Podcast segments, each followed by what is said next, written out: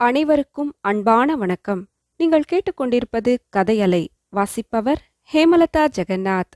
அமரர் கல்கி எழுதிய தியாக பூமி பாகம் நாலு இளவேனில் அத்தியாயம் ஐம்பது கண் திறந்தது.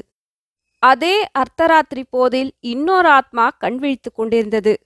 சம்புசாஸ்திரி அன்று இரவு சாவடி குப்பத்திலிருந்து பிரயாணப்பட்டு போவதென்று தீர்மானித்திருந்தார். நல்லானிடமும் மற்றவர்களிடமும் விடை கொண்டு போவதென்பது அசாத்தியமான காரியம். ராமாயணத்தில் ராமர் தம்மை பின்தொடர்ந்த அயோத்திவாசிகள் தூங்கும்போது போனது போல் தாமும் அத்தராத்திரியில் கிளம்பி போய்விட வேண்டியதுதான் என்று அவர் முடிவு செய்திருந்தார். சாவடி குப்பத்து குடிசையில் கடிகாரம் கிடையாது. ஆனாலும் ஏறக்குறைய நடுநிசியில் சாஸ்திரி கண்விழித்து எழுந்தார். வாசலில் போய் பார்த்தார். அன்று பௌர்ணமி. சந்திரன் உச்சிவானத்தை கடந்து கொஞ்சம் மேற்கே சாய்ந்திருந்தது. உலகம் அப்போதுதான் பார்க்கடலில் முழுகி எழுந்திருந்தது போல் காணப்பட்டது. தென்னை மரங்களின் மட்டைகள் இளங்காற்றில் அசைந்தபோது முத்துச்சுடர் போன்ற நிலவின் ஒளியில் அவை பளிச் பளிச்சென்று மின்னின. சாவடி குப்பத்தில் நிசப்தம் குடிகொண்டிருந்தது. ஏழை உழைப்பாளி ஜனங்கள் பகலெல்லாம் உடலை வருத்தி வேலை செய்துவிட்டு வந்தவர்கள். இரவில் அசந்து தூங்கினார்கள். சாஸ்திரி திரும்பவும் உள்ளே சென்றார். அம்பிகையின் முன்னால் கைகூப்பிக் கொண்டு உட்கார்ந்தார். தாயே ஜெகதம்பிகே உன்னையே தஞ்சமாக அடைந்த என்னை இப்படியா கஷ்டப்படுத்துவது? எத்தனையோ துக்கங்களை நானும் பொறுத்திருக்கிறேன். ஆனால் இந்த குழந்தையை பிரிந்த துக்கத்தை பொறுக்க முடியவில்லையே. ஏன் இப்படிப்பட்ட பாசத்தை கொடுத்தாய்? ஏன் இப்படி என்னை வருத்துகிறாய்? எதற்காக இப்படி என் இருதயத்தை பிழிகிறாய்? சாஸ்திரியின் கண்ணில் ஜலம் ததும்பி பிரவாகமாய் ஓடிற்று. சட்டென்று அவர் எழுந்திருந்து நின்றார். அம்மா இந்த ஏழையாலே உனக்கு ஏதோ காரியமாக வேண்டியிருக்கிறது. இல்லாவிட்டால் இப்படி துன்புறுத்த மாட்டாய். உன் ஆக்ஞையை நான் மீறவில்லை. இதோ புறப்படுகிறேன். இந்த தடவை உன்னை கூட நான் எடுத்துப் போகவில்லை. நீ இங்கேயே இருந்து இந்த நல்ல ஜனங்களை காப்பாற்றிக் கொண்டிரு. இப்படி சொல்லி சம்பு சாஸ்திரி அம்பிகைக்கு நமஸ்காரம் செய்துவிட்டு எழுந்தார். அந்த குடிசையின் முன்புறத்து அறைக்குள் வந்தார். கொடியில் கிடந்த வேஷ்டி அங்க வஸ்திரங்களை எடுத்து மடிசஞ்சிக்குள் அடைக்கத் தொடங்கினார். அப்போது பின்னால் தாத்தா தாத்தா! என்று குழந்தையின் குரல் கேட்டது. சாஸ்திரிக்கு தூக்கி வாரி போட்டது. திரும்பி பார்த்தார். அளவிலாத ஆச்சரியத்தினால் திக்பிரமை கொண்டார். இதென்ன அதிசயம்? யார் இது? குழந்தை சாருதானா? என்று சொல்லிவிட்டு கண்ணை துடைத்துக் கொண்டு பார்த்தார். அப்போது சாரு ஐயோ தாத்தா நான் கண்ட சொப்பனம் சரியா போயிடுத்தே! உனக்கு கண் தெரியலையா? நான் சாரு தான் என தொட்டு பாரு என்று சொல்லி தாத்தாவின் அருகில் வந்தாள். கீழே கிடந்த அவருடைய அங்கவசரத்தை எடுத்து கொடுத்து இதோ உன் மேல் வேஷ்டி. தடவி பாரு. மேல போட்டுக்கோ. தாத்தா என் கைய பிடிச்சுக்கோ. உனக்கு எங்கெல்லாம் போகணுமோ அங்கெல்லாம் நான் அழிச்சுண்டு போறேன் என்றாள். சாஸ்திரி குழந்தையை அணைத்துக்கொண்டு மேலெல்லாம் தடவி கொடுத்துவிட்டு நிஜமா என் கண்மணி சாருதானா? எப்படியம்மா இந்த பாதிராத்திரியிலே வந்த? தனியாவா வந்த? என்றார். உனக்கு கண் பொட்டையாக போனது என் சொப்பனத்துல தெரிஞ்சு போச்சு. நான் இல்லாது போனா உன்னை யாரு கைய பிடிச்சு அழைச்சுண்டு போவான்னு ஓடி வந்துட்டேன். கண் பொட்டையா போச்சா? இதென்ன சாரு? என் கண் சரியாதானே இருக்கு? நெஜம்மா? நிச்சயமா சாரு. சாரு ஒரு கணம் யோசித்தாள். சாஸ்திரிக்கு முன்னால் மூன்று விரலை காட்டி இது எவ்வளவு விரல்? சொல்லு! என்று கேட்டாள். மூணு விரல் என்றார் சாஸ்திரி. சாரு கையை பின்னால் கொண்டு போய் மறுபடியும் முன்னால் கொண்டு வந்தாள். இப்ப எவ்வளவு விரல்? என்றாள். அஞ்சு விரல் என்றார் சாஸ்திரி. உடனே குழந்தை தாத்தாவுக்கு கண்ணு சரியா போச்சு தாத்தாவுக்கு கண்ணு சரியா போச்சு என்று கூவிக்கொண்டு ஷம்பு சாஸ்திரியை சுற்றி சுற்றி வந்து ஆனந்த கூத்தாடினாள். சாஸ்திரி அவளை தூக்கி வாரி எடுத்துக்கொண்டார். சாரு பொய் கோபத்துடன் போ தாத்தா உன்னோட நான் டூ தாத்தா நீதான் அந்த மாமியாத்துல என்னை கொண்டு போய் விட்டுட்டு அப்புறம் வந்து பார்க்காமலேயே இருந்துட்டியே. நான் செத்து போயிருந்தேனா நீ என்ன பண்ணுவ? என்றாள். அது என் பேரிலே தப்புதான் சாரு. அம்பா அந்த பணக்கார மாமியை அனுப்பி என்னை சோதனை பண்ணினாள். அது சோதனைன்னு தெரிஞ்சுக்காம உன்னை நான் அவகிட்ட கொடுத்துட்டேன். இப்பதான் என் கண் தெரிந்தது சாரு என்றார் சாஸ்திரி. தமக்கு கண் பொட்டையா போச்சுன்னா நான் குழந்தை சொன்னா? இல்ல தமக்கு கண் பொட்டையா போகவில்லை. எப்போதும் பொட்டையாகவே இருந்திருக்கிறது. இப்போதுதான் உண்மையில் கண் கிடைத்தது. இந்த மாதிரி மனதிற்குள் நினைத்து கொண்ட சம்பு சாஸ்திரி இனிமே அந்த மாதிரி தப்பு செய்ய மாட்டேம்மா ஐஸ்வர்யத்தை கண்டு ஏமாற மாட்டேன். நான் போகிற இடத்துக்கெல்லாம் ஒன்னையும் அழைச்சுண்டு போறேன். நீ வரியோல்லையோ என்றார். ஓ ரெடியா வரேன் என்று குழந்தை சொல்லி தாத்தாவின் மடிசஞ்சியை தோல் மீது எடுத்து வைத்துக் கொண்டாள். இரண்டு பேருமாய் குடிசையை விட்டு கிளம்பினார்கள். சாவடி குப்பத்தை தாண்டி மோகனமான நிலவு வெளிச்சத்தில் கொஞ்ச தூரம் நடந்து சென்றார்கள். குறுக்கு பாதை முடிந்து பெரிய சாலையை அவர்கள் அடைந்தபோது கொத்தவால் சாவடிக்கு சாமான் மூட்டை கொண்டு வந்த கட்டை வண்டிகள் சில திரும்பி போய்க் கொண்டிருந்தன. ஒரு வண்டிக்காரனை பார்த்து சாஸ்திரி அப்பா வண்டிகள் எல்லாம் எங்க போகுது? என்று கேட்டார். வண்டிக்காரன் தூங்கி வழிந்து கொண்டே செங்கற்பட்டுக்கு போகுதுங்க என்றான். இந்த குழந்தைய கொஞ்சம் ஏத்தி விடட்டுமா? பொழுது விடிஞ்ச உடனே இறக்கிக் கொள்கிறேன் என்றார். குழந்தையையும் ஏத்தி விடுங்க நீங்களும் ஏறிக்கிங்க வெறும் வண்டிதானே சாமி என்றான் வண்டிக்காரன். சாஸ்திரியும் சாருவும் அந்த கட்டை வண்டியில் ஏறிக்கொண்டார்கள். பஞ்சனை மெத்தையில் படுத்து நல்ல தூக்கம் இல்லாமல் புரண்டு கொண்டிருந்த சாரு கட்டை வண்டியின் வைக்கோல் படுக்கையில் ஆனந்தமாக தூங்கினாள். அத்தியாயம் ஐம்பத்தி ஒன்று. சாரு எங்கே? தொட்டிலில் படுத்து தூங்குவது போல் கட்டை வண்டியில் ஆனந்தமாக தூங்கிய சாரு அதிகாலை நேரத்தில் பட்சிகள் பாடிய திருப்பாவையை கேட்டு துயிலெழுந்தாள். பக்கத்தில் கையால் தடவி பார்த்தாள். தாத்தா இல்லாமற் போகவே தாத்தா! என்று அலறிக்கொண்டு எழுந்து உட்கார்ந்தாள். ஏற்கனவே எழுந்திருந்து வண்டியின் பின்னால் உட்கார்ந்து தியானத்தில் ஆழ்ந்திருந்த சம்பு சாஸ்திரி ஏன் சாரு இன்னும் சற்று தூங்க? என்றார். சாரு அவரை கெட்டியாய் பிடித்துக்கொண்டு நான் பயந்து போய்விட்டேன் தாத்தா முன்ன மாதிரி எங்கே என்னை விட்டுட்டு போய்விட்டியோன்னு பார்த்தேன் என்றாள். சம்பு சாஸ்திரி சிரித்து கொண்டார். தாத்தா உன்னை விட்டுட்டு நான் அந்த மாமி வீட்டுக்கு போனதுலேருந்து அடிக்கடி உன்னை பற்றி சொப்பனம் கண்டுட்டு இருந்தேன் நீ என்னை சொப்பனத்தில் பார்த்தாயோ என்றாள் சாரு. இல்லை சாரு நான் உன்னை சொப்பனத்தில் பார்க்கல. ஆனா ஏன் தெரியுமா? என்று சாஸ்திரி கேட்டார். ஏன்னா உனக்கு என் மேல ஆசை இல்லை அதுதான் தப்பு. சொப்பனம் எப்போ காணுவா எல்லாரும்? தூங்குற போதுதானே உன்னை பிரிஞ்ச அப்புறம் நான் தூங்கவே இல்ல சாரு என்று சாஸ்திரி சொன்னார். அதை சரியாய் காதில் கூட வாங்கிக் கொள்ளாமல் தாத்தா தாத்தா அதோ ரிக்கிங் ரிக்கிங் என்று ஒரு பட்சி கத்தர்தே அது என்ன பட்சி தாத்தா? என்று சாரு கேட்டாள். இந்த மாதிரி ஒவ்வொரு பட்சியின் குரலையும் தனித்தனியே கண்டுபிடித்து தாத்தாவை அது என்ன பட்சி? என்று கேட்டு வந்தாள். அவரும் தெரிந்த வரையில் சொல்லிக் கொண்டு வந்தார். கிழக்கே சூரியன் தகதகவென்று புறப்பட்டு கொண்டிருந்த சமயம் சாலை ஓரத்தில் ஓர் அழகான குளம் தென்பட்டது. வண்டியை நிறுத்தச் சொல்லி சாஸ்திரியும் சாருவும் இறங்கி அந்த குளக்கரைக்கு சென்றார்கள். சாரு இந்த மாதிரி நாட்டுப்புறத்தையும் குளத்தையும் இதற்கு முன் பார்த்ததே கிடையாது.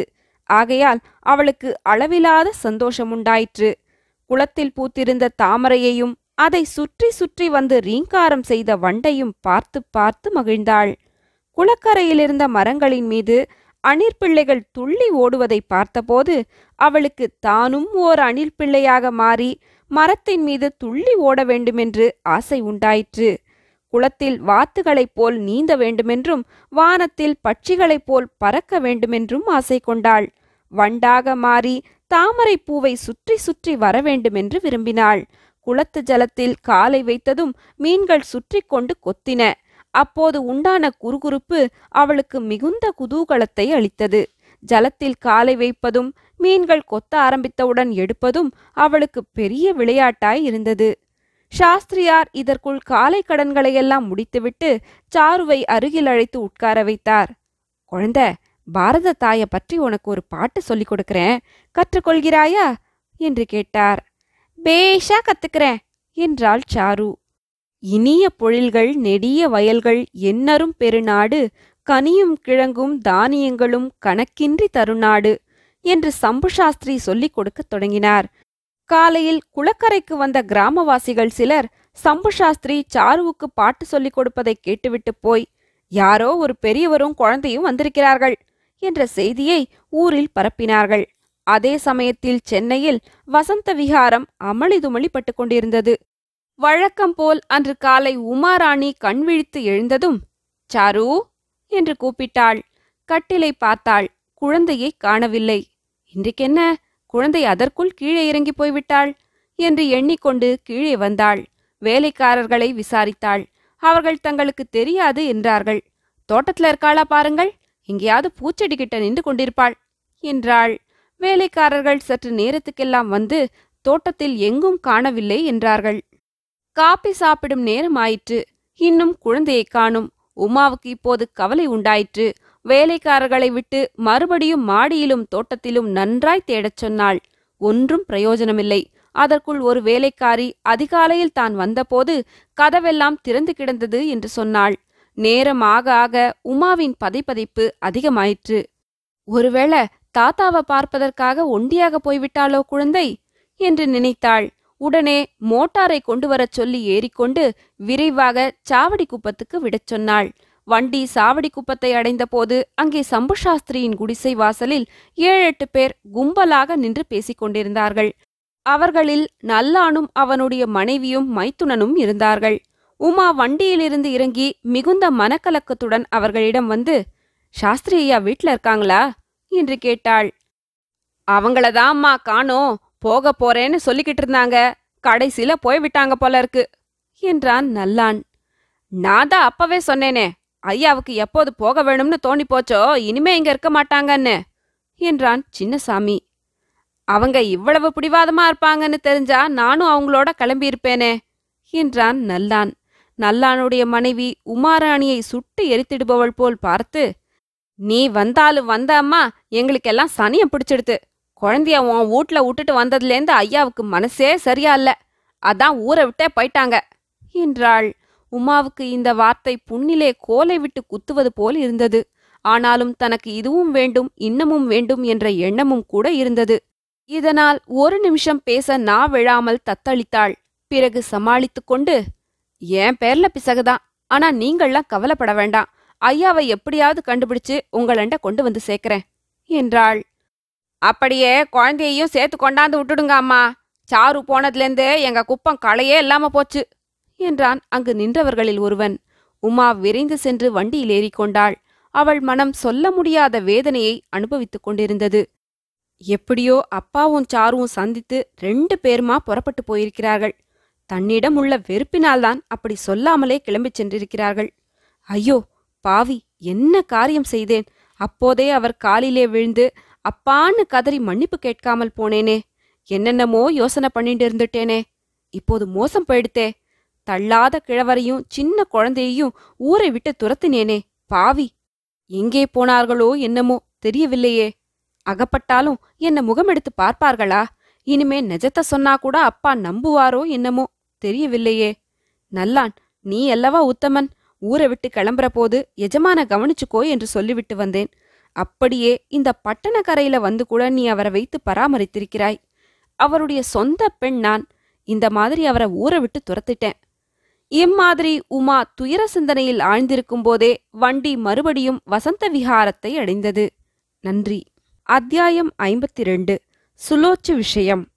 வக்கீல் ஆபத் சகாயமையர் தமது ஆபீஸ் அறையில் உட்கார்ந்து சட்ட புத்தகம் ஒன்றை புரட்டிக் கொண்டிருந்தார். அவருடைய குழந்தை சுலோச்சனா அருகில் நின்று மேஜை மீதிருந்த இங்கு புட்டியின் மூடியை திறப்பதற்கு முயன்று கொண்டிருந்தாள். ஏன்னா சுலோச்சு அங்க இருக்காளா? என்று கேட்டுக்கொண்டே அவருடைய தர்ம பத்தினி உள்ளே வந்தாள். இதோ இருக்காளே கண்ணு. ஏண்டியம்மா ஆஃபீஸ் ஆபீஸ் ரூம்ல வந்து அப்பாவை தொந்தரவு படுத்தாதேன்னு எத்தனை தடவை சொல்றது? என்று சொல்லிக்கொண்டே தானும் பக்கத்தில் கிடந்த நாற்காலியில் உட்கார்ந்தாள்.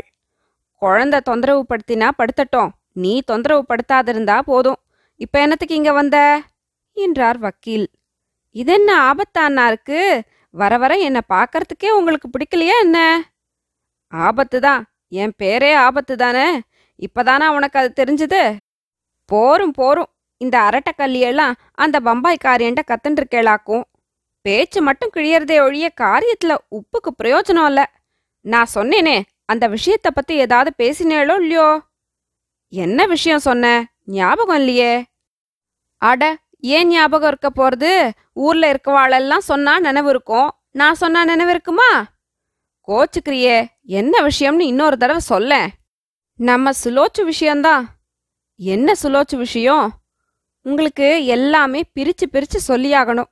எங்கேயோ குப்பத்துல கிடந்த பொண்ணை கொண்டு வந்து அந்த பம்பாய்க்காரி வச்சுருக்காளே நம்ம சுலோச்சுவை வேணும்னா வச்சுக்கட்டும்னு சொன்னேனே. வேணும்னா தானே வச்சுக்கணும். அவ வேணும்னு சொல்லலையே என்றார் வக்கீல். அவளா வந்து வேணும்னு சொல்லுவாளா என்ன? நம்ம காரியத்துக்கு நாம தான் சொல்லணும். சம்பு சாஸ்திரியா சொம்பு சாஸ்திரியா? அந்த பிராமணனுக்கு இருக்கிற துப்பு கூட உங்களுக்கு இல்ல. நீங்களும் தான் வைக்கல் பண்றேள். வைக்கல் மாட்டுக்கு போடுற வைக்கல் தான் என்றாள் சுலோச்சுவின் தாயார். அப்பா அப்பா இந்த இங்கு புட்டியை நான் எடுத்துக்கட்டுமாப்பா? என்றாள் குழந்தை சுலோச்சு.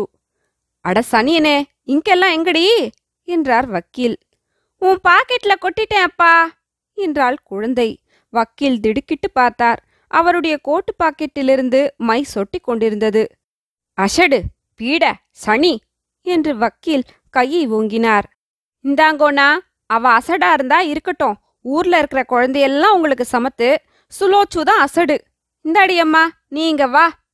என்று அவர் சம்சாரம் குழந்தையை கையை பிடித்து அழைத்து கொண்டாள். வக்கீலுக்கு கோபம் அசாத்தியமாய் வந்தது. மனைவியை பார்த்து சுட சுட ஏதாவது சொல்லியிருப்பார். குழந்தையை அடிக்க ஓங்கிய கையினால் மேஜையை குத்தியிருந்தாலும் குத்தியிருப்பார். அந்த சமயத்தில் டெலிபோன் மணி அடித்தது. காரியத்தை கெடுத்துவிட்டது இப்போது டெலிபோன் ரிசீவரை கையில் எடுத்தபோது கூட கோபமாய்த்தான் எடுத்தார். யாரது? என்று அவர் கேட்டபோது முகத்தில் எள்ளும் கொள்ளும் வெடித்தது. ஆனால் அடுத்த கணத்தில் முகபாவம் முழுவதும் மாறிவிட்டது. ஓஹோ உம்மாராணியா மன்னிக்கணும். என்ன? ஆச்சரியமா இருக்கே. நம்பவே முடியலையே. தோ வந்துட்டேன். ரெண்டு நிமிஷத்துல அங்க வரேன். இந்த மாதிரி பேசிவிட்டு வக்கீல் பரபரவென்று இங்காய் போன சட்டையை கழற்றி எறிந்துவிட்டு வேறு சட்டை போட்டுக்கொண்டார் உடனே அவசரமாக வெளியே போகத் தொடங்கினார். அவருடைய மனைவி என்ன சங்கதி? இப்படி தலகால் தெரியாம பறக்கிறேள்? என்று கேட்டாள். உமாராணியாத்து குழந்தைய காணுமா? அவசரமா வரச் சொல்றா. போயிட்டு வரேன் என்றார். குழந்தைய காணுமா? போச்சுன்னா பீட விட்டுதுன்னு சொல்லுங்கோ. நம்ம சுலோச்சுவை பத்தி பேச்செடுக்க இதுதான் சமயம். நான் சொல்றது காதுல விழறதோ இல்லையோ? அம்மாள் இப்படி பேசிக் கொண்டிருக்கிற போதே ஆபத் சகாயமையர் வெளியிலே போய்விட்டார். அவருடைய பத்தினி இந்த மாதிரி துப்பக்கெட்டவா இந்த உலகத்துல இருப்பாளோ? என்று சொல்லி தலையில் போட்டுக்கொண்டாள் அத்தியாயம் ஐம்பத்தி மூன்று அவள் என் மனைவி. வக்கீல் ஆபத் சகாயமையர் உமாராணியின் பங்களாவை அடைந்ததும் உமாராணி அவருக்கு விஷயத்தை சொல்லி யோசனை கேட்டாள். உடனே போய் போலீஸ்ல எழுதி வைப்பதுதான் சரி என்று ஆபத் சகாயமையர் சொன்னதும் இருவரும் போலீஸ் டிப்டி கமிஷனர் ஆபீஸுக்கு சென்றார்கள். உமாராணியை பற்றி தெரியாதவர்கள் சென்னையில் இல்லை ஆதலால் டிப்டி கமிஷனருக்கும் உமாராணியை தெரிந்திருந்தது. எனவே அவர்களை அவர் மரியாதையுடன் வரவேற்று உட்கார வைத்து அவர்கள் வந்த காரியம் என்னவென்று விசாரித்தார். வக்கீல் விவரங்களை சொன்னார். கடைசியாக உமாராணி கமிஷனரை பார்த்து தாத்தாவும் பேத்தியுமாக எங்கேயோ போயிருக்கிறார்கள். எப்படியாவது அவர்களை கண்டுபிடித்து கொண்டு வர வேண்டும். அதற்காக என்ன செனவானாலும் நான் ஒத்துக்கொள்கிறேன். இந்த ஒத்தாசை எனக்காக செய்ய வேணும் என்று வேண்டிக் கொண்டாள். அதற்கு டிப்யூட்டி கமிஷனர் உங்களுக்கு ஒத்தாசை செய்வதில் எனக்கு ரொம்ப சந்தோஷம்மா. ஆனா இந்த விஷயத்துல எனக்கு ஒன்றும் அதிகாரம் இல்லையே என்றுதான் பார்க்கிறேன். நீங்க சொல்கிற சம்பு சாஸ்திரி குற்றம் ஒன்றும் செய்துவிடவில்லை. அவர் வளர்த்த குழந்தையை தான் அவர் அழைச்சிண்டு போயிருக்கார். நகை கிக ஒன்று கூட எடுத்துக்கொண்டு போகவில்லை. அப்படி இருக்கிற போது அரஸ்ட் பண்ணியோ வேறு விதத்திலோ அவர்களை கொண்டு வருவதற்கு சட்டம் இடம் கொடுக்காதே என்றார். அரஸ்ட் என்று சொன்னதும் உமாவுக்கு பகீர் என்றது. நீங்க அப்படியெல்லாம் அரஸ்ட் கிரஸ்ட் ஒன்றும் பண்ண வேண்டாம். அந்த குழந்தை சௌக்கியமா இருக்குன்னு எனக்கு தெரிஞ்சா போதும். அவ இருக்கிற இடத்த கண்டுபிடிச்சு சொல்லுங்கோ. அதுக்கு மேல நானே அவளை அழைச்சிட்டு வரத்துக்கு ஏற்பாடு பண்ணிக்கிறேன். என்றாள். டெபுட்டி கமிஷனர் ஆகட்டும் அம்மா நீங்க மட்டும் ஃபார்மல் பெட்டிஷன் ஒன்று எழுதி கையெழுத்து போட்டு கொடுத்துட்டு போங்கோ என்றார். உமா வக்கீலை விண்ணப்பம் எழுதும்படி கேட்டுக்கொண்டாள். வக்கீல் விண்ணப்பம் எழுத ஆரம்பித்ததும் டெபுட்டி கமிஷனர் இந்த காலத்திலேயே நல்லது ஆகறதில்ல பாருங்கள். ஏதோ ஒரு அனாத குழந்தையை எடுத்து வளர்க்கலாம் என்று நீங்கள் நினைக்கப் போக இந்த மாதிரி தொல்லை நேர்ந்தது என்றார். அதற்கு உமா பதில் சொல்வதற்குள் டெலிஃபோனில் மணி அடித்தது. டெபுட்டி கமிஷனர் டெலிஃபோனில் பின்வருமாறு பேசினார். Hello yes? பேங்க் ஃபோர்ஜரி கேஸா? கல்கத்தாக்காரனா? I see. சென்ட்ரல் ஸ்டேஷன்லயே அரெஸ்ட் ஆச்சு? பேர் என்ன? ஸ்ரீ ஓஹோ ஸ்ரீதரன். இதுவரையில் மேற்படி பேச்சை அசட்டையாக கவனித்துக் கொண்டிருந்த உமாராணி ஸ்ரீதரன் என்று அழுத்தம் திருத்தமாய் டெபுட்டி கமிஷனர் சொன்னதும் திடுக்கிட்டு நிமிந்து உட்கார்ந்தாள். டெபுட்டி கமிஷனர் மேஜை மீதிருந்த நோட் புத்தகத்தில் ஏதோ குறித்துக்கொண்டு மறுபடியும் டெலிஃபோனில் ஆல்ரைட் இங்க அனுப்பு ரிமாண்டுக்கு ஆர்டர் பண்றேன் என்று சொல்லிவிட்டு டெலிஃபோன் ரிசீவரை கீழே வைத்தார். வக்கீலை பார்த்து பெட்டிஷன் எழுதியாச்சா? என்று கேட்டார். உமாவின் உள்ளமோ அளவில்லாத குழப்பத்தை அடைந்திருந்தது. அவளால் தெளிவாக சிந்தனை செய்ய முடியவில்லை. Sreedharan bank forgery arrest Sreedharan bank forgery arrest Sreedharan bank forgery arrest இந்த வார்த்தைகள் திரும்ப திரும்ப அவள் மனத்தில் சுழன்று கொண்டிருந்தன. இந்த குழப்பத்துக்கு மத்தியில் ஒரே ஒரு விஷயம் மட்டும் அவள் மனத்தில் தெளிவாக தோன்றியது. தான் உடனே இந்த இடத்தை விட்டு போய்விட வேண்டும். அவரை இங்கே கொண்டு வரப்போகிறார்கள். அப்போது நான் இங்கே இருக்கக்கூடாது. இப்படி அவள் மனம் பரபரப்படைந்திருக்கையில் வக்கீல் ஆபத் சகாயமையர் தாம் எழுதிய விண்ணப்பத்தை அவளிடம் கொடுத்தார். கையெழுத்து போடப் போகையில் உமாவின் கை நடுங்கிற்று. மெதுவாக சமாளித்துக் கொண்டு கையெழுத்து போட்டாள். அதை டெபுட்டி கமிஷனரிடம் கொடுக்க கூட அவளுக்கு துணிவு இல்லை. அப்படியே மேஜை மீது வைத்துவிட்டு எழுந்திருந்தாள். டெபுட்டி கமிஷனர் நீங்க போயிட்டு வாங்கோ அம்மா. ஏதாவது தகவல் கிடைத்தா உடனே தெரிவிக்கிறேன் என்றார். உமா நடுங்கிய குரலில் அவருக்கு வந்தனம் சொல்லிவிட்டு வெளியே சென்றாள். டெபுட்டி கமிஷனர் ஆபீஸ் அந்த கட்டிடத்தின் மேல் மாடியில் இருந்தது. உமா மாடிப்படியில் இறங்க ஆரம்பித்த போது கீழே ஒரு மனிதனை போலீஸ்காரர்கள் சூழ்ந்து அழைத்து வருவதை பார்த்தாள். அவனுடைய கையில் விலங்கு போட்டிருந்தது. முதலில் உமாவின் பார்வை அந்த விலங்கின் மேல்தான் விழுந்தது. பிறகு அளவிலாத மனவேதனையுடன் அந்த மனுஷனுடைய முகத்தை பார்த்தாள். ஆமாம் அவர்தான்.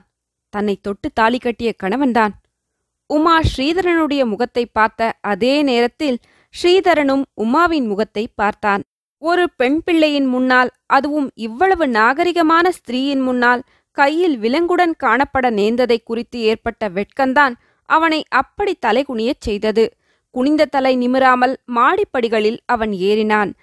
அந்த ஸ்திரீ தனக்கு வெகு சமீபமாக வந்து தன்னை தாண்டி போன போது கூட அவளை அவன் ஏறிட்டு பார்க்கவில்லை.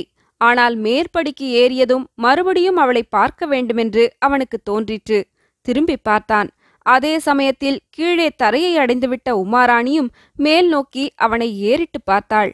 அந்த பார்வை பளிச்சென்று மின்னலைப் போல் அவனுடைய உள்ளத்தில் பாய்ந்தது. அதனால் அவனுடைய மனத்தை மூடியிருந்த இருள் சட்டென்று விலகியது போல் இருந்தது. இது யார்? இந்த முகத்தை எங்கே பார்த்திருக்கிறோம்? ஆஹா அப்படியும் இருக்க முடியுமா? இதற்குள் பின்னே வந்த போலீஸ்காரர்கள் போ அப்பா போ! என்று சொல்லி அவனை பிடித்து தள்ளினார்கள். உமாராணியும் மறைந்தாள். அடுத்த நிமிஷம் டெபுட்டி கமிஷனரின் முன்னிலையில் பின்வரும் சின்ன நாடகம் நடைபெற்றது. கையில் விலங்குடன் வந்த கைதி அவருடைய மேஜைக்கு வெகு சமீபமாக வந்து மிகவும் நயமான குரலில் சார் கீழே இறங்கிப் போகிறாளே அந்த லேடி யார்?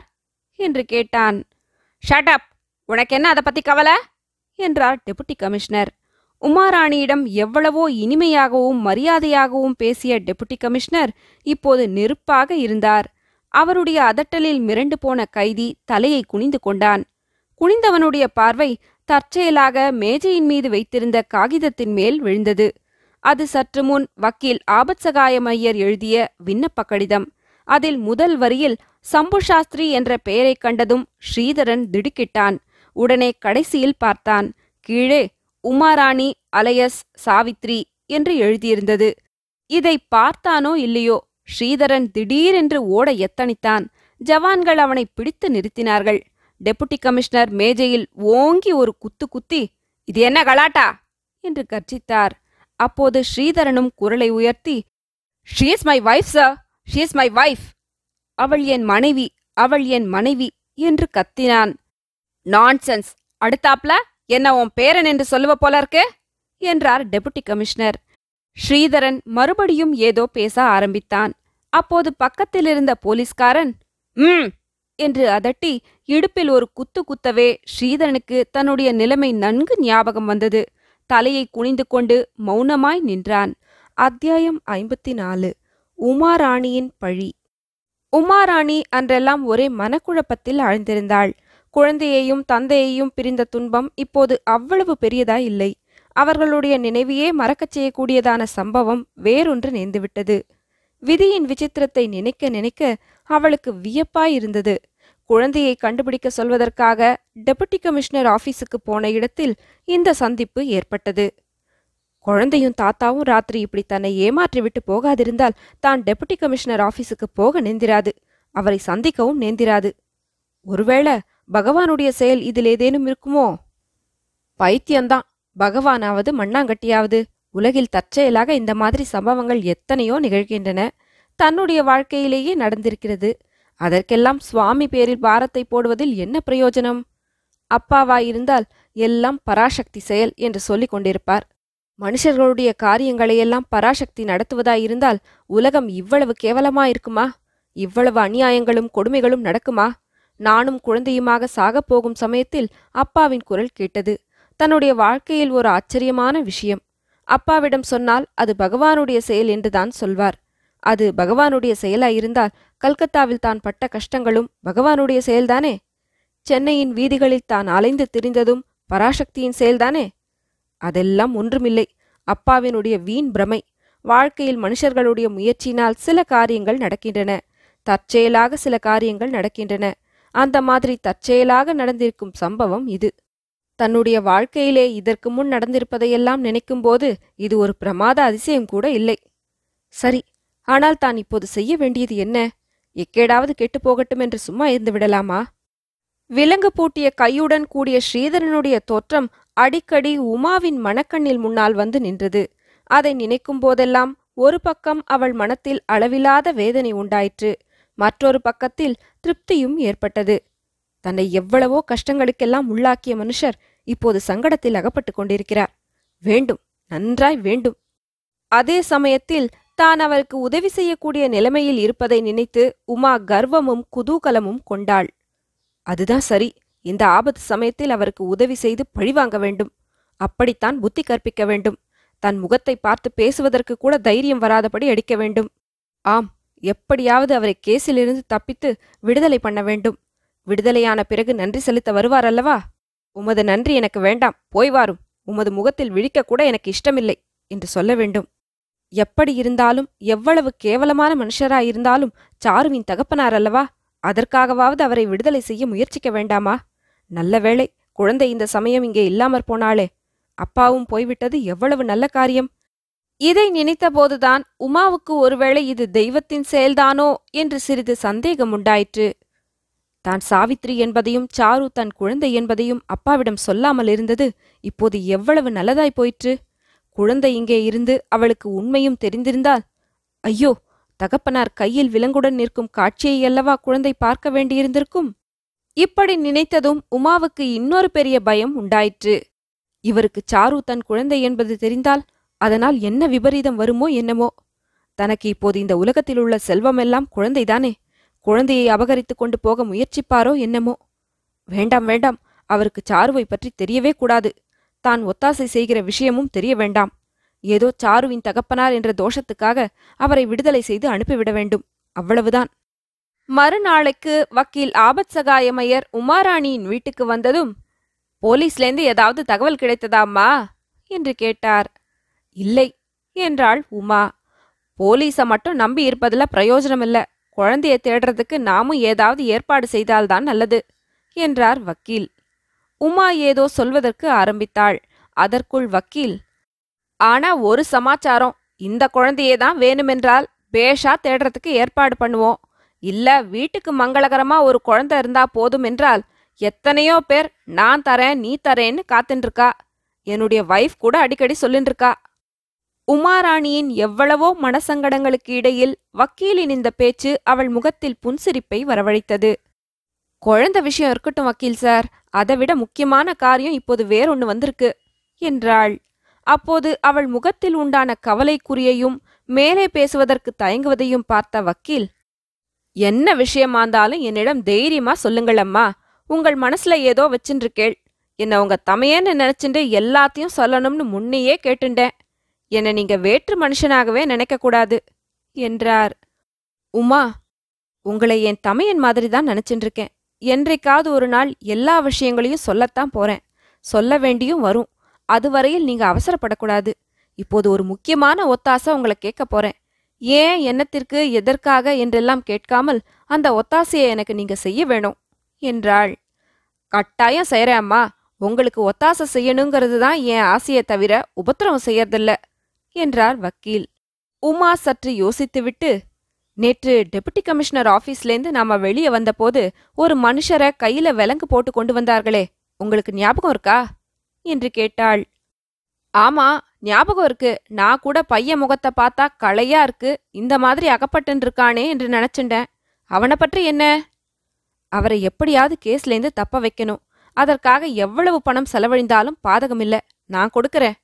வக்கீலுடைய ஆச்சரியம் தீர கொஞ்சம் நேரம் ஆயிற்று என்ன யோசிக்கிறீர்கள் வக்கீல் சார்?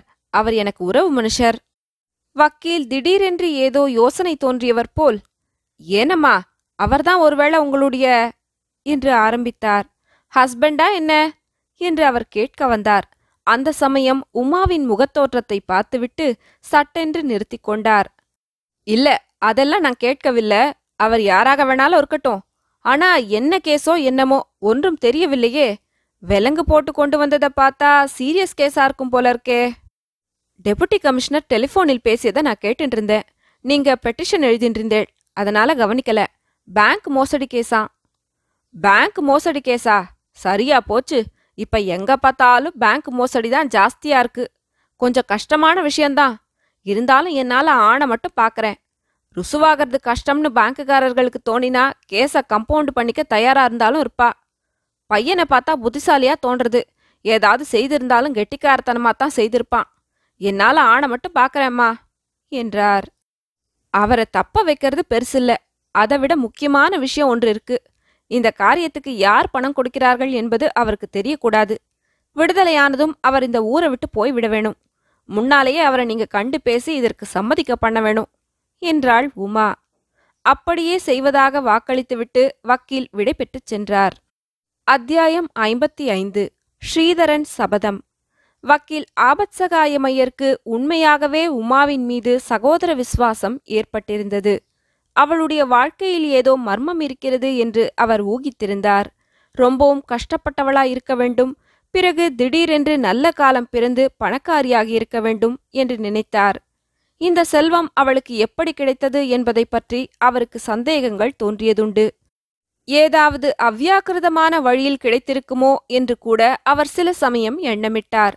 ஆனால் அவளுடைய உத்தமமான குணத்தை உத்தேசித்து அவளிடம் எந்தவிதமான குற்றம் குறை இருந்தாலும் மன்னித்துவிட தயாராயிருந்தார். இந்த மாதிரி ஒரு ஸ்திரீ உற்றார் உறவினர் யாரும் இல்லாதவள் பணக்காரி என்பதைத் தவிர மற்றபடி நிராதரவான நிலைமையில் இருப்பவள் அவளுக்கு ஒத்தாசை செய்யும்படியான சந்தர்ப்பம் தமக்கு ஏற்பட்டது பற்றி ஆபத்சகாயமையருக்கு ரொம்பவும் பெருமையாயிருந்தது. கோர்ட்டிலும் அட்வொகேட் சங்கத்திலும் அவருடைய நண்பர்கள் சாதாரணமாக அவரை மிஸ்டர் ஆபத் என்று கூப்பிட்டு பரிகாசம் செய்வது வழக்கம். அவரிடம் அகப்பட்டுக் கொள்ளும் கட்சிக்காரர்களுக்கெல்லாம் ஆபத்துதான் என்றும் அவர்கள் சொல்வார்கள். ஆனால் ஸ்ரீமதி உமாராணியின் விஷயத்தில் தம்முடைய பெயரின் பின்பகுதியை பொய்யாக்கிக் கொள்ள வேண்டுமென்று ஆபத் சகாயமையர் தீர்மானித்திருந்தார். ஆகவே இப்போது உமாராணி தம்மிடம் பெரிதும் நம்பிக்கை வைத்து ஒரு முக்கியமான வேலையை கொடுக்கவே அதில் தீவிரமாக ஈடுபட்டார். அவருடைய முயற்சி கடைசியில் பயனளித்தது. ஸ்ரீதரன் கையாண்டதாக சந்தேகிக்கப்பட்ட தொகையை பெற்றுக்கொண்டு கேஎன்ஓ பேங்க்காரர்கள் வழக்கை வாபஸ் வாங்கிக் கொள்ள சம்மதித்தார்கள். சமீபத்தில் நடந்த ஒரு பேங்க் மோசடி வழக்கில் ஏராளமான பணச்செலவுக்கு பின்னர் குற்றம் ருசுவாகாமல் கைதி விடுதலை அடைந்திருந்தபடியால் பேங்க்குக்காரர்கள் இதற்கு எளிதில் இணங்கினர். போலீஸ் இலாக்காவினர் முதலில் இதை ஆட்சேபித்த போதிலும் கடைசியில் குற்றம் ருசுவாவது கஷ்டம் என்று கண்டு அவர்களும் சம்மதித்து விட்டார்கள் எனவே ஸ்ரீதரனுடைய குற்றம் மோசடி இல்லை என்றும் கவனக்குறைவுதான் என்றும் தீர்மானிக்கப்பட்டு ஸ்ரீதரன் சில தினங்களில் விடுதலையடைந்தான். சிறையில் ரிமாண்ட் கைதியாக இருந்த ஸ்ரீதரனை வக்கீல் ஆபத் சகாய மையர் பார்த்து பேசியபோது உமா கூறிய நிபந்தனைகளை அவனிடம் தெரிவித்தார். ஸ்ரீதரனும் அவற்றுக்கு உடனே இணங்கினான். ஆனால் நிபந்தனைகளை நிறைவேற்றும் உத்தேசம் அவனுக்கு கிடையவே கிடையாது. பணம் கொடுப்பது யார் என்று கேட்க வேண்டிய அவசியம் இருப்பதாகவே அவன் நினைக்கவில்லை. சாவித்ரிதான் தன்னை விடுதலை செய்ய முயற்சி எடுக்கிறாள் என்பதை பற்றி அவனுக்கு சந்தேகமே இல்லை. வேறு யார் தன்னிடம் இவ்வளவு அக்கறை காட்டி கேஸிலிருந்து தப்புவிக்க முயற்சி எடுக்கப் போகிறார்கள்?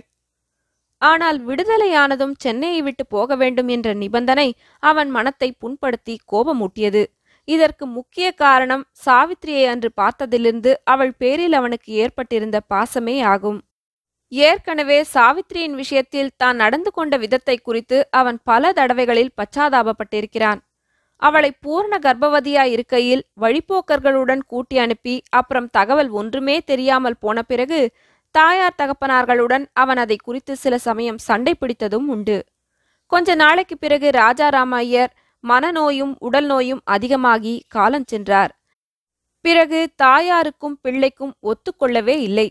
தங்கம்மாள் பிள்ளையை சீர்திருத்த எவ்வளவோ முயற்சி செய்தும் பயனில்லாமல் கடைசியில் மனம் வெறுத்து ஹைதராபாத்தில் இருந்த தன் பெண்ணுடன் வசிக்கப் போய்விட்டாள்.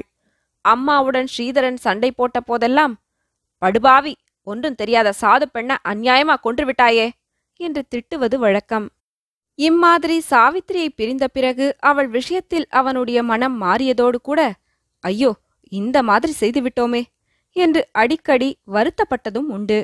மறுபடியும் ஒரு தடவை சாவித்ரி தன்னை தேடி வந்தாளானால் முன்னால் செய்ததற்கெல்லாம் பிராயச்சித்தமாக அவளை ரொம்ப நன்றாக நடத்த வேண்டுமென்று அவன் தீர்மானித்திருந்தான். ஆனால் இதெல்லாம் மிக பழைய கதை. அவனை மறுபடியும் சந்திப்போம் என்ற நம்பிக்கையை அவன் இழந்து வெகு நாளாயிற்று. அப்புறம் அவனுடைய வாழ்க்கை எப்படி எப்படியோ சீர்குலைந்து கடைசியில் பேங்க் மோசடி வழக்கில் சிறைப்படும் நிலையும் ஏற்பட்டது.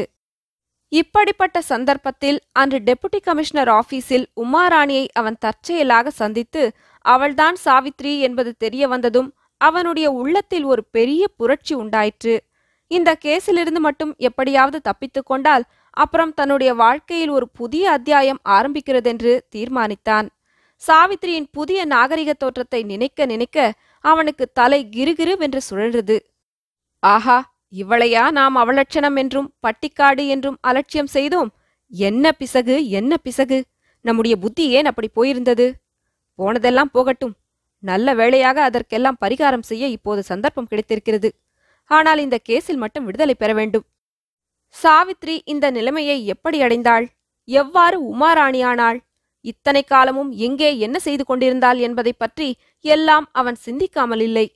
ஆனால் வக்கீல் ஆபத் சகாயமையரைப் போலவே அவனும் எது எப்படி இருந்தாலும் மன்னித்துவிடத் தயாராயிருந்தான். இவ்வளவெல்லாம் அவளை தான் கஷ்டத்துக்கு உள்ளாக்கியிருக்கும்போது அவளுடைய காரியங்களைப் பற்றி கேள்வி கேட்க தனக்கு என்ன உரிமை இருக்கிறது? போனதெல்லாம் போகட்டும். இரண்டு தரப்பிலும் எல்லாவற்றையும் மறந்துவிட்டு புதிய வாழ்க்கை தொடங்குவதுதான் சரி. சிறைக்குள்ளே தன்னந்தனியாக உட்கார்ந்து இப்படியெல்லாம் புனருத்தாரண சிந்தனையில் ஆழ்ந்திருந்தவனிடம் வக்கீல் ஆபத் சகாயமையர் வந்து உன்னிடம் ஒருவர் ஷத்தை எடுத்துக்கொண்டிருக்கிறார் பணம் செலவழித்து உன்னை விடுதலை செய்ய முயற்சி எடுக்கப் போகிறார். ஆனால் அவர் யார் என்று நீ விசாரிக்க கூடாது. விடுதலையானதும் சென்னையை விட்டு கல்கத்தாவுக்கு போய்விட வேண்டும். என்று சொன்னால் அவனுக்கு ஆத்திரமுண்டாகாதா ஆனாலும் நிபந்தனைகளுக்கு சம்மதித்தான். அதை நிறைவேற்றும் உத்தேசம் அவனுக்கு லவலேசமும் இல்லையாகையால் விடுதலையான மறுநாளே உமாராணியின் பங்களாவை தேடிக்கொண்டு வந்து சேர்ந்தான். உமா இதை எதிர்பார்க்கவே இல்லை. விடுதலையானதும் ஸ்ரீதரன் என்ன செய்வான் என்பதைப் பற்றி அவள் நினைத்ததற்கு இது முற்றும் மாறாயிருந்தது. ஒருவேளை அவர் விடுதலை அடைந்ததும் தனக்கு ஒரு கடிதம் எழுதலாம் என்றும் அதில் அவர் தான் செய்த உதவிக்காக ரொம்பவும் நன்றி செலுத்துவார் என்றும் கல்கத்தாவுக்கு போவதற்கு முன்னர் ஒரு தடவையாவது தன்னை வந்து பார்ப்பதற்கு ஆசைப்பட்டு அதற்கு அனுமதி கேட்கக்கூடும் என்றும் எண்ணினாள். அப்படி அவர் எழுதினால் அவரை தன்னை வந்து பார்த்து போக சொல்லலாமா வேண்டாமா? என்று உமா சிந்தனை செய்தாள். போனால் போகட்டும் என்று வரச் சொல்வோமே. அவர் வந்து தம்முடைய பழைய காரியங்களுக்காக ரொம்பவும் வருத்தப்பட்டாரானால் இப்போதைக்கு நீங்கள் வேறு நான் வேறுதான். கொஞ்ச காலம் நீங்கள் கல்கத்தாவிலேயே இருங்கள். அதற்கு பிறகு உங்களுடைய சுபாவம் மாறியிருக்கிறதென்று எனக்கு நிச்சயமானால் பிறகு பார்த்து கொள்ளலாம். என்று பதில் சொல்லலாமா? என ஒரு சமயம் நினைப்பாள். அடுத்த நிமிஷம் சி என்ன சபலம். அந்த மனுஷரிடம் இனிமேல் இந்த ஜென்மத்தில் சேர்ந்து வாழ முடியுமா? என்றும் தோன்றும். அல்லது அவர் நிபந்தனையின்படி நேரே கல்கத்தாவுக்கே போய் அங்கிருந்து தனக்கு கடிதம் எழுதக்கூடும். அந்த கடிதத்தில் அவர் நிஜமாகவே பச்சாதாபப்படுவதாக தெரிந்தால் பிறகு குழந்தை சார்வை பற்றி அவருக்கு எழுதி தெரியப்படுத்தலாம். என்று நினைப்பாள். உடனே வேண்டாம் வேண்டாம். அவருக்கு குழந்தை வேறு வேண்டி கிடக்கா? சிவசிவா அந்த புண்ணியவதி அவர் அம்மா என் குழந்தையை கொன்றாலும் கொன்று விடுவாள் என்று எண்ணுவாள். உமாவின் மனோநிலை இம்மாதிரி இருந்தபோது ஒரு நாள் ஸ்ரீதரன் பிஏ என்று அச்சடித்த சீட்டை வேலைக்காரன் கொண்டு வந்து கொடுக்கவே அவளுக்கு கோபம் அபரிமிதமாய் வந்தது. நான் எதிர்பார்த்தபடி ஒன்றும் நடக்கவில்லை. அந்த மனுஷர் நிபந்தனையை நிறைவேற்றவில்லை. கடிதம் எழுதி தன்னை வந்து பார்க்க அனுமதி கேட்கவும் இல்லை. துணிச்சலாக நேரிலேயே வந்திருக்கிறார். புருஷன் பாத்தியத்தை கொண்டாடி கொண்டு வந்திருக்கிறார் போலிருக்கிறது. பேஷ் அப்படியா சமாச்சாரம்? பார்க்க முடியாது என்று சொல்லி அனுப்பிவிடலாமா? என முதலில் நினைத்தாள் உமா. உடனே அதை மாற்றிக்கொண்டாள் அவரிடம் நமக்கு என்ன பயம்? வரட்டும் நன்றாக புத்தி கற்பித்து அனுப்பலாம். வரச்சொல் என்று சொல்லிவிட்டு உமா ஒரு நிமிஷம் அலட்சியமாய் உட்கார்ந்திருந்தாள். உடனே ஏதோ ஞாபகம் வந்தவளைப் போல் முகத்தை கண்ணாடியில் பார்த்து கொஞ்சம் அழகுபடுத்திக் கொண்டாள். பிறகு ஜன்னலோரமாய் சென்று வாசலில் பார்த்தாள். ஸ்ரீதரன் மோட்டாரிலிருந்து இறங்கினான். அவன் இப்போது முன்பு டெபுட்டி கமிஷனர் ஆபீஸில் பார்த்தது போல் கையில் விலங்குடனும் சோர்ந்த முகத்துடனும் பரிதாபத் தோற்றம் கொண்டிருக்கவில்லை. நாகரிகமாக உடுப்பணிந்து கொண்டு தலையில் தொப்பியுடன் நவயௌவன விடப்புருஷனாக விளங்கினான். அன்று விலங்கு போட்டிருந்த கையில் இன்று பாதி பிடித்த சிகரெட் காணப்பட்டது. லவலேசமும் மாறுதலில்லை. ஏழு வருஷத்துக்கு முன் எப்படியோ அப்படியேதான் இன்றும் இருக்கிறார் என்று உமா எண்ணினாள். இதனால் அவளுடைய கோபம் பன்மடங்கு பெருகிற்று. ஸ்ரீதரன் டக் டக் என்று மிடுக்குடன் நடந்து உள்ளே வந்தபோது உமா ஒரு புத்தகத்தை படிக்கும் பாவனையில் இருந்தாள். ஸ்ரீதரனுடைய முகத்தை அவள் ஏறிட்டு பார்க்கவில்லை. ஸ்ரீதரன் உமாவுக்கு எதிரில் கிடந்த சோஃபாவில் ஜம்மென்று உட்கார்ந்தான். ஒரு நிமிஷம் கழித்து உமா என் முகத்தை பார்க்க உனக்கு பிடிக்கவில்லை போலிருக்கிறது என்றான். உமா கையில் இருந்த புத்தகத்தை கீழே எறிந்தாள். ஸ்ரீதரனை நேருக்கு நேர் பார்த்தாள். ஆமாம் உமது முகத்தை பார்க்க எனக்கு பிடிக்கவில்லைதான். நீர் எதற்காக இங்கே வரவேணும் விடுதலையானவுடன் மெட்ராஸை விட்டு போய்விடுகிறேன் என்று சொன்னீரா இல்லையா? அந்த நிபந்தனை மேல்தானே பணத்தை கொடுத்து உம்மை விடுதலை செய்தேன்? பின்னேன் இங்கு வந்தீர்? என்று விடுவிடுவென்று பேசினாள். ஏன் வந்தேனா? என்று ஸ்ரீதரன் நிதானமாய் கேட்டுவிட்டு சிரித்தான். அந்த சிரிப்பு உமாவுக்கு நெருப்பாய் இருந்தது. உன்னை விட்டு போக முடியாமல் தான் வந்தேன். கோச்சுக்காத சாவித்ரி அந்த பழைய கதையெல்லாம் மறந்துடு என்று ஸ்ரீதரன் சொல்வதற்குள் உமா அளவிலாத எரிச்சலுடன் கோபமாவது சாவித்திரியாவது இங்க சாவித்திரி என்று ஒருவரும் இல்லை. சாவித்திரி செத்துப்போய் எத்தனையோ காலமாச்சு என்றாள். நெஜந்தான் நீ இப்போது பழைய பட்டிக்காட்டு சாவித்ரி இல்ல. நானும் பழைய ஸ்ரீதரன் இல்ல. ரெண்டு பேரும் புனர்ஜென்மம் எடுத்து விட்டோம் அந்த கர்நாடக நாட்டுப்புறத்து சாவித்திரியா எனக்கு பிடிக்கவில்லை. வாஸ்தவம்தான் ஆனா ஸ்ரீதரன் இப்போது சோஃபாவிலிருந்து எழுந்திருந்து உமாவை நோக்கி நாலடி நடந்து வந்து ஆனா உமாராணி மிதித்த பூமியை கூட இன்று நான் பூஜை செய்ய தயார் என்று முடித்தான். இந்த நாடகப் பேச்சு உமாவுக்கு நாராசமாய் இருந்தது. அவளும் எழுந்து நின்று ஆனால் நீர் மிதித்த பூமியை மிதிப்பதற்கு கூட உமாராணி இப்போது தயாராயில்லை. அந்த காலம் மலையேறி விட்டது போவெளியே என்றாள். வெளியே போக வேணுமா? உன்னை விட்டு விட்டா? முடியாது உமா முடியாது. நீ என்னுடைய மனைவி. நான் உனக்கு தாலி கட்டிய புருஷன். ஞாபகம் இருக்கட்டும் என்றான். உமாவின் கோபம் இதனால் கொழுந்துவிட்டு எரியத் தொடங்கியது. மரியாதையாக போகிறீரா? தர்வானை கூப்பிட வேண்டுமா என்று கேட்டாள். ஸ்ரீதரனும் கோபத்துடன் எங்கே? கூப்பிடு பார்க்கலாம் என்றான். உமா மேஜை மீதிருந்த மணியை அடித்தாள். அடுத்த நிமிஷம் தர்வான் உள்ளே வந்தான். தர்வான் இந்த ஐயாவை கேட்டுக்கு வெளியில கொண்டு போய் விட்டுட்டு வா. என்றாள் உமா. சலோ பாபு சலோ என்றான் தர்வான். ஸ்ரீதரன் உமாவை கண்ணில் பொறிபறக்க பார்த்து ஓஹோ இவ்வளவு காயிடுதா சாவித்ரி பொறு. ரெஸ்டிடியூஷன் ஆஃப் கான்ஜுகல் ரைட்ஸுக்கு தாம்பத்திய உரிமை. சூட் போட்டு உன்னை கோர்ட்ல கொண்டு வந்து நிறுத்துறேன். தர்வானை கூப்பிடுறதையெல்லாம் அப்ப பாக்கறேன் என்றான். சலோ பாபு உன்னை போல ரொம்ப ஆத்மி பார்த்திருக்கான் என்று சொல்லி தர்வான் ஸ்ரீதரனை பிடித்து தள்ள போனான். ஹும் என்று அவனை அதட்டிவிட்டு ஸ்ரீதரன் தானே விரைவாக நடந்து வெளியே சென்றான். ஸ்ரீதரன் போனதும் உமாராணி சோஃபாவில் குப்புறப்படுத்து கொண்டு விம்மி அழுதாள்.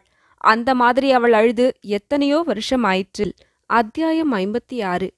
வந்தாரே தீக்ஷிதர் இதற்கிடையில் சம்பு சாஸ்திரியும் சாருவும் தமிழ்நாட்டின் கிராமங்களில் ஒரு பெரிய கிளர்ச்சியை உண்டு பண்ணி கொண்டிருந்தார்கள். ஆரம்பத்தில் அவர்கள் கால்நடையாக நடந்தும் சாலையில் போய்க் கொண்டிருந்த போக்கு வண்டிகளில் ஏறிக்கொண்டும் கிராமம் கிராமமாக சென்றார்கள்.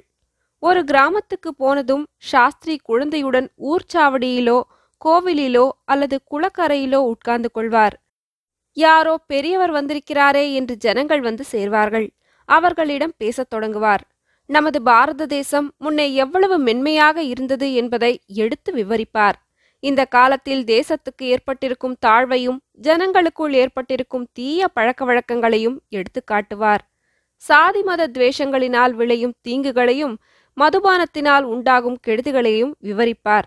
தாம் சொல்வதற்கெல்லாம் ஆதாரமாக புராண இதிகாசங்களிலிருந்தும் திருமந்திரம் திருக்குறள் முதலிய தமிழ் நூல்களிலிருந்தும் மேற்கோள்கள் எடுத்து காட்டுவார். இடையிடையே குழந்தை சாருவும் தாத்தா சொல்லிக் கொடுத்த பாட்டு ஏதாவது சொல்வாள். சீக்கிரத்தில் இவர்களுடைய கீர்த்தி நெடுக பரவத் தொடங்கியது. ஒரு பெரியவரும் குழந்தையுமாக ஊர் ஊரா வருகிறார்களாம். அந்த பெரியவர் ரொம்ப படித்தவராம். சாஸ்திரங்களில் கரை கண்டவராம்.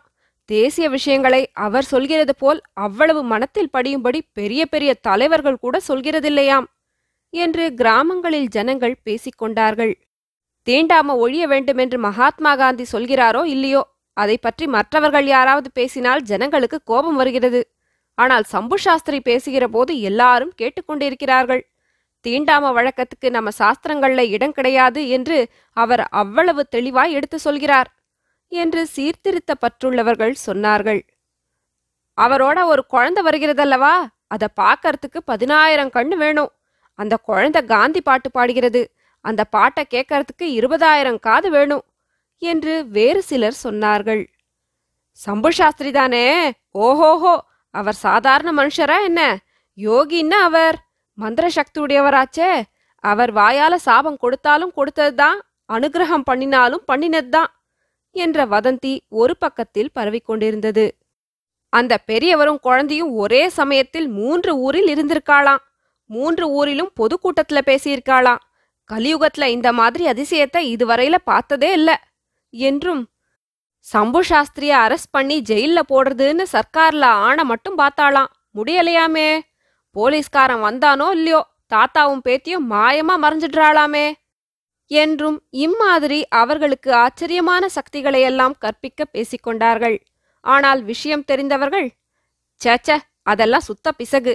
இந்த மாதிரி குருட்டு நம்பிக்கை தான் தேசத்தை கெடுக்கிறது. சம்பு சாஸ்திரிய என்னத்துக்காக சர்க்கார்ல அரெஸ்ட் அவர்தான் கவர்மெண்ட் பேச்சையோ வெள்ளைக்காரன் பேச்சையோ எடுக்கிறதே இல்லையே.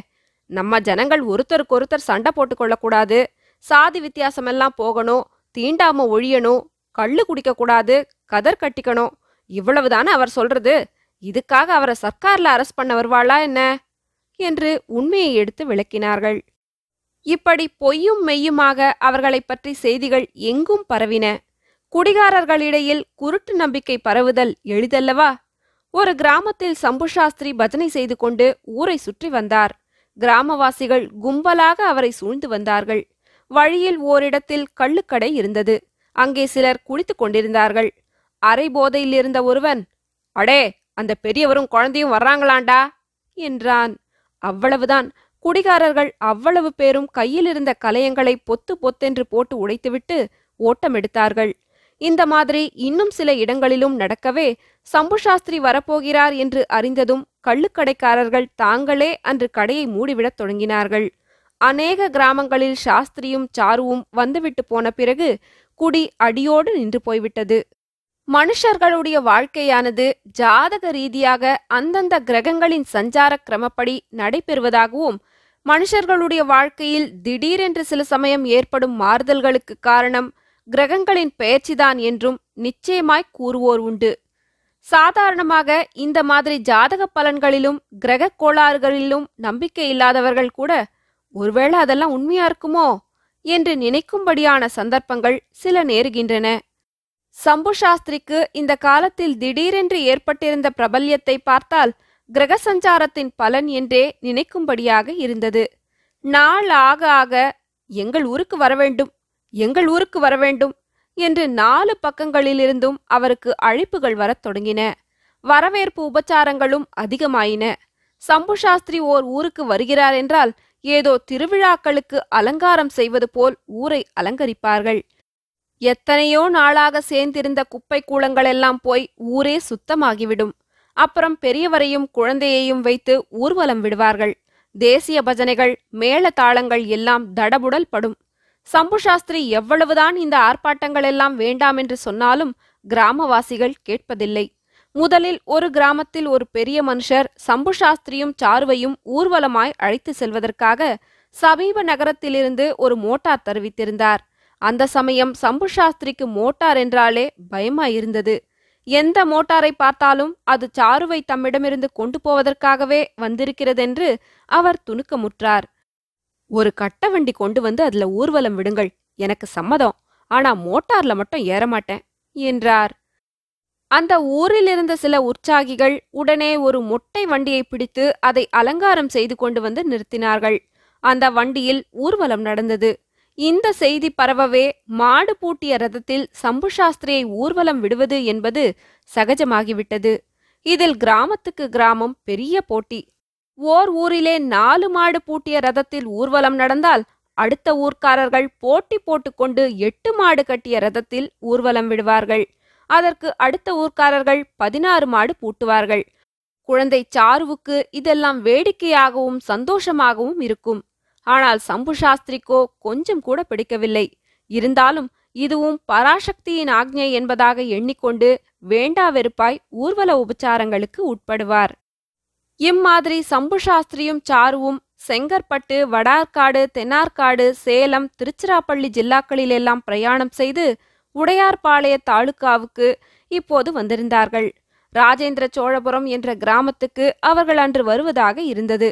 ஊரில் வீதிகளெல்லாம் சுத்தம் செய்யப்பட்டு வீட்டு வாசல்களில் கோலம் போட்டிருந்தார்கள். எங்கே பார்த்தாலும் தோரணங்களும் நல்வரவு வளைவுகளும் காணப்பட்டன. ஊரில் உள்ள புருஷர்களெல்லாம் ஊருக்கு வெளியே பெரியவரையும் குழந்தையையும் வரவேற்பதற்காக போய்விட்டனர். வீட்டு வாசல்களிலெல்லாம் ஊர்வலத்தை எதிர்பார்த்து கொண்டு ஸ்திரீகள் நின்றார்கள். அந்த சமயத்தில் அந்த கிராமத்து வீதியில் ஒரு மனுஷர் அவசர அவசரமாக நடந்து போய்க் கொண்டிருந்தார். அவர் வேறு யாரும் இல்லை. நமது பழைய சிநேகிதர் நெடுங்கரை சங்கர தீட்சிதர் தான். இன்னைக்கு இந்த ஊர்ல என்ன விசேஷம்? என்று கேட்பதற்கு அவருடைய நாக்கு துடித்துக் கொண்டிருந்தது. ஆனால் புருஷர்களே இல்லாமல் வீட்டு வாசல்களிலெல்லாம் ஸ்திரீகளாய் நிற்கவே இதென்னடா வம்பு? என்று அவர் மேலும் விரைவாக நடந்தார். கடைசியில் ஒரு வீட்டிலிருந்து ஒரு பிராமணர் வெளியே வந்து கொண்டிருந்ததைக் கண்டதும் அவருக்கு பரம சந்தோஷமாயிற்று. தீக்ஷிதர் அந்த பிராமணரை நிறுத்தி ஏன் சுவாமி என்ன ஏக அலங்காரமும் அமக்களமுமா இருக்கே? என்ன விசேஷம்? ஏதாவது உற்சவம் கிச்சவம் உண்டா? என்று கேட்டார். உற்சவம் ஒன்றும் இல்ல. மகான் சம்பு சாஸ்திரி வந்திருக்கார். இத்தனை நேரம் ஊர்வலம் கிளம்பி இருக்கும். அங்கதான் நானும் போறேன் என்றார் அந்த பிராமணர். யாரு? மகான் சம்பு சாஸ்திரியா? அது யாரையா ஒத்தன் அப்படி கிளம்பியிருக்கான் என்று தீக்ஷிதர் கேட்டார். என்ன சுவாமி அவன் இவன் என்கிறீர்? சம்பு சாஸ்திரி சம்பு சாஸ்திரின்னு எங்க பார்த்தாலும் பிரசித்தமா இருக்கே. உமக்கு தெரியாதா? நான் எங்கேயோ ஒரு பட்டிக்காட்டுல கிடக்கிறவன். கணத்து தவளைக்கு நாட்டு வளப்பமேன் என்று சொன்னாப்ல. உலக விஷயங்களை அவ்வளவா நான் காரில் போட்டுக்கொள்கிறதில்ல. இப்பவெல்லாம் காந்தி கீந்தி காங்கிரஸ் கீங்கிரஸ் என்றெல்லாம் கூட சொல்கிறாளோ இல்லையோ? நான் அந்த விவகாரத்துக்கெல்லாம் போறதே கிடையாது. அப்படின்னா இந்த மகான் சம்பு சாஸ்திரி என்கிறவர் மகாத்மா காந்திக்கு போட்டியாக கிளம்பி இருக்காராக்கோ அப்படிலாம் ஒன்றுமில்லை. மகாத்மா காந்தியை பின்பற்றுங்கோன்னு தான் இவரும் சொல்றார். ஒரு சின்ன குழந்தையும் கூட அழைச்சிட்டு போறார். அந்த குழந்தைக்கு தான் சாரு என்று பெயர். இவா போற இடமெல்லாம் ஜனங்கள் அப்படியே மாறி போயிடுறா. ஊரெல்லாம் சுத்தமாயிடுறது. சண்டை சச்சரவெல்லாம் நின்று போயிடுறது. பாருங்கோ விருத்தாச்சலத்துக்கு பக்கத்துல கள்ளுக்கடைக்காரர்கள்லாம் சேர்ந்து உமக்கு பத்தாயிரம் ரூபாய் கொடுத்துடுறோம். குடிக்க வேண்டாம்னு பிரச்சாரம் பண்றத மட்டும் நிறுத்திடுங்கோன்னு சொன்னாளாம். அவர் அப்படியெல்லாம் பேசிண்டு என்கிட்ட வராதேங்கோ என்று சொல்லிட்டாராம். அப்படிப்பட்ட மகான் ஐயா அவர்? ஓஹோ இருக்கலாம். உலகம் பலவிதம்னு பெரியவா தெரியாமலா சொல்லிருக்கா? இந்த மகான் சம்பு சாஸ்திரி என்கிறவருக்கு எந்த தேசம் எந்த ஊர்னு கேள்வியுண்டோ? தஞ்சாவூர் ஜில்லாவில் தான் நெடுங்கரன்னு ஒரு கிராமத்துல பிறந்ததாக சொல்லிக்கிறா. ஆனா ரொம்ப நாள் அவர் சென்னப்பட்டினத்தில் தான் இருந்தாராம். ஓஹோ நெடுங்கர சம்புடு சாஸ்திரி தானா? அந்த ஆஷாட பூதியாத்தான் இருக்கணும்னுட்டு அப்பவே நினைச்சேன். தன்னை பெற்ற தாயார் கிண்ணி பிச்சை எடுக்கிறாள். பிள்ளை கும்பகோணத்துல கோதானம் பண்றான்னு வசனம் சொல்வாளே அந்த கதையாத்தான் இருக்கு. தீக்ஷிதர் இப்படி சொன்னது இந்த இன்னொரு பிராமணரின் காதில் சரியாக விழவில்லை. அதற்குள் எதிரே சம்பு சாஸ்திரி சாருவின் ஊர்வலம் வந்துவிட்டது. ஊர்வலத்திலிருந்து கிளம்பிய மகாத்மா காந்தி கி ஜே பாரத் மாதா கி ஜே சம்பு சாஸ்திரி கி ஜே என்ற கோஷங்களின் பெரிய சப்தத்தில் தீக்ஷிதரின் பேச்சு அடிபட்டு போயிற்று. அந்த பிராமணரும் தீக்ஷிதரை பிரிந்து ஊர்வல கூட்டத்தில் கலந்து கொண்டார். அத்தியாயம் ஐம்பத்தி ஏழு நெடுங்கரை பிரயாணம். பதினாறு மாடு பூட்டிய ரதத்தில் சம்பு சாஸ்திரி கழுத்தில் பூமாலைகளுடனும் பக்கத்தில் ஒரு குழந்தையுடனும் ஊர்வலம் வருவதைக் கண்டதும் தீக்ஷிதருக்கு ஒரே பிரமிப்பாய் போய்விட்டது. எப்படியும் தஞ்சாவூர் ஜில்லாக்காரனுடைய மூளையே மூளை. எப்படி ஊரை ஏமாத்தின்னு இருக்கான் பார்த்தாயா? என்று தனக்குத்தானே சொல்லிக் கொண்டார். இந்த பொண்ணு உன்னை எங்க போய் பிடிச்சான்? என்று மனத்துக்குள் கேட்டுக்கொண்டார் ஊர்வலம் முடிந்து எல்லாரும் ஊர்ச்சாவடியை அடைந்தார்கள். அங்கே பொதுக்கூட்டம் நடக்க ஏற்பாடாகியிருந்தது மரத்தடியில் பெரிய மேடை கட்டி பாரத மாதா படத்தை வைத்து அலங்கரித்திருந்தார்கள். சம்பு சாஸ்திரியும் சாருவும் இன்னும் சிலரும் மேடையின் மீது அமர்ந்தார்கள். அந்த சமயத்தில் தீக்ஷிதர் கூட்டத்தில் புகுந்து இடித்து பிடித்து கொண்டு போய் மேடை அருகில் வந்து சேர்ந்தார். சம்பு சாஸ்திரியை பார்த்து சாஸ்திரிகளே சௌக்கியமா? என்று கேட்டார். அடாடா தீக்ஷிதர் வாளா இங்க எங்க வந்தேள்? எதிர்பாராத விஜயமாயிருக்கிறதே என்றார் சம்பு சாஸ்திரி. தீக்ஷிதரை பார்த்ததில் சம்பு சாஸ்திரிக்கு வெறுப்பும் சந்தோஷமும் கலந்தாற்போல் உண்டாயின. இந்த மனுஷர் இங்கே எங்கு வந்து சேர்ந்தார்? என்று ஓர் எண்ணம். இவரிடம் நெடுங்கரையை பற்றி தகவல் தெரிந்து கொள்ளலாமே என்று ஓர் ஆசை. ஆமாங்கானோ உலகமெல்லாம் இப்போ உம்ம பேச்சாதானே இருக்கு? தமிழ்நாட்டு மகாத்மா காந்தின்னு கூட உம்ம பத்தி சொல்றாளே. அப்பேற்பட்டவர் நம்ம ஊர்க்காரராச்சே அவரை பார்க்கணும்னு வந்தேன். உம்மகிட்ட தனியா ஒரு விஷயமும் பேச வேண்டியிருக்கு. அதுக்கென்ன? கூட்டம் முடிந்ததும் பேசலாம் என்றார் சம்பு சாஸ்திரி. கூட்டத்தில் வழக்கம் போல் வரவேற்பு பேச்சுகள் முடிந்ததும் சாரு எழுந்திருந்து காந்தி பாட்டு ஒன்று பாடினாள். கூட்டத்தில் இருந்தவர்கள் குழந்தையின் பாட்டை ரொம்பவும் ரசித்து ஆனந்தித்தார்கள். பின்னர் சம்பு சாஸ்திரி எழுந்திருந்து பேசினார். பழைய நாட்களில் பாரத தேசம் எவ்வளவு பெருமையுடன் இருந்தது என்பதை எடுத்துச் சொன்னார். தேசம் தற்சமயம் க்ஷீணமடைந்திருப்பதை எடுத்துக்காட்டினார் இந்த தேசத்தை புனருத்தாரணம் செய்வதற்கு மகாத்மா காந்தி அவதாரம் செய்திருக்கிறார் என்று சொன்னார். ராமாயணம் கீதை முதலிய நூல்களிலிருந்து மேற்கோள்கள் காட்டி நம்முடைய பெரியவர்கள் சொல்லியிருப்பதைத்தான் காந்தி மகாதும் சொல்கிறார் என்று எடுத்து காட்டினார்.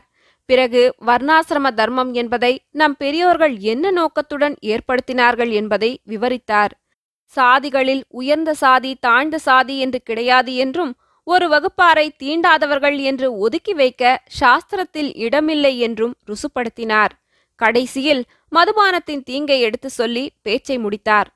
உள்ளூர்காரர்கள் வந்தனோபச்சாரம் சொன்ன பிறகு பிரமாதமான உற்சாகத்துடனும் ஜப கோஷங்களுடனும் கூட்டம் கலைந்தது. பிறகு சம்புசாஸ்திரி தீக்ஷிதரை தனியாக அழைத்துச் சென்று என்ன சமாச்சாரம் தீக்ஷிதர் தனியா பேச வேண்டும் என்கிறீர்களே? என்று கேட்டார். ஓய் சம்பு சாஸ்திரி உம்ம குட்டை எல்லார் மத்தியிலும் உடைச்சு விடலாம்னு பார்த்தேன். போனா போறது நம்ம ஊர்க்காரராச்சேன்னு விட்டேன். தெரியுமாங்கானோ என்றார் தீக்ஷிதர் குட்டை உடைக்கிறதா? என்ன சொல்றேன் தீக்ஷிதர் வாழ்? எனக்கு ஒன்னும் புரியலையே. உமக்கு ஏங்கானும் புரியும்? பெரிய அழுத்தக்காரராச்சே நீர். ஆமா எவ்வளவு ரூபாய்ங்கானும் சேர்த்திருக்கிறீர் இதுவரையில? ரொக்கமா பத்தாயிரமாவது இருக்குமா? ரொக்கமாவது பத்தாயிரமாவது. நான் பணம் சேர்க்கறதுக்காக இப்படி கிளம்பினேன்னு நினைச்சுண்டேளா அப்பாடா இந்த பூனையும் இந்த பாலை குடிக்குமான்னு பேச மாட்டீரா நீர்? சொல்லாத போனா போம். பொண்ணு ஒன்னு அழிச்சுன்னு வந்திருக்கிறீரே அதேங்க புடிச்சீர்? அதையாவது சொல்வீரோ மாட்டீரோ? குழந்தையா பராசக்தி கொடுத்தா தீக்ஷிதரே என்று சாஸ்திரி சொல்லிவிட்டு புன்னகை புரிந்தார். அந்த புன்னகையில் இதை இந்த மனுஷர் எங்கே நம்பப் போகிறார் என்ற பாவம் தோன்றிற்று. பராசக்தி கொடுத்தாளா? என்று தீக்ஷிதர் ஒரு நீட்டு நீட்டினார். அப்படி அடியங்கானு ஓர் அடி ஓய் சம்பு சாஸ்திரி பலே கெட்டிக்காரராயிட்டிங்கானோ நீர்? என்றார். தீக்ஷிதர்வாள் ஏதோ சமாச்சாரம் சொல்லணும் நேளே அது சொல்லுங்களே எல்லாரும் எனக்காக காத்துருக்காளே என்று சம்பு சாஸ்திரி கேட்டார். சொல்றேங்கானோ சொல்றேன் உம்மா ஆம்படையாள் இருக்காளே மங்களம் அவங்க சாக கடக்கா நீரான இங்கே மீட்டிங் பேசுறீர் மீட்டிங். சம்பு சாஸ்திரிக்கு பகீர் என்றது. சாவடி குப்பத்தில் இருக்கும்போதே மங்களம் என்ன செய்கிறாளோ என்னவோ என்று சில சமயம் சம்பு சாஸ்திரி எண்ணுவதுண்டு. அவள் விஷயத்தில் நம்முடைய கடமையில் தவறிவிட்டோமோ என்ற எண்ணம் அவர் மனத்தில் அடிக்கடி தோன்றி வருத்துவதுண்டு. இப்போது மங்களம் சாக கிடக்கிறாள் என்றதும் அவர் இருதயம் படீரென்று வெடிக்கிறா போல் இருந்தது. நிஜமாகவா தீக்ஷிதர்வால் விளையாடுறேளா? என்று கேட்டார். உம்மோட வந்து விளையாட வரேன். நீரும் பச்சை குழந்தை நானும் பால்யம். ரெண்டு பேரும் விளையாட வேண்டியதுதான். நீர்தான் விளையாடுறதுக்குன்னு ஒரு குட்டியை பிடிச்சி இழுத்துண்டு வந்திருக்கீர். எனக்கென்னங்கான விளையாட்டு? சம்பு சாஸ்திரி தீக்ஷிதரின் இந்த அசந்தர்ப்ப பேச்சை காதிலேயே வாங்கிக் கொள்ளாமல் இல்ல தீக்ஷிதர் வாழ் மங்களம் அவள் பிறந்தகத்துக்கு போயிருந்தாளேன்னு கேட்டேன் என்றார். நீர் வாழ்ந்தாப்புல இருக்கு பிறந்தாத்துக்கு போனவ அங்கேயே உட்கார்ந்திருப்பாள் என்று நினைச்சுனீரோ? அம்மாவும் பொண்ணும் அப்பவே திரும்பி வந்துட்டாளே. நீர் கடுதாசி கிடுதாசி ஒன்னும் போடலேன்னு உம மாமியார் மண்ணவாறு இருக்கா பாரும் அக்ரஹாரத்து தெருவுல ஒரு பிடி மண் பாக்கி கிடையாது. சம்பு சாஸ்திரி மேலே தீக்ஷிதரிடம் பேச விரும்பவில்லை. உடனே நெடுங்கரைக்கு புறப்பட்டு போக வேண்டுமென்று சாஸ்திரியின் மனத்தில் தீர்மானமாகிவிட்டது. எனவே அவர் சரி நீங்க போயிட்டு வாங்கோ தீக்ஷிதர் வாழ். நானும் சீக்கிரத்துல நெடுங்கரைக்கு வந்து சேர்றேன் என்றார். போறேன் காணோ போறேன். பின்ன உம்மகிட்ட வந்து நின்றுக்க போறேனா? ஒரு பத்து ரூபாய் பணம் இருந்தா கொடும். அப்புறம் கொடுத்துடுறேன். பணமா? பணம் என்கிறத நான் தொட்டு ரொம்ப நாள் ஆச்சே நல்ல ஆஷாட பூதிங்கானோ நீர். ஒரு சிம்டா பொடியாவது கொடுப்பீரோ? அதை கூட தொட்டு இருபது வருஷம் ஆச்சு என்பீரோ?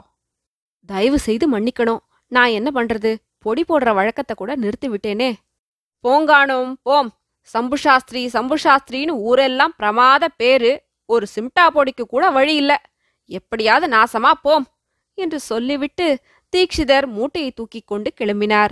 அவர் போன உடனேயே சாரு வந்து தாத்தா அந்த மாமா யார் தாத்தா? அவர் மூஞ்சிய பார்த்தா எனக்கு பிடிக்கவே இல்ல என்றாள். எனக்கும் தான் அவரை பிடிக்கறதில்ல சாரு. ஆனா அவர் ஒரு முக்கியமான சமாச்சாரம் சொன்னார். நெடுங்கரையில உனக்கு ஒரு பாட்டு இருக்கான்னு சொல்லிருக்கேனோ இல்லையோ? அவளுக்கு ரொம்ப உடம்பு சரியில்லையா? நாம நெடுங்கரைக்கு போய் அவளை பாப்போமா சாரு? என்று சாஸ்திரி கேட்டார். சாரு உடனே போகணும் தாத்தா. நான் தான் முன்னையே பிடிச்சு சொல்லிட்டு இருக்கேனே ஊர்கோலம் போய் போய் எனக்கும் அழுத்து போச்சு என்றாள் சாரு. மறுநாளே இருவரும் நெடுங்கரைக்கு பிரயாணமானார்கள். அத்தியாயம் ஐம்பத்தி எட்டு. ராஜயோசனை. சென்னை பட்டணம் கொல்லென்று இருந்தது. உமாராணியின் புருஷன் என்று சொல்லிக்கொண்டு ஒருவன் வந்திருக்கிறானாம் என்றும் அவன் உமாராணியின் பேரில் தாம்பத்திய உரிமைக்கு வழக்கு தொடுக்கப் போகிறானாம் என்றும் செய்தி பரவிற்று. எங்கே பார்த்தாலும் ஜனங்கள் இதை பற்றியே பேசிக் கொண்டிருந்தார்கள். உமாராணியின் பூர்வ ஜீவியத்தை பற்றி தெரிந்து கொள்வதில் ஏற்கனவே ரொம்ப பேருக்கு ஆவல் இருந்தது. அவளுடைய வாழ்க்கையில் ஏதோ மர்மம் இருக்கிறதென்று எல்லோருமே நினைத்தார்கள். அது என்னவோ இருக்கலாம் என்று பலர் பலவிதமாய் ஊகம் செய்து கொண்டிருந்தார்கள். இப்போது உண்மை வெளியாவதற்கு ஹேத்து உண்டாகவே நகரில் பிரமாதமான பரபரப்பு ஏற்பட்டிருந்தது. கடைசியில் ஒரு நாள் பத்திரிகைகளில் கேஸ் தாக்கலாகிவிட்டது என்ற விவரம் வெளியாயிற்று. அந்த செய்தியை பெரிய தலைப்புகளுடன் முக்கியமான இடத்தில் பத்திரிகைகள் வெளியிட்டிருந்தன. கலியுக அதிசயம் திடீரென்று வந்தவர் தாம்பத்திய உரிமை கோருகிறார். உமாராணியின் மேல் வழக்கு. என்னும் இது போன்ற தலைப்புகள் பத்திரிகைகளின் இடத்தை அடைந்தன. போஸ்டர் விளம்பரங்களிலும் இந்த கேஸ் விவரம்தான் காணப்பட்டது. மறுநாள் காலையில் ஆபத்சகாயம் ஐயரின் பாரியை கையில் ஒரு தமிழ் பத்திரிகையுடன் அவருடைய ஆபீஸ் அறைக்கு வந்து சேர்ந்தாள். ஏன்னா இதென்ன அவமானம்? உங்க உமாராணி மேல ஏதோ கேசாமே! என்றாள். அதுல உனக்கென்ன வந்தது அவமானம்? என்று வக்கீல் கேட்டார். நீங்க அங்க போயிட்டு வந்துட்டு இருக்கேளேன்னு தான் இல்லாட்டா ஊர்ல எந்த நாய் எப்படி போனா எனக்கென்ன? ஆமா என்னமோ தாம்பத்திய உரிமை கேஸ்ன்னு போட்டிருக்கே அப்படின்னா என்ன? அப்படின்னா suit for restitution of conjugal rights என்று அர்த்தம். போருமே பரிகாசம். இப்படியெல்லாம் நீங்க கிரதக்கா பேசுறத கேட்டாதான் எனக்கு எங்கேயாவது ஓடி போயிடலாம்னு தோன்றது. நீ இப்ப சொல்றியோ இல்லையோ அந்த மாதிரி நிஜமாகவே ஒரு மனுஷனுக்கு அதிர்ஷ்டம் வந்து அவன் பொண்டாட்டி அவனை விட்டு ஓடி போயிடுறான்னு வச்சுக்கோ. அந்த மடையன் அது தனக்கு அதிர்ஷ்டம்னு தெரிஞ்சுக்காம அவளை தன்னோடு வந்து இருக்க செய்யணும்னு கோர்ட்ல கேஸ் போட்டான்னா அதுக்குத்தான் தாம்பத்திய உரிமை வழக்குன்னு சொல்றது. இதென்ன வெட்கக்கேடு? இப்படி கூட ஒரு கேஸ் போடுறதுண்டா என்ன? பின்ன சட்டம் கோர்ட்டு எல்லாம் என்னத்துக்காக இருக்குன்னு நினச்சிட்டு இருக்க வக்கீல் ஆம்படையாளா இருந்துட்டு இன்னும் இது தெரிஞ்சுக்காம இருக்கியே? எனக்கு தெரிஞ்ச மட்டும் போதும். உலகத்தை பத்தி தெரிஞ்சுக்க தெரிஞ்சுக்க ஒன்னும் தெரியாமலே இருந்தா தேவலன்னு தோன்றது. போனா போகட்டும். அந்த உமாராணிக்கு நீங்க பாக்கி எல்லாத்துக்கும் வக்கீலா இருக்கிறது போறோம். இந்த கேஸுக்கு நீங்க போக வேண்டாம். எனக்கு அவமானமா இருக்கு. சரியா போச்சு. கோர்ட்ல எல்லாரும் என்னை பார்த்து இந்த கேஸ் வந்ததுக்காக அசூயப்பட்டுன்னு இருக்கா ஓம் பாடு யோகம் என்று சொல்லி சொல்லி வயித்தறிச்சல் படுறா? நீயானா இப்படி சொல்ற? இந்த கேஸ் மட்டும் நடந்தா ஐயாயிரம் ரூபாய்க்கு குறையாம வரும்படி வரும். கேஸ்ல ஜெயிச்சிட்டேன்னா அப்புறம் அட்வொகேட் ஜெனரலுக்கு அடுத்தபடி நான் தான் பெரிய வக்கீல் இந்த ஊர்ல. கேஸை ஒப்புக்கொள்ளட்டுமா? வேண்டாமா? சொல்லு. அதென்னமோ நீங்களும் உங்க கோட்டும் எப்படியாவது போங்கோ. எனக்கு ஒன்னும் பிடிக்கல என்று சொல்லிவிட்டு வக்கீலின் மனைவி எழுந்து உள்ளே சென்றாள். ஆபத் சகாயமையர் தம்முடைய முடிவான அபிப்பிராயத்தை தெரிவிப்பதற்காக அன்று உமாராணியின் பங்களாவுக்கு போனார். அவரை கண்டதும் உமாராணி என்ன வக்கீல் சார்? சட்டம் என்ன சொல்றது? என்று கேட்டாள். பார்த்த அம்மா ஜெயிக்கிறதுக்கு சான்ஸ் இல்லைன்னு சொல்றதுக்கு இல்லை. இந்த விஷயத்துல சட்டம் சுவர் மேல் பூனை மாதிரி இருக்கு. இந்த பக்கம் குதிச்சாலும் குதிக்கும் அந்த பக்கம் குதிச்சாலும் குதிக்கும். கடைசியில ஜட்ஜினுடைய அபிப்பிராயத்தை பொறுத்தது. அவ்வளவு இடம் இருந்தா போதும். கேஸை நடத்துறதுக்கு வேண்டிய ஏற்பாடு பண்ணுங்க. கேஸ் நமக்கு ஜெயிக்கவே ஜெயிக்காதுன்னா கூட நடத்தி பார்க்கறதுன்னு நான் தீர்மானிச்சிட்டேன் என்று உமாராணி சொன்னாள். அப்போது வக்கீல் சிறிது தயக்கத்துடன் ஒரு விஷயம் சொல்லணும்னு நினைக்கிறேன். அது என்னுடைய கடமை. நீங்க சொல்ல சொன்னா சொல்றேன். என்றார். பேஷா சொல்லுங்க சார். எப்பேற்பட்ட சமாச்சாரமா இருந்தாலும் என்னை ஒன்றும் செய்யாது. என் நெஞ்சு அப்படி கல்லாகிவிட்டது என்றாள் உமா. ஊரெல்லாம் அதுக்குள்ள இந்த கேஸை பத்தியே பேச்சா இருக்கு. கேஸ் ஆரம்பிச்சா எடுத்துனா பேச்சு இன்னும் ரொம்ப அதிகமா போய்விடும். வெளியில நீங்க கிளம்புறதுக்கு முடியாதபடி ஆனாலும் ஆயிடும். நம்ம ஜனங்களின் சுபாவம் தான் உங்களுக்கு தெரியுமே. இதையெல்லாம் யோசித்தா ஏதாவது ஒரு விதமா ராஜியா போயிடுறது தான் நல்லதுன்னு எனக்கு தோன்றது. அப்போது உமாவின் முகத்தில் உண்டான மாறுதலை பார்த்த வக்கீல் உடனே பரபரப்புடன் நான் என்னமோ அவரோட உங்களை போய் இருக்க சொல்றதாக நினைச்சுக்கப்படாது. மிஸ்டர் ஸ்ரீதரனுடைய சுபாவம் எனக்கு இப்போ நன்னா தெரிஞ்சு போச்சு. ஏதாவது கொஞ்சம் பணம் கொடுத்தா வாங்கிட்டு போயிடுவார். நீங்க உத்தரவு கொடுத்தேன்னா நான் போய் அவரை பார்த்து பேசிட்டு வரேன் என்றார். உமா லேசாக சிரித்தாள். அந்த சிரிப்பில் ஆத்திரமும் அருவருப்பும் கலந்திருந்தன. ராஜியா போறதா? பணம் கொடுக்கறதா? என்னத்துக்காக பணம் கொடுக்கறது வக்கீல் சார்? மேலும் மேலும் இவர் பாபகிருத்தியங்களை செய்வதற்கா? என்று உமா கேட்டுவிட்டு ஒரு நிமிஷம் பேசாமல் இருந்தாள். என் மேல் இவர் கேஸ் போடுகிறதா? நான் பணம் கொடுத்து ராஜியா போகிறதா? பேஷ் ஒரு காலத்துல இந்த மனுஷன் பேரில் வைத்த ஆசையினால் என் இருதயம் என்னமாய் துடித்திருக்கிறது? உங்களுக்கு தெரியுமா? எத்தனை நாள் இவரை நினைத்து நினைத்து ரா பகல் தூக்கமில்லாமல் கழித்திருக்கிறேன் தெரியுமா? எவ்வளவு நாள் கண்ணீர் விட்டு அழுதிருக்கிறேன் தெரியுமா? இப்போது கூட என்று சொல்ல வந்தவள் திடீரென்று நிறுத்தி அதையெல்லாம் பற்றி என்னத்திற்கு இப்போது பேச வேண்டும்? போங்கள் கேச நடத்துவதற்கு ஏற்பாடு செய்யுங்கள். இனிமே ராஜி கீஜின்னு என்கிட்ட ஒன்றும் பேச வேண்டாம் என்றாள். இப்படி சொல்லிவிட்டு உமா வேறு பக்கம் திரும்பி கைகளால் கண்களை மூடிக்கொண்டாள். அவளுடைய மனத்தில் பொங்கிய துக்கத்தை ஒருவாறு அறிந்து கொண்ட அபத்சகாயமையர் எழுந்திருந்து வெளியே போனார். வாசற்படி வரையில் போனவர் மறுபடியும் திரும்பி வந்து இன்னொரு சமாச்சாரம் சொல்ல மறந்துட்டேன். குழந்தை சாருவ பத்தி என்றார். உமா கண்ணை துடைத்துக்கொண்டு வக்கீலை நிமிந்து பார்த்து என்ன? என்று கேட்டாள். சம்பு சாஸ்திரியும் சாருவும் இப்போது தஞ்சாவூர் ஜில்லாவுல நெடுங்கரை என்கிற ஊருக்கு போயிருக்காளாம். நெடுங்கரைக்கா போயிருக்கா? நெடுங்கரை நெடுங்கரை என்று உமா தனக்குத்தானே சொல்லிக் கொண்டாள். பிறகு? இது உங்களுக்கு எப்படி தெரிஞ்சது? இன்னும் அவளை போலீசார் கவனிச்சுட்டு வராளா என்ன? என்று கேட்டாள். அவர்களுடைய பிரச்சாரத்தினால கிராமாந்தரங்கள்ல எல்லாம் பெரிய குழப்பம் உண்டாகிறதாம். அதற்காக அவர் பின்னோடியே சிஐடிக்கார ஒருத்தன் போயிட்டு இருக்கானா அவனுடைய ரிப்போர்ட்ல இருந்துதான் அவர்கள் நெடுங்கரைக்கு போயிருக்கிறது தெரிந்தது. சரி உங்களுக்கு கோர்ட்டுக்கு நேரமாச்சே போய்விட்டு வாருங்கள் என்றாள் உமா. வக்கீல் போன பிறகு மேஜையை திறந்து அதில் கிருஷ்ணன் வேஷத்தில் நடன கோலத்தில் தோன்றிய சாருவின் புகைப்படத்தை எடுத்தாள். அந்த படத்துக்கு முத்தம் கொடுத்துவிட்டு என் கண்ணே இந்த மாதிரி உன் அப்பா பேரும் அம்மா பேரும் சந்தி சிரிக்கிறதை பார்க்க இங்கே இல்லாமற் போனாயே நீ பாக்கியம் செய்தவள் சாரு என்று சொல்லி படத்தை மார்பின் மீது வைத்து அணைத்துக்கொண்டு கண்ணீர் உகுத்தாள். அத்தியாயம் ஐம்பத்தி ஒன்பது மங்களத்தின் மரணம். சம்பு சாஸ்திரி நெடுங்கரையை அடைந்ததும் தீக்ஷிதர் மங்களத்தை பற்றி சொன்னது உண்மைதான் என்று அறிந்தார். அப்போது பகவானுடைய கருணையின் ஒரு முக்கியமான அம்சம் அவருக்கு புலப்பட்டது. இந்த உலகத்தில் சம்பு சாஸ்திரி யாராவது ஒரு மனிதரை வெறுத்தார் தம்முடைய சத்ருவாக கருதினார் என்றால் அந்த மனிதர் சங்கர தீக்ஷிதர் தான். அப்பேற்பட்ட சங்கர தீக்ஷிதர் மூலமாக ஈசன் தம்மை மங்களத்தின் மரண தருவாயில் அவளிடம் கொண்டு சேர்த்ததை நினைத்து நினைத்து சாஸ்திரி மனம் உருகினார். இந்த ஓர் உதவி செய்ததன் பொருட்டு தீக்ஷிதர் தமக்கு ஏற்கனவே செய்துள்ள அபச்சாரங்களையெல்லாம் அவர் மன்னித்து விடவும் அவரிடம் நன்றி பாராட்டவும் தயாராய் இருந்தார் ஆறேழு வருஷமாக மங்களத்தை தாம் கைவிட்டுவிட்டு இருந்ததே பிசகு. ஐயோ இந்த சமயத்திலாவது தாம் வந்துராவிட்டால் அவள் கதி என்ன ஆயிருக்கும்? தமக்குத்தான் அப்புறம் அடுத்த ஜென்மத்திலாவது மனசாந்தி உண்டாக முடியுமா? தாம் பட்டணத்துக்கு போன பிறகு மங்களத்தின் வாழ்க்கையில் என்ன நடந்தது என்பதை பற்றி அவளே சொல்லி சாஸ்திரி தெரிந்து கொண்டார். சாஸ்திரியின் வாழ்க்கை எவ்வளவு விசேஷ சம்பவங்கள் நிறைந்ததோ அவ்வளவு மங்களத்தின் வாழ்க்கை விசேஷமற்றதாய் இருந்தது. நாலைந்து மாதத்துக்கெல்லாம் அவள் தன் தாயாருடனும் செவிட்டு வைத்தியுடனும் நெடுங்கரைக்கு திரும்பி வந்தாள். அப்போதிருந்து நெடுங்கரையில்தான் வசித்தாள்.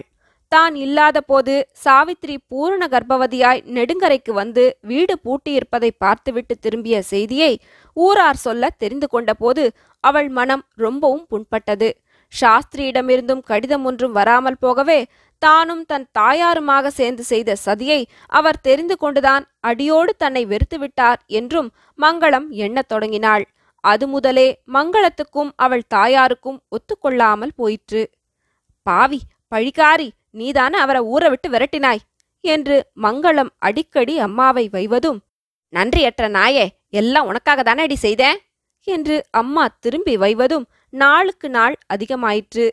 இந்த மாதிரி சண்டையினால் சொர்ணம்மாள் சில சமயம் மங்களத்தினிடம் கோபித்து கொண்டு ஊரை பார்க்க போய்விடுவதும் உண்டு. அந்த மாதிரியே இந்த சமயமும் அவள் கோபித்து கொண்டு ஊருக்கு போயிருந்தாள். செவிட்டு வைத்தி மட்டும்தான் அக்காவுக்கு துணையாய் இருந்தான் சாவித்ரி நெடுங்கரைக்கு வந்து வீடு பூட்டியிருப்பதை பார்த்துவிட்டு திரும்பினாள் என்னும் செய்தி ஷம்பு சாஸ்திரியை கதிகலங்கச் செய்தது. ஆனாலும் சாவித்திரியை பற்றி நினைக்க இப்போது தருணமில்லை என்பதை அவர் உணர்ந்தார். படுத்த படுக்கையாய் கிடக்கும் மங்களத்தை பராமரிப்பதுதான் இப்போது நம்முடைய முதன்மையான கடமை என்று கருதி அந்த கடமையில் பூரணமாக ஈடுபட்டார். மங்களம் சென்ற இரண்டு வருஷ காலமாக மிக கொடிய தலைவலியினால் அடிக்கடி பீடிக்கப்பட்டு வந்தாள். அதற்கு செய்து கொண்ட நாட்டு வைத்தியங்கள் ஒன்றும் பிரயோஜனப்படவில்லை. தான் செய்த வர்மத்தினால்தான் இந்த வியாதி தன்னை பீடித்திருக்கிறது என்று அவள் நம்பியபடியால் வைத்தியம் சாதாரணமாய் பலிக்கக்கூடிய அளவு கூட பலிக்கவில்லை. இப்போது தலைவலியுடன் ஜுரமும் சேர்ந்து அவளை பீடித்திருந்தது. ரொம்பவும் துர்லபமாய் இருந்தாள். அந்த நிலைமையில் கணவர் வந்து சேர்ந்தது அவளுக்கு எவ்வளவோ சந்தோஷம் அளித்தது. சாஸ்திரியும் மிக சத்தையுடன் அவளுக்கு வேண்டிய பணிவிடைகளை செய்தார். ஆனால் இதனாலெல்லாம் அவளுடைய வியாதி குணப்படவில்லை. அதிகமே ஆயிற்று. சாகரத்துக்கு முன்னால அவரை ஒரு தடவை பார்க்கும்படி கிருப செய்ய வேணும் சாமி என்று மங்களம் பகவானை அடிக்கடி பிரார்த்தனை செய்து கொண்டிருந்தாள். அந்த பிரார்த்தனைக்கு பகவான் மனம் இறங்கித்தான் இப்போது சாஸ்திரியை கொண்டு வந்து சேர்த்ததாக அவள் நினைத்தாள். ஆகவே இனிமேல் தான் பிழைக்கப் போவதில்லை என்றும் சீக்கிரம் மரணம் நேர்ந்துவிடும் என்றும் அவளுக்கு நம்பிக்கை உண்டாயிற்று. சம்பு சாஸ்திரி வந்ததிலிருந்து அவளுடைய அலட்டலும் அதிகமாயிற்று. ஓயாமல் தான் சாஸ்திரிக்கு செய்த கெடுதலை சொல்லி சொல்லி புலம்பினாள். அப்போதெல்லாம் சாஸ்திரி அவளுக்கு கூடிய வரையில் சமாதானம் சொல்ல முயன்றார். சாஸ்திரி வந்த ஒரு வாரத்துக்குள் மங்களத்தினுடைய பலகீனம் ரொம்பவும் அதிகமாகிவிட்டது. இனிமேல் அவள் பிழைப்பது அரிது என்று சாஸ்திரிக்கு நன்றாய் தெரிந்துவிட்டது. ஆகவே அந்தண்டை இந்தண்டை போகாமல் சாஸ்திரி அவள் பக்கத்திலேயே உட்கார்ந்திருந்தார். ஒரு மாதிரி மயக்கத்தில் ஆழ்ந்திருந்த மங்களம் கண்ணை விழித்தாள். சாஸ்திரியை பார்த்து நீங்க நிஜமாவே வந்திருக்கேளா? நான் சொப்பனம் காணலையே என்று பலகீனமான குரலில் கேட்டாள். நான் நிஜமாத்தான் வந்திருக்கேன் மங்களம். இத்தனை நாளும் உன்னை நான் விட்டு விட்டு இருந்ததே பிசகு. அந்த பாவத்தை நான் எப்படி தீர்க்கப் போறேனோ தெரியவில்லை என்றார். நீங்களா பாவம் செய்தவர்? இல்லவே இல்லை. நான் தான் பாவி. அம்மா பேச்ச கேட்டுண்டு அந்த குழந்தைய படாத பாடும் படுத்தினேன். அவ எழுதின கடுதாசையெல்லாம் நீங்க பார்க்காம கிழிச்சு நெருப்புல போட்டேன். அந்த பாவம்தான் என்னை இப்படி வதைக்கிறது. ஐயோ யாரோ கோடாலியால தலையில போடுறாப்புல இருக்கே. வேண்டாம். வீணா அலட்டிக்காத மங்களம். சுவாமிய நினைச்சுக்கோ.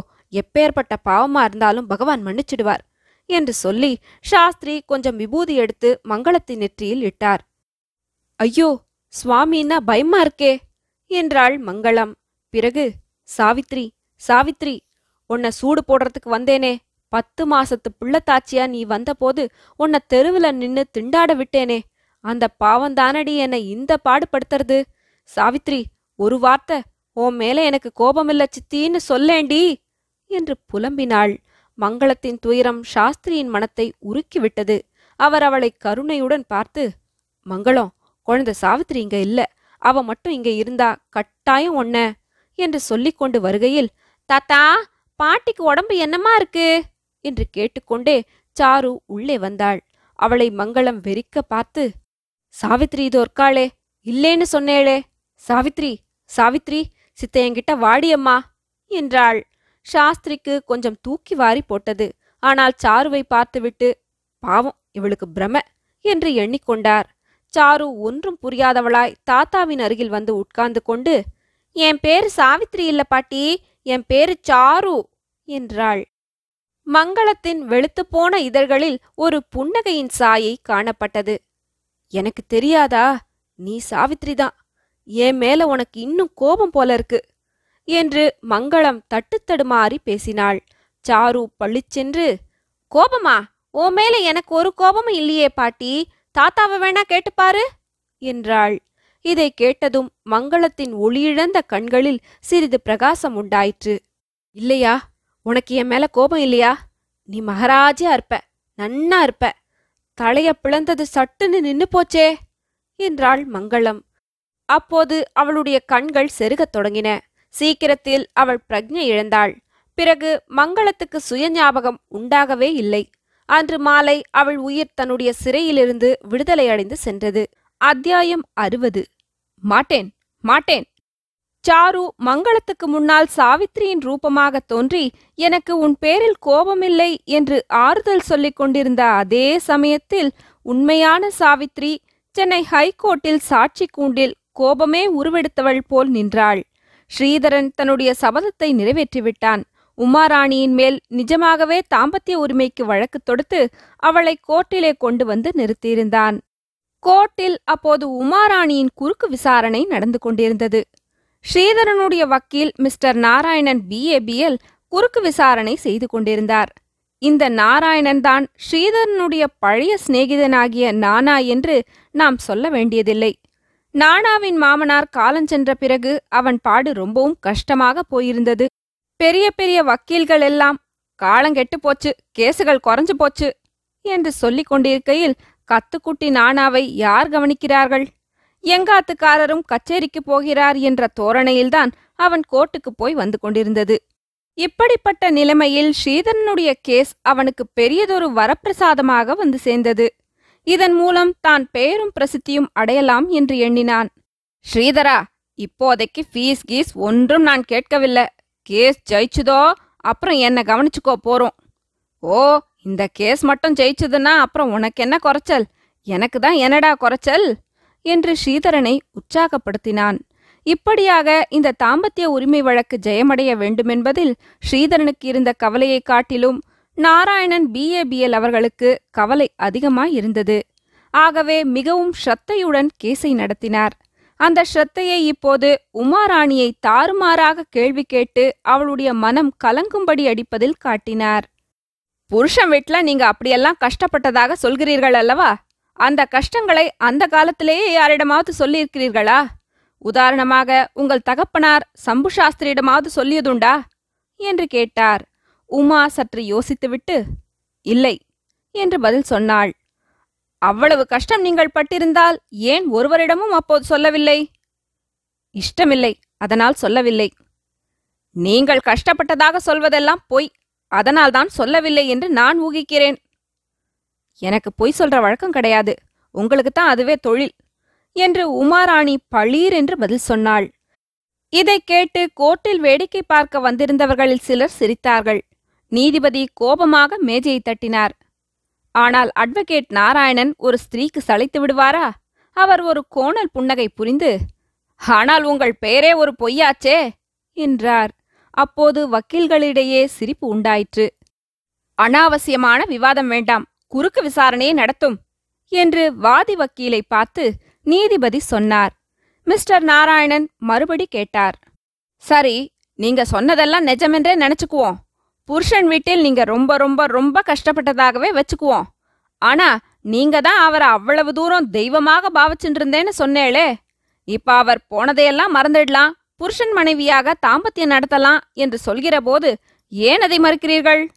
உமா அப்போது ஆவேசத்தோடு பதில் சொன்னாள்.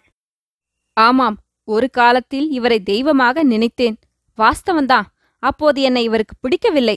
என்னை பார்ப்பதற்கும் கசப்பா இருந்தது. நான் இருக்கிறேனா செத்தேனா என்று கூட கவனிக்கவில்லை. இப்போது வந்து கூடி வாழலாம் என்று சொல்கிறார். எதற்காக? என் பேரில் இவருக்கு திடீரென்று பிரியம் வந்துவிட்டதா? இல்லை. என்னிடம் இருக்கும் பணத்துக்கு ஆசைப்பட்டு கொண்டு சொல்கிறார். இதுவரையில் உமாவின் முகத்தையே பார்த்து கொண்டும் அவள் சொல்வதை கேட்டுக்கொண்டிருந்த ஸ்ரீதரன் இப்போது ஆத்திரத்துடன் பொய் பொய் என்றான்.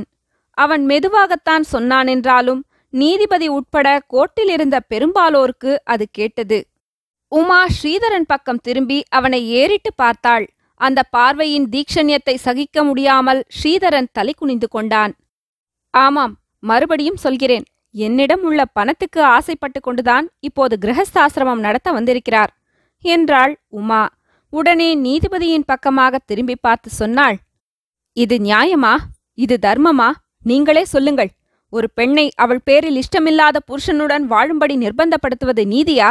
தெய்வத்துக்குத்தான் அடுக்குமா? உலகமெல்லாம் சுதந்திரம் சுதந்திரம் என்று முழங்கிக் கொண்டிருக்கும் இந்நாளில் ஒரு பெண் பேதையை சட்டத்தின் பேரால் இத்தகைய கொடுமைக்கு ஆளாக்கலாமா? மனைவியை புருஷன் தள்ளி வைத்தால் மனைவி கோரக்கூடிய பாத்தியதை என்ன? ஜீவனாம்சம் தானே? அந்த மாதிரி நானும் இவருக்கு ஜீவனாம்சம் கொடுக்க தயாராயிருக்கிறேன். ஆனால் இவருடன் சேர்ந்து வாழ்வதற்கு மட்டும் சம்மதிக்க மாட்டேன். ஒரு நாளும் மாட்டேன். இந்த மாதிரி உமாராணி உரத்த குரலில் ஆவேசம் வந்தவள் போல் கூறியபோது கோர்ட்டில் வேடிக்கை பார்க்க வந்தவர்களில் பெரும்பாலோர் திடுதிடுவென்று பெஞ்சுகளை தட்டியும் கைகொட்டியும் ஆர்ப்பரித்தார்கள். நீதிபதி மிகவும் கோபமாக நிமிந்து உட்கார்ந்தார். Court sergeant silence! என்று கத்தினார். மிஸ்டர் நாராயணன் மறுபடியும் உமாவை பார்த்து ரொம்ப பதட்டப்படாமல் பதில் சொல்லுங்கள். உங்களை கல்கத்தாவிலிருந்து வழிப்போக்கர்களுடன் கூட்டி அனுப்பிய போது எட்டு மாதம் கர்ப்பம் என்று சொன்னீர்கள் அல்லவா? அது நிஜந்தானே என்று கேட்டார். ஆமா நெஜந்தான் என்றாள் உமா. அவளுக்கு பழைய ஞாபகங்கள் குமுறிக் கொண்டு வந்தன. உடம்பில் படபடப்பு அதிகமாயிற்று. காலும் கையும் நடுங்கத் தொடங்கின. முன்னொரு தடவை இதே சென்னை நகரின் போலீஸ் ஸ்டேஷனில் தனக்கு இம்மாதிரி படபடப்பு வந்ததும் தான் மூர்ச்சித்து கீழே விழுந்ததும் அவளுடைய நினைவில் வந்தன. சரி அப்படின்னா அந்த குழந்தை என்னாச்சு? என்று வாதி வக்கீல் கேட்டார். உமா திகைத்து நின்றாள். பிரதிவாதி வக்கீல் ஆபத் சகாயமையர் பளிச்சென்று எழுந்திருந்து நான் ஆட்சேபிக்கிறேன். இந்த கேள்வி கேஸுக்கு சம்பந்தமில்லை யுவர் லார்ட்ஷிப் என்றார். ரொம்ப அவசியமான கேள்வி யுவர் லார்ட்ஷிப். பிரதிவாதி சொல்றது அவ்வளவும் கற்பனை கதை என்று நான் ருசு பண்றேன் என்றார் நாராயணன் பிஏபிஎல் நீதிபதி. ஆல்ரைட் என்று சொல்லி உமாவை பார்த்து கேள்விக்கு பதில் சொல்லுங்கள் என்றார். அப்போது உமாவுக்கு நிஜமாகவே வெறி வந்துவிட்டது. உரத்த குரலில் மாட்டேன் மாட்டேன் இதுவும் ஒரு சூழ்ச்சியா?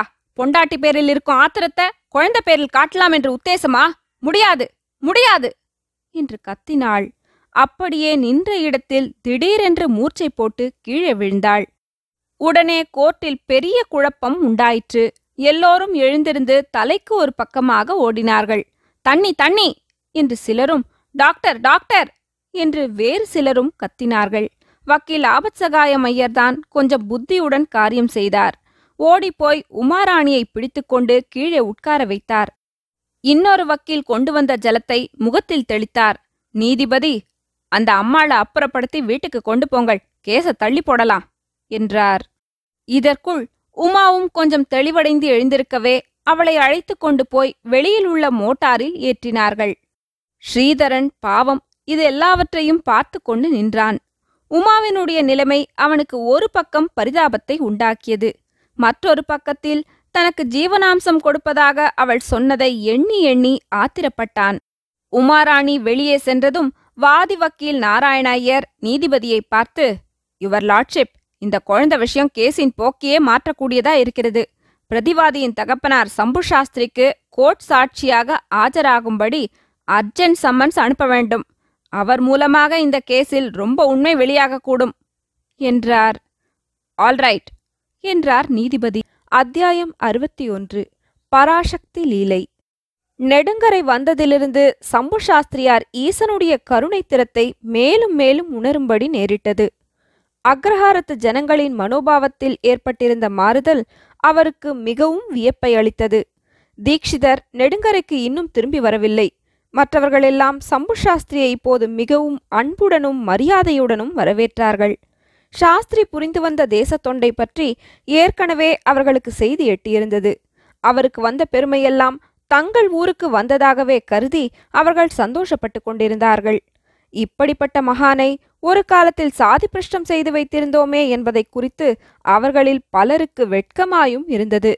அதற்கு பிராயசித்தமாக இப்போது மங்களத்தின் அந்திம கிரியங்களை நடத்துவதற்கு அவர்கள் சம்பு சாஸ்திரிக்கு வேண்டிய ஒத்தாசை புரிந்தார்கள்.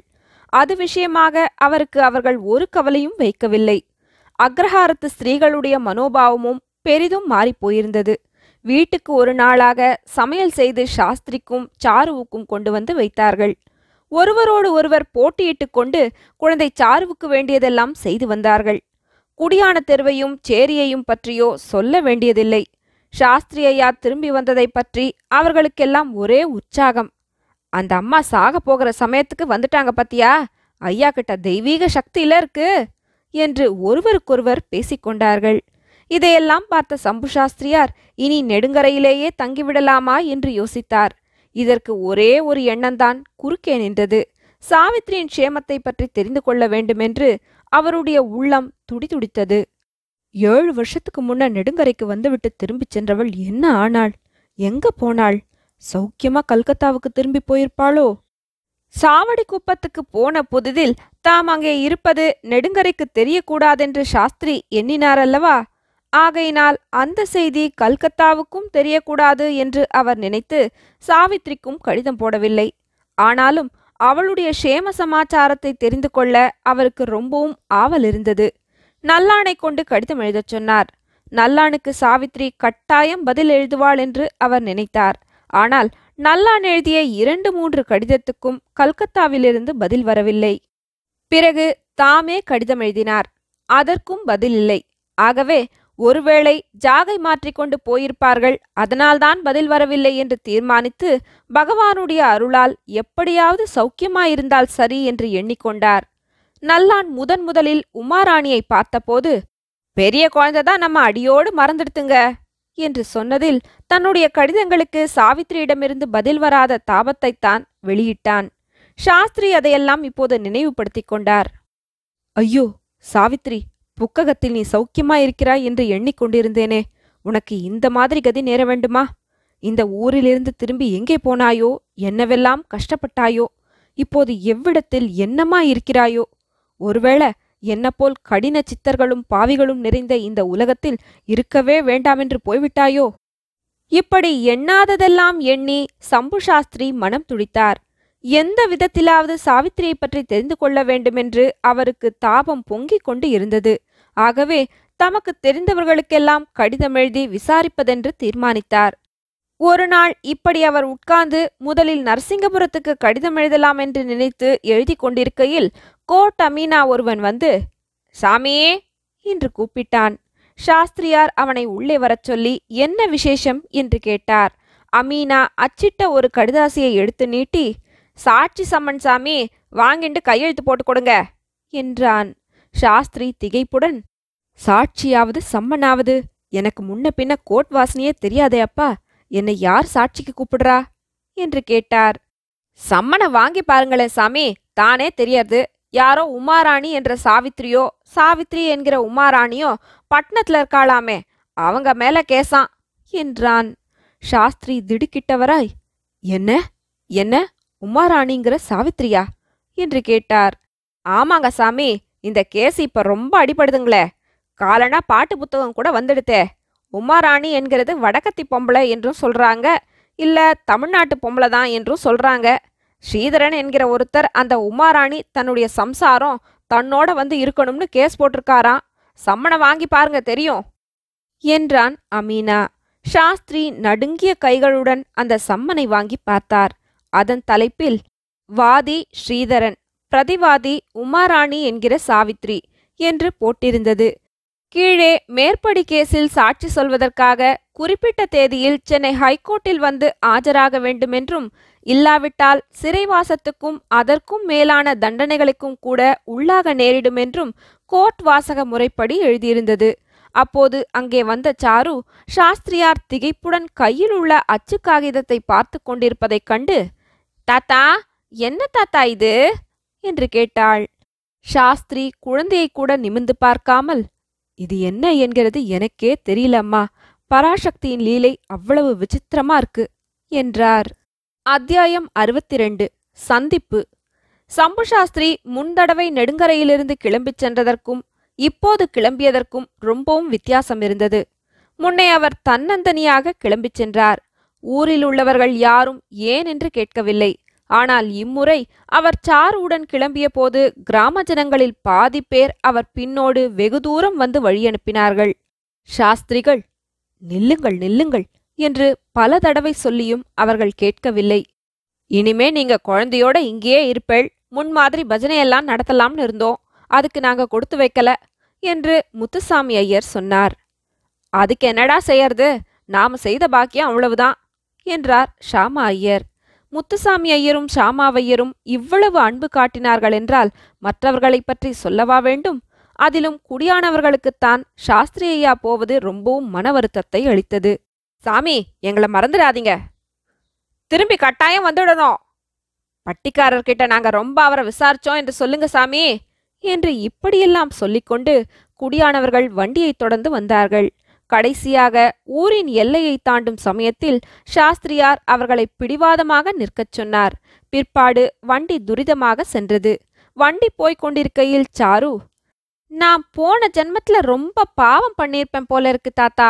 இத்தனை நாளைக்கு அப்புறம் என்னை இடுப்புல எடுத்துக்கிறதுக்கு ஒரு பாட்டி கிடைச்சான்னு நினைச்சிட்டு இருந்தேன். அவளையும் சுவாமி அழிச்சுண்டுட்டாரே என்றாள். உன் வாக்கு பலிக்கட்டும் சாரு. சுவாமி மங்களத்தினுடைய பாவத்தையெல்லாம் மன்னித்து தங்கிட்ட அழைச்சுக்கட்டும். என்றார் சாஸ்திரி. என்ன தாத்தா? பாட்டியும் அப்படியே சொன்னா நீங்களும் அப்படியே சொல்றேளே? பாட்டி என்ன பாவம் பண்ணினா? என்று சாரு கேட்டாள். இதையெல்லாம் எப்படி குழந்தையிடம் சொல்வது? என்று சாஸ்திரி தவித்தார். பிறகு ஒருவாறு சமாளித்துக் கொண்டு சொன்னார். ரொம்ப நாளைக்கு முன்னால உன்னை போல ஒரு குழந்தை எனக்கு இருந்தா அவ பேரு சாவித்ரின்னு சொன்னேனோ இல்லையோ? அந்த குழந்தைய பாட்டி ரொம்ப கஷ்டப்படுத்தின்னு இருந்தா அது அவன் மனத்துல உறுத்திண்டே இருந்திருக்கு. அதனாலதான் சுவாமி என்ன மன்னிப்பாரான்னு கேட்டுண்டே இருந்தா. சாகர சமயத்துல ஒன்ன பார்த்ததும் சாவித்திரி குழந்தையா இருந்தது மாதிரி அவளுக்கு தோணித்து போல இருக்கு அதனாலதான் தம் மேல கோபம் இல்லைன்னு உன்னை சொல்ல சொன்னா. இப்படி சிரமத்துடன் கூறி வந்த சாஸ்திரி சட்டென்று நிறுத்தினார். அவர் மனத்தில் பளீர் என்று ஓர் எண்ணம் உதயமாயிற்று. சாருவை உற்று பார்த்தார். அப்படியும் இருக்குமா? அப்பேற்பட்ட அதிசயம் நடக்கக்கூடியதா தாத்தா என்ன யோசிக்கிறேள்? என்று சாரு கேட்டாள். ஒன்றுமில்லை அம்மா. கெட்டுப்போன பெண் எனக்கு கிடைத்தாள். உனக்கு அம்மா கிடைக்கக்கூடாதா என்று யோசிக்கிறேன் என்றார். எனக்கு அம்மாதான் பராசக்தின்னு நீ சொல்லியிருக்கியே என்றாள் சாரு.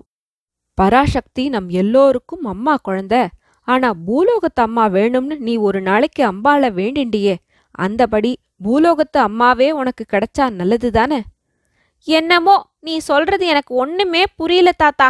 என்றாள் குழந்தை. மறுநாள் சென்னை வசந்த விஹாரத்தில் சம்பு சாஸ்திரியும் உமாராணியும் சந்தித்தபோது நடந்த சம்பாஷணையும் குழந்தைக்கு நன்றாய் புரியவில்லை. முன்னெல்லாம் சாஸ்திரிகளே வாருங்கோ என்று சொல்லி அவரை வரவேற்ற உமாராணி இன்று அவரை கண்டதும் ஓடி வந்து அவர் காலில் விழுந்தாள்.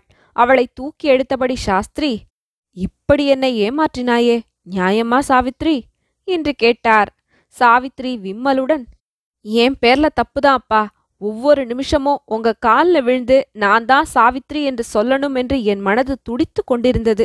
நீங்கள் என்ன நினைச்சுக்குவேளோ என்னமோன்னு தயங்கி தயங்கின்னு இருந்துட்டேன் என்றாள். பிறகு அப்பாவை நிமிந்து பார்த்து நான் தான் பைத்தியக்காரி சொல்லல. உங்க பெண்ண உங்களுக்கு எப்படி அப்பா அடையாளம் தெரியாம போச்சு? என்று கேட்டாள். மனத்துக்குள்ள ஏதோ சொல்லிக் கொண்டிருந்தது. பாசம் இழுத்து கொண்டுதான் இருந்தது. ஆனா பராசக்தியின் மாயையைப் போல் உன் மாயையும் என்னை மயக்கிவிட்டது என்றார் சாஸ்திரி. மறுபடியும் சாவித்ரி நான் உங்களை ஏமாற்றினேன் என்று சொல்கிறீர்களே அப்பா. நீங்க மட்டும் என்னை ஏமாற்றி சாருவ ராத்திரிக்கு ராத்திரியே அழிச்சுண்டு போய்விடவில்லையா? எப்படி அப்பா உங்களுக்கு மனசு வந்தது? என்று கேட்டாள். இந்த சமயத்தில் சாரு சோகமான குரலில் தாத்தாவுக்கு பொண்ணு கிடைச்சிட்டா மாமிக்கு அப்பா கிடைச்சிட்டா நான் தான் அனாதையா போயிட்டேன் என்றாள். சாவித்ரி அவளை கட்டித் தழுவிக்கொண்டு என் கண்ணே நீ அனாதையாய் போகவில்லை. தாத்தாவுக்கு பொண்ணும் மாமிக்கு அப்பாவும் கிடைச்சா என்ன? உனக்கு யார் வேணும்? சொல்லு நான் கிடைக்க பண்றேன் என்றாள். சாரு பேசாமல் நிற்கவும் ஆனா உனக்கு நன்றாய் வேணும். நீ துஷ்ட பெண். என்கிட்ட சொல்லிக்காம ராத்திரியில எழுந்து தாத்தா கிட்ட ஓடி போனியோ இல்லையோ? உன் தாத்தா என் அப்பாவா போய் விட்டாரே இப்ப என்ன பண்ணுவ? என்று சாவித்ரி பரிகசிக்கும் குரலில் கேட்டார். இந்த கேள்வி குழந்தையின் மனத்தை எவ்வளவு தூரம் புண்படுத்தியது என்பதை சாவித்ரி தெரிந்து கொள்ளவில்லை. தாய் தகப்பனாரின் அன்பை அனுபவிக்க கொடுத்து வைக்காத அந்த குழந்தை தாத்தாவின் பேரிலேயே தன்னுடைய முழு அன்பையும் சொரிந்திருந்தாள். தாத்தா தனக்கே முழுக்க முழுக்க சொந்தம் என்று நம்பியிருந்தாள். அப்படியில்லை தாத்தாவின் மேல் இந்த மாமிக்கு தன்னை விட அதிக பாத்தியதை உண்டு என்று ஒருவாறு அவளுக்கு இப்போது புலப்பட்டதும் துக்கம் பொத்து கொண்டு வந்தது. சாவித்திரியினுடைய ஆலிங்கத்திலிருந்து விடுவித்துக் கொண்டு குழந்தை வெளியே சென்றாள். மேற்சொன்ன சம்பவத்தின் போது சாவித்திரியையும் சாருவையும் சம்பு சாஸ்திரி மாறி மாறி பார்த்து கொண்டிருந்தார். இரண்டு பேருடைய முகத்தையும் ஒப்பிட்டு பார்த்தார். குழந்தை வெளியில் போனதும் சாவித்ரி என்னை ஏன் ஏமாற்றினாய்? அந்த குழந்தையை ஏன் ஏமாற்றுகிறாய்? என்று கேட்டார்.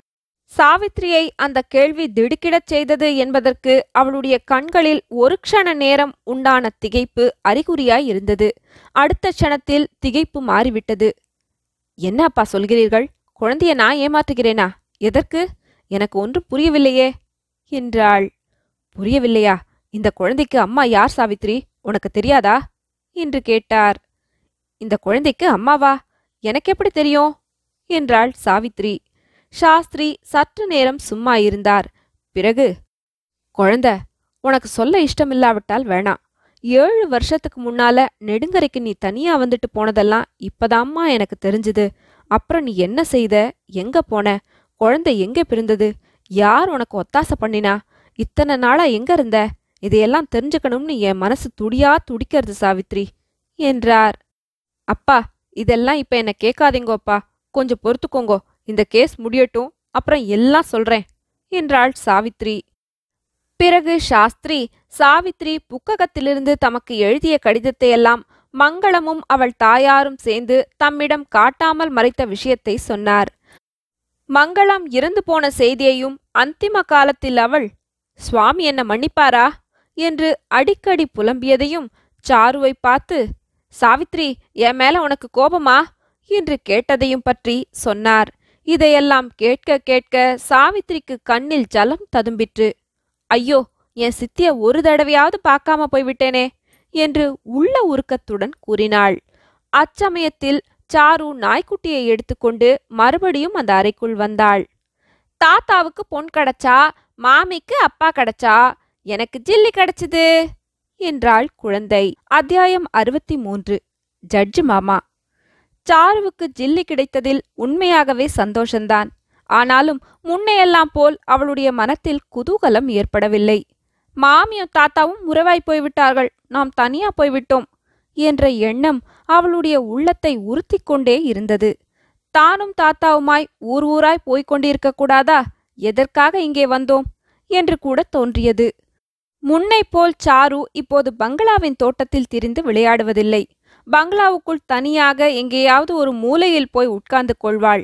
சோகபாவம் ததும்பும் முகத்தோற்றத்துடன் சிந்தனையில் ஆழ்ந்திருப்பாள். அல்லது ஜில்லியை மடியில் வைத்துக்கொண்டு அதனிடம் தன்னுடைய மனக்குறையை வெளியிடுவாள். மாமியும் தாத்தாவும் ஒன்று நீயும் நானும் ஒன்று என்பாள். இந்த மாதிரி ஒரு நாள் சாரு ஜில்லியை வைத்துக்கொண்டு சோகமான குரலில் அதனுடன் பேசிக்கொண்டிருந்த போது சாவித்ரி அங்கே வந்தாள். சாரு ஏன் இப்படி தனியா தனியா வந்து உட்கார்ந்து கொள்கிறாய்? ஓடித் திரிந்து விளையாடுறதுக்கு என்ன? என்று கேட்டாள். என்னோட விளையாடுறதுக்கு யார் இருக்கா? நான் தான் தனிப்பட்டவளா போயிட்டேனே என்றாள் சாரு. என்ன சாரு பெரிய பாட்டி மாதிரி பேசுற? நீ தனிப்பட்டவளா போகவாவது? உன்னோட விளையாடுறதுக்கு நான் இருக்கேனே. வா நம்ம ரெண்டு பேரும் கண்ணாம்பூச்சி விளையாடலாம் என்றாள் சாவித்ரி. சாரு சாவித்ரியின் பின்னால் வந்து அவளுடைய புடவை தலைப்பை மடித்து கண்ணை கட்டினாள். அப்போது சாவித்ரி இதோ பாரு என் கண்ணை கட்டிவிட்டு முன்ன ராத்திரியில எழுந்து ஓடிப்போனியே அந்த மாதிரி ஓடிவிடக்கூடாது என்று சிரித்துக்கொண்டே சொன்னாள். மறுபடியும் ஆனா இப்ப நீ எங்க ஓடுறது? தாத்தா தான் இங்கேயே இருக்காரே என்றாள். சாரு இதற்குள் கண்ணை கட்டிவிட்டு ம் ஒன்று ரெண்டு சொல்லுங்கோ என்றாள். சாவித்ரி ஒன்று ரெண்டு மூணு என்று எண்ணிக்கொண்டிருக்கும் போதே சாரு அந்த அறையிலிருந்து ஓடி ஆபீஸ் அறைக்குள் போனாள். அங்கே வக்கீல் ஆபத்சகாயமையர் உட்கார்ந்து ஏதோ எழுதி கொண்டிருந்தார். சாரு அவருக்கு தெரியாமல் சத்தமில்லாமல் நடந்து ஒரு சோஃபாவுக்கு பின்புறத்தில் ஒளிந்து கொண்டாள். ஒளிந்து கொண்டவள் மறுபடியும் சிந்தனையில் ஆழ்ந்து விட்டாள். தாத்தாவும் மாமியும் ஒன்னா போய்விட்டா? எனக்கு இப்போ ஓடுறதுக்கு கூட இடமே இல்லை. என்று எண்ணி அவள் மனம் ஏங்கிற்று. சற்று நேரத்துக்கெல்லாம் அந்த அறைக்குள் சாவித்ரி வந்தாள். வக்கீல் சார் சாரு இங்க வந்தாளா? என்று கேட்டுக்கொண்டே வந்தாள். இல்லையே இங்க வரலையே என்றார் வக்கீல். பிறகு பத்திரம் எழுதியாச்சு கையெழுத்து போடலாம் என்றார். உமா மேஜைக்கு அருகில் உட்கார்ந்து எங்க வாசிங்கோ கேக்குறேன் என்றாள். ஆபத்சகாயமையர் அடிக்கடி என்னிடம் நம்பிக்கை வையுங்கள் என்று உமாராணியிடம் சொல்லிக் கொண்டிருந்தார் அல்லவா அதற்குரிய சந்தர்ப்பம் இப்போது வந்திருந்தது. ஸ்ரீதரனுடைய வக்கீல் கோர்ட்டில் குழந்தையை பற்றி கேள்வி கேட்டதிலிருந்து சாவித்ரி பெரிதும் கலக்கமடைந்து போயிருந்தாள். யாரிடமாவது யோசனை கேட்டே ஆக வேண்டுமென்று தோன்றிற்று. ஆகவே ஆபத்சகாயமையரிடம் தன் வரலாறு முழுவதையும் விவரமாக சொன்னாள். சாருதான் தன்னுடைய குழந்தை என்று கூறி சாஸ்திரியிடம் அவருக்கு தெரியாமல் குழந்தையை விட்டுவிட்டு போனதையும் விவரித்தாள். பிறகு தகப்பனாருக்கு குழந்தை மேல் உள்ள பாத்தியதையைப் பற்றி சட்டம் என்ன சொல்கிறது என்று கேட்டாள். ஆபத் சகாயமையர் சட்ட புஸ்தகங்களையெல்லாம் நன்றாய் புரட்டி பார்த்துவிட்டு குழந்தை மேல கட்டாயம் தகப்பனாருக்கு பாத்தியதை உண்டு. இப்ப நடக்கிற கேஸ்ல நீங்க ஜெயித்த போதிலும் குழந்தையை தம்மிடம் ஒப்புவிக்க வேண்டுமென்று அவர் உங்க மேல மறுபடியும் கேஸ் போடலாம். என்றார். சட்டம் இந்த மாதிரிதான் இருக்குமென்று சாவித்ரிக்கு ஏற்கனவே ஒருவாறு தெரிந்திருந்தது. அது இப்போது உறுதியாகவே வக்கீல் சார் என்னுடைய கதி எப்படியாவது ஆகட்டும் ஆனா என் குழந்தைய அவரிடம் ஒரு நாளும் ஒப்புவிக்க மாட்டேன். அதைவிட அவள் நான் ரெண்டு பேரும் செத்து போய்விட்டால் கூட பாதகமில்ல என்றாள்.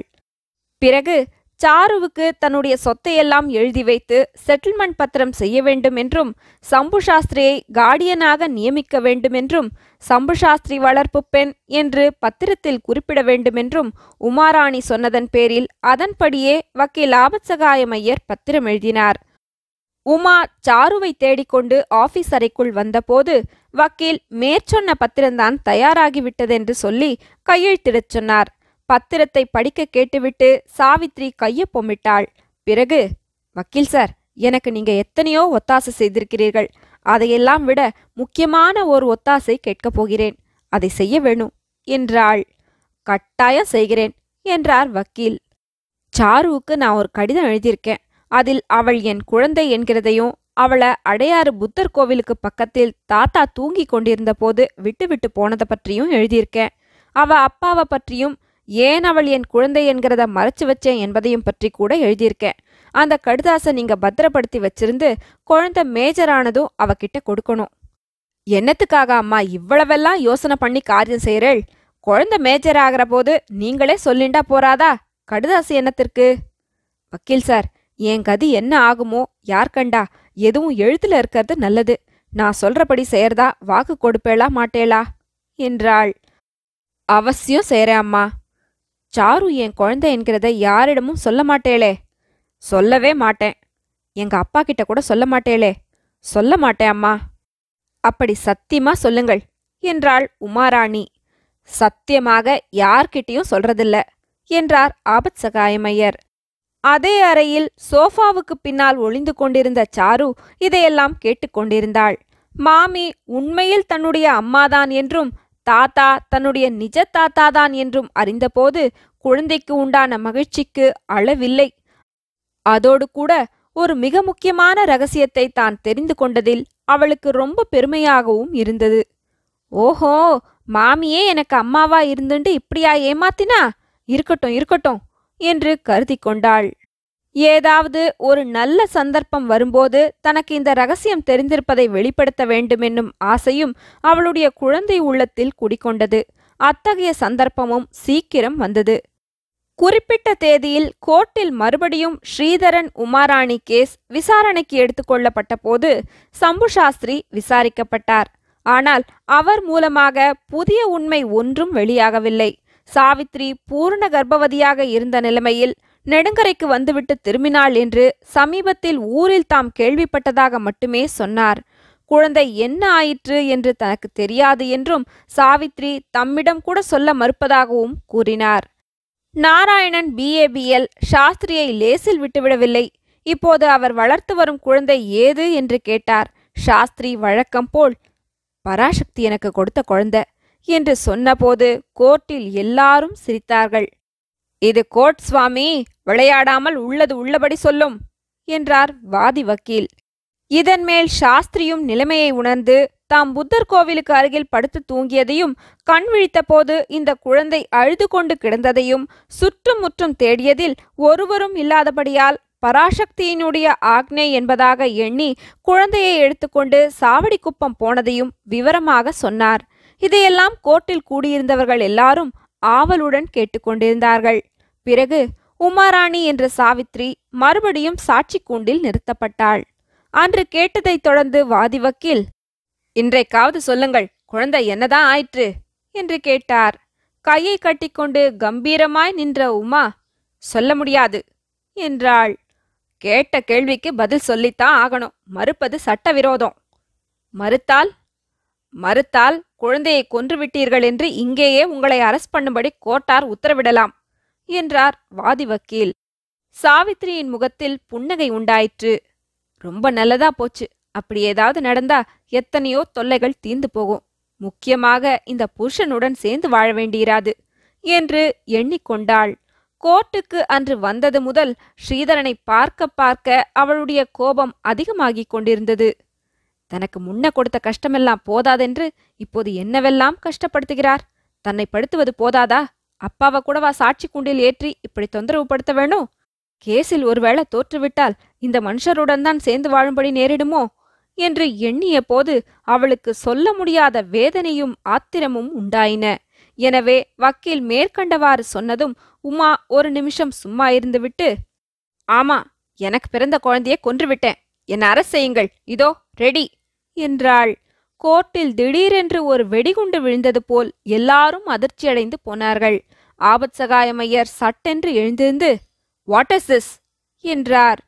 சம்பு சாஸ்திரி சாவித்ரி உனக்கு என்ன பைத்தியமா? என்றார். நீதிபதிக்கு இந்த கேஸின் ஆரம்பத்தில் சாவித்திரியிடம் ரொம்ப அனுதாபம் இருந்தது. ஆனால் வர வர அவள் மேல் கோபம் அதிகமாகிக் கொண்டு வந்தது. அவளுடைய அதிக பிரசங்கித்தனமான பேச்சுகளும் அடிக்கடி கேள்விகளுக்கு பதில் சொல்ல மறுப்பதும் அவருக்கு பிடிக்கவில்லை. இதெல்லாம் கோர்ட்டிலும் தம்முடைய கௌரவத்துக்கு பங்கம் விளைவிப்பதாக அவர் எண்ணினார். இப்போது குழந்தையை கொன்றுவிட்டதாக உமாராணி சொல்வது சுத்த பொய். வேண்டுமென்றே சொல்கிறாள் என்பது அவருக்கு நன்றாய் தெரிந்திருந்தது. அதனாலேயே அவருக்கு கோபம் அதிகமாய் வந்தது. எனவே கோர்ட்டில் நின்ற போலீஸ் இன்ஸ்பெக்டரை பார்த்து இன்ஸ்பெக்டர் இந்த அம்மாவை அரெஸ்ட் பண்ணி கேஸை இன்வெஸ்டிகேட் பண்ணுங்கோ என்றார். இன்ஸ்பெக்டரும் இன்னொரு போலீஸ்காரனும் சாட்சி கூண்டின் அருகில் சென்றார்கள். சாரு எதிர்பார்த்து கொண்டிருந்த சந்தர்ப்பம் அப்போது வந்தது. குழந்தை ஒரு தாவு தாவி மேஜை மீது ஏறி நின்றாள். நீதிபதியை பார்த்து ஸ்டாப் ஸ்டாப் ஜட்ஜு மாமா. இந்த மாமி சொன்னதெல்லாம் போய். அவ குழந்தைய கொல்லவே இல்ல. நான் தான் அந்த குழந்தை. என்னை கொன்னுட்டு இருந்தா நான் எப்படி உயிரோடு இருக்க முடியும்? என்றாள். வாட் இஸ் திஸ் என்றார் நீதிபதி. இதோ இருக்காரே எங்க தாத்தா அவர் புத்தர் கோவில்ல தூங்கிட்டு இருந்த போது எங்க அம்மா என்ன போட்டுட்டு போயிட்டாளாம்.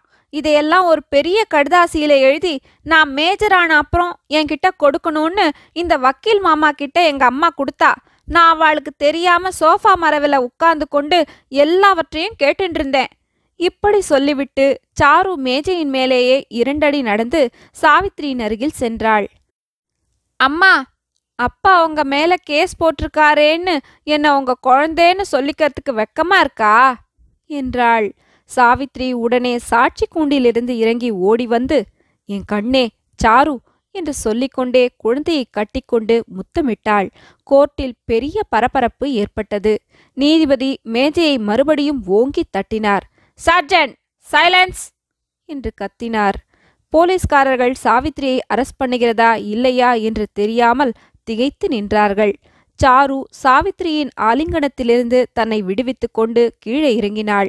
நேரே ஸ்ரீதரன் இருக்கும் இடத்துக்கு போனாள். ஸ்ரீதரன் பிரம்மை பிடித்தவனைப் போல் குழந்தையை உற்று பார்த்து கொண்டிருந்தான். அவன் அருகில் வந்ததும் சாரு நானும் எத்தனையோ அப்பா பார்த்துருக்கேன். உங்கள போல அம்மா மேல கேஸ் போடுற அப்பாவை பார்த்ததே இல்லை என்றாள். அப்போது கோர்ட்டில் உண்டான கலகலப்பு அடங்குவதற்கு வெகு நேரம் ஆயிற்று. அத்தியாயம் அறுபத்தி நாலு கர்வபங்கம். பாரத் விலாஸ் ஹோட்டலில் அறை ஒன்றில் ஸ்ரீதரன் முன்னும் பின்னுமாக உலாத்திக் கொண்டிருந்தான். அவனுடைய மனம் பெரிதும் சிந்தனையில் ஆழ்ந்திருந்தது என்பது நன்றாய் தெரிய வந்தது அவனுடைய தலைமயிர் எப்போதும் போல் படிந்து அழகாக வாரிவிடப்பட்டிருக்கவில்லை. முகத்திலும் கவலைக்குறி காணப்பட்டது. அடிக்கடி வாய்க்குள்ளாக என்ன முட்டாள்தனம்? என்ன முட்டாள்தனம்? என்று சொல்லிக் கொண்டிருந்தான். ஒரு சமயம் மேஜை அருகில் மேஜை மீது கிடந்த ஒரு பத்திரிகையை எடுத்து பார்த்தான். அதில் சம்பு சாஸ்திரி சாரு இவர்களுடைய படங்கள் வெளியாகியிருந்தன. படங்களுக்கு கீழே பின்வருமாறு எழுதியிருந்தது. நேற்று உமாராணி ஸ்ரீதரன் வழக்கில் ஒரு முக்கியமான விஷயம் வெளியாயிற்று. சம்பு சாஸ்திரியின் வளர்ப்பு குழந்தையான சாரு உண்மையில் அவருடைய பேத்தி அதாவது உமாராணியின் குழந்தை என்று தெரிய வந்தது விசாரணையின் போது உமாராணி மேல் குழந்தையை கொன்றுவிட்டதாக குற்றம் சுமத்தப்பட்ட சமயத்தில் குழந்தை சாருவே மேற்படி ரகசியத்தை வெளிப்படுத்தியதும் கோர்ட்டில் பெரிய கலகலப்பு ஏற்பட்டது. ஸ்ரீதரன் இதை பார்த்து ஒரு பெருமூச்சு விட்டுவிட்டு மறுபடி நடக்கத் தொடங்கினான். சுவரில் இருந்த கண்ணாடியில் தன்னுடைய பிரதிபிம்பத்தை பார்த்துவிட்டு ஸ்ரீதரா நீ மகா கெட்டிக்காரன். உன்னை போன்ற கெட்டிக்காரன் உலகத்திலேயே கிடையாது. உன் குழந்தையே தான் உனக்கு சர்டிபிகேட் கொடுத்து விட்டாளே. இனிமே உனக்கு என்ன குறை? என்றான். நேற்று கோர்ட்டில் சாரு நானும் எத்தனையோ அப்பா பார்த்திருக்கேன். ஆனா உங்கள போல அம்மா மேல கேஸ் போட்ட அப்பாவை பார்த்ததே இல்ல என்று சொன்னது அவன் மனத்தை அப்படி உறுத்திக் கொண்டிருந்தது. இதே சமயத்தில் உமாராணியின் வீட்டு டிராயிங் ரூமில் இதே விஷயத்தை பற்றி பேச்சு நடந்து கொண்டிருந்தது. உமாவும் சம்பு சாஸ்திரியும் சோஃபாவில் உட்கார்ந்திருந்தார்கள். நல்லானும் அவனுடைய மனைவியும் கீழே தரையில் உட்கார்ந்திருந்தார்கள். நல்லான் உமாவை பார்த்து குழந்தைய கொண்டுட்டேன்னு ஒரே புழுகா புழுகுனீங்களே எப்படி அம்மா உங்களுக்கு மனசு வந்தது? என்று கேட்டான். இருக்கட்டும் நல்லான் நான் ஊரை விட்டு கிளம்புற போது இனிமே நீதான் ஐயாவை கவனிச்சுக்கணும்னு சொன்னேன். நீயும் சரி நீயே அந்த வாக்க நீ காப்பாத்தினியா? என்றாள் உமா. அது என் மேல தப்புதான். எஜமா நிலத்தை வித்துட்டாங்க என்கிற கோபத்துல புறப்பட்டு வந்துட்டேங்க. ஆனா நீங்க மட்டும் இத்தனை நாளா அப்பாவை அடியோடு மறந்துட்டு இருந்தீங்களே அது மாத்திரம் சரியா? என்றான் நல்லான். அப்போது சம்பு சாஸ்திரி குறுக்கிட்டு சரியா போச்சு. மறுபடியும் பழைய கதையையே எடுத்துட்டேளே. சந்தோஷமா இருக்கிற சமயத்துல போனது எல்லாம் பத்தி ஏன் பேசுறேனெல்லான் என்றார். எல்லாம் சந்தோஷந்தாங்க. ஆனா கோட்டு கீட்டு கேஸு கீசுன்னு சொல்லிக்கிட்டு இருக்காங்களே அதுதான் நல்லா இல்லைங்க மாப்பிள்ள ஐயா முன்ன பின்ன எதுவாச்சும் செய்திருந்தாலும் அதையெல்லாம் குழந்தை பொறுத்துக்கிட்டு தான் போகணுங்க என்றான் நல்லான். அப்போது நல்லான் மனைவி சரிதான் சும்மாரு. அவங்களுக்கு தெரியாததுக்கு நீதான் ரோதனை சொல்ல வந்துட்ட. என்றாள். இந்தா உன்னை யாரு கேட்டா? நீ வாய மூடிக்கிட்டுரு. என்றான் நல்லான். அடடா எனக்காக பாவம். நீங்க சண்டை போட்டுக்காதீங்கோ. என்றாள் உமா. அப்போது சாரு இதையா சண்டைன்னு சொல்ற அம்மா? ஒவ்வொரு சமயம் இவா ரெண்டு பேரும் சண்டை போடுறத பார்த்தா பயமா இருக்கும். மறுபடியும் உடனே சிநேகமா போயிடுவா. என்றாள். ஆமா குழந்த எங்கள போல ஏழை ஜனங்கள்லாம் அப்படிதான் சண்டை போட்டுக்குவோம். உடனே சிநேகமா போயிடுவோம் என்றான் நல்லான். பிறகு எழுந்து நின்று உமாவை பார்த்து நான் போயிட்டு வரேம்மா எங்க சாவடி குப்பத்தை மறந்துடக்கூடாதுங்க அடிக்கடி வந்து போய்கிட்டு இருக்கணும் என்றான். கட்டாயம் வர நல்லான். நீயும் என்னை மறக்கக்கூடாது அடிக்கடி இங்க வரணும். நல்லானும் அவனுடைய மனைவியும் வெளியே செல்ல அவர்களை பின்தொடர்ந்து சாருவும் போனாள். சற்று நேரம் சாவித்திரியும் சம்புசாஸ்திரியும் மௌனமாயிருந்தார்கள். சம்புசாஸ்திரி தொண்டையை கனைத்துக் கொண்டார். ஏதோ பேசுவதற்கு இரண்டு மூன்று தடவை வாயெடுத்தார். ஆனால் தொண்டையை அழைத்து கொண்டபடியால் பேச்சு வரவில்லை. சாவித்ரி என் பேர்ல உங்களுக்கு ரொம்ப கோபமாப்பா? என்று கேட்டாள். எனக்கு ஓம் பேர்ல கோபமா? இல்ல அம்மா எனக்கு கோபம் இல்ல. ஆனா நீதான் பழைய கோபத்தை எல்லாம் விட்டுடணும். நல்லா சொன்னதை கேட்டியோ இல்லையோ? ஏழு ஜனங்கள் எல்லாம் சண்டை போட்டுண்டா உடனே சமாதானமா போயிடுவா என்று சொன்னானே. எவ்வளவு பணம் எவ்வளவு ஐஸ்வர்யம் இருந்தாதான் என்ன? மனத்துல கருணை தயாளம் இல்லாமற் போனா இந்த பணத்தினால எல்லாம் என்ன பிரயோஜனம்? சாவித்திரிக்கு இந்த உபதேசம் பிடிக்கவில்லை என்று அவளுடைய முகபாவத்திலிருந்து நன்றாய் தெரிந்தது. அவள் குறுக்கிட்டு அப்பா கருணையும் தயாளமும் யாருக்கு வேணுமோ அவளுக்கு இந்த உபதேசம் எல்லாம் பண்ணுங்கோ. பணம் பணம் என்று கரிக்காதேங்கோ. குழந்தைக்கு கார்டியனா இருந்து நீங்க தான் இந்த சொத்தையெல்லாம் வச்சு காப்பாத்தணும் என்றாள். இதுதான் எனக்கு பிடிக்கவே இல்ல. குழந்தைக்கு நான் கார்டியனாவது நீ உயில் எழுதுவதாவது? எதுக்காக அம்மா இந்த ஏற்பாடெல்லாம்? சாவித்ரி ஒரு நிமிஷம் சும்மா இருந்தாள். மறுபடியும் பேசியபோது சாஸ்திரியின் கேள்விக்கு பதில் சொல்லவில்லை. ஆமாப்பா இந்த ஐஸ்வர்யெல்லாம் எனக்கு எப்படி வந்தது என்று நீங்க கேட்கவே இல்லையே? ஏன்? என்றாள். நான் என்னத்துக்கு அம்மா கேட்கணும்? கேட்க எனக்கு என்ன பாத்தியத? என்றார் சாஸ்திரி.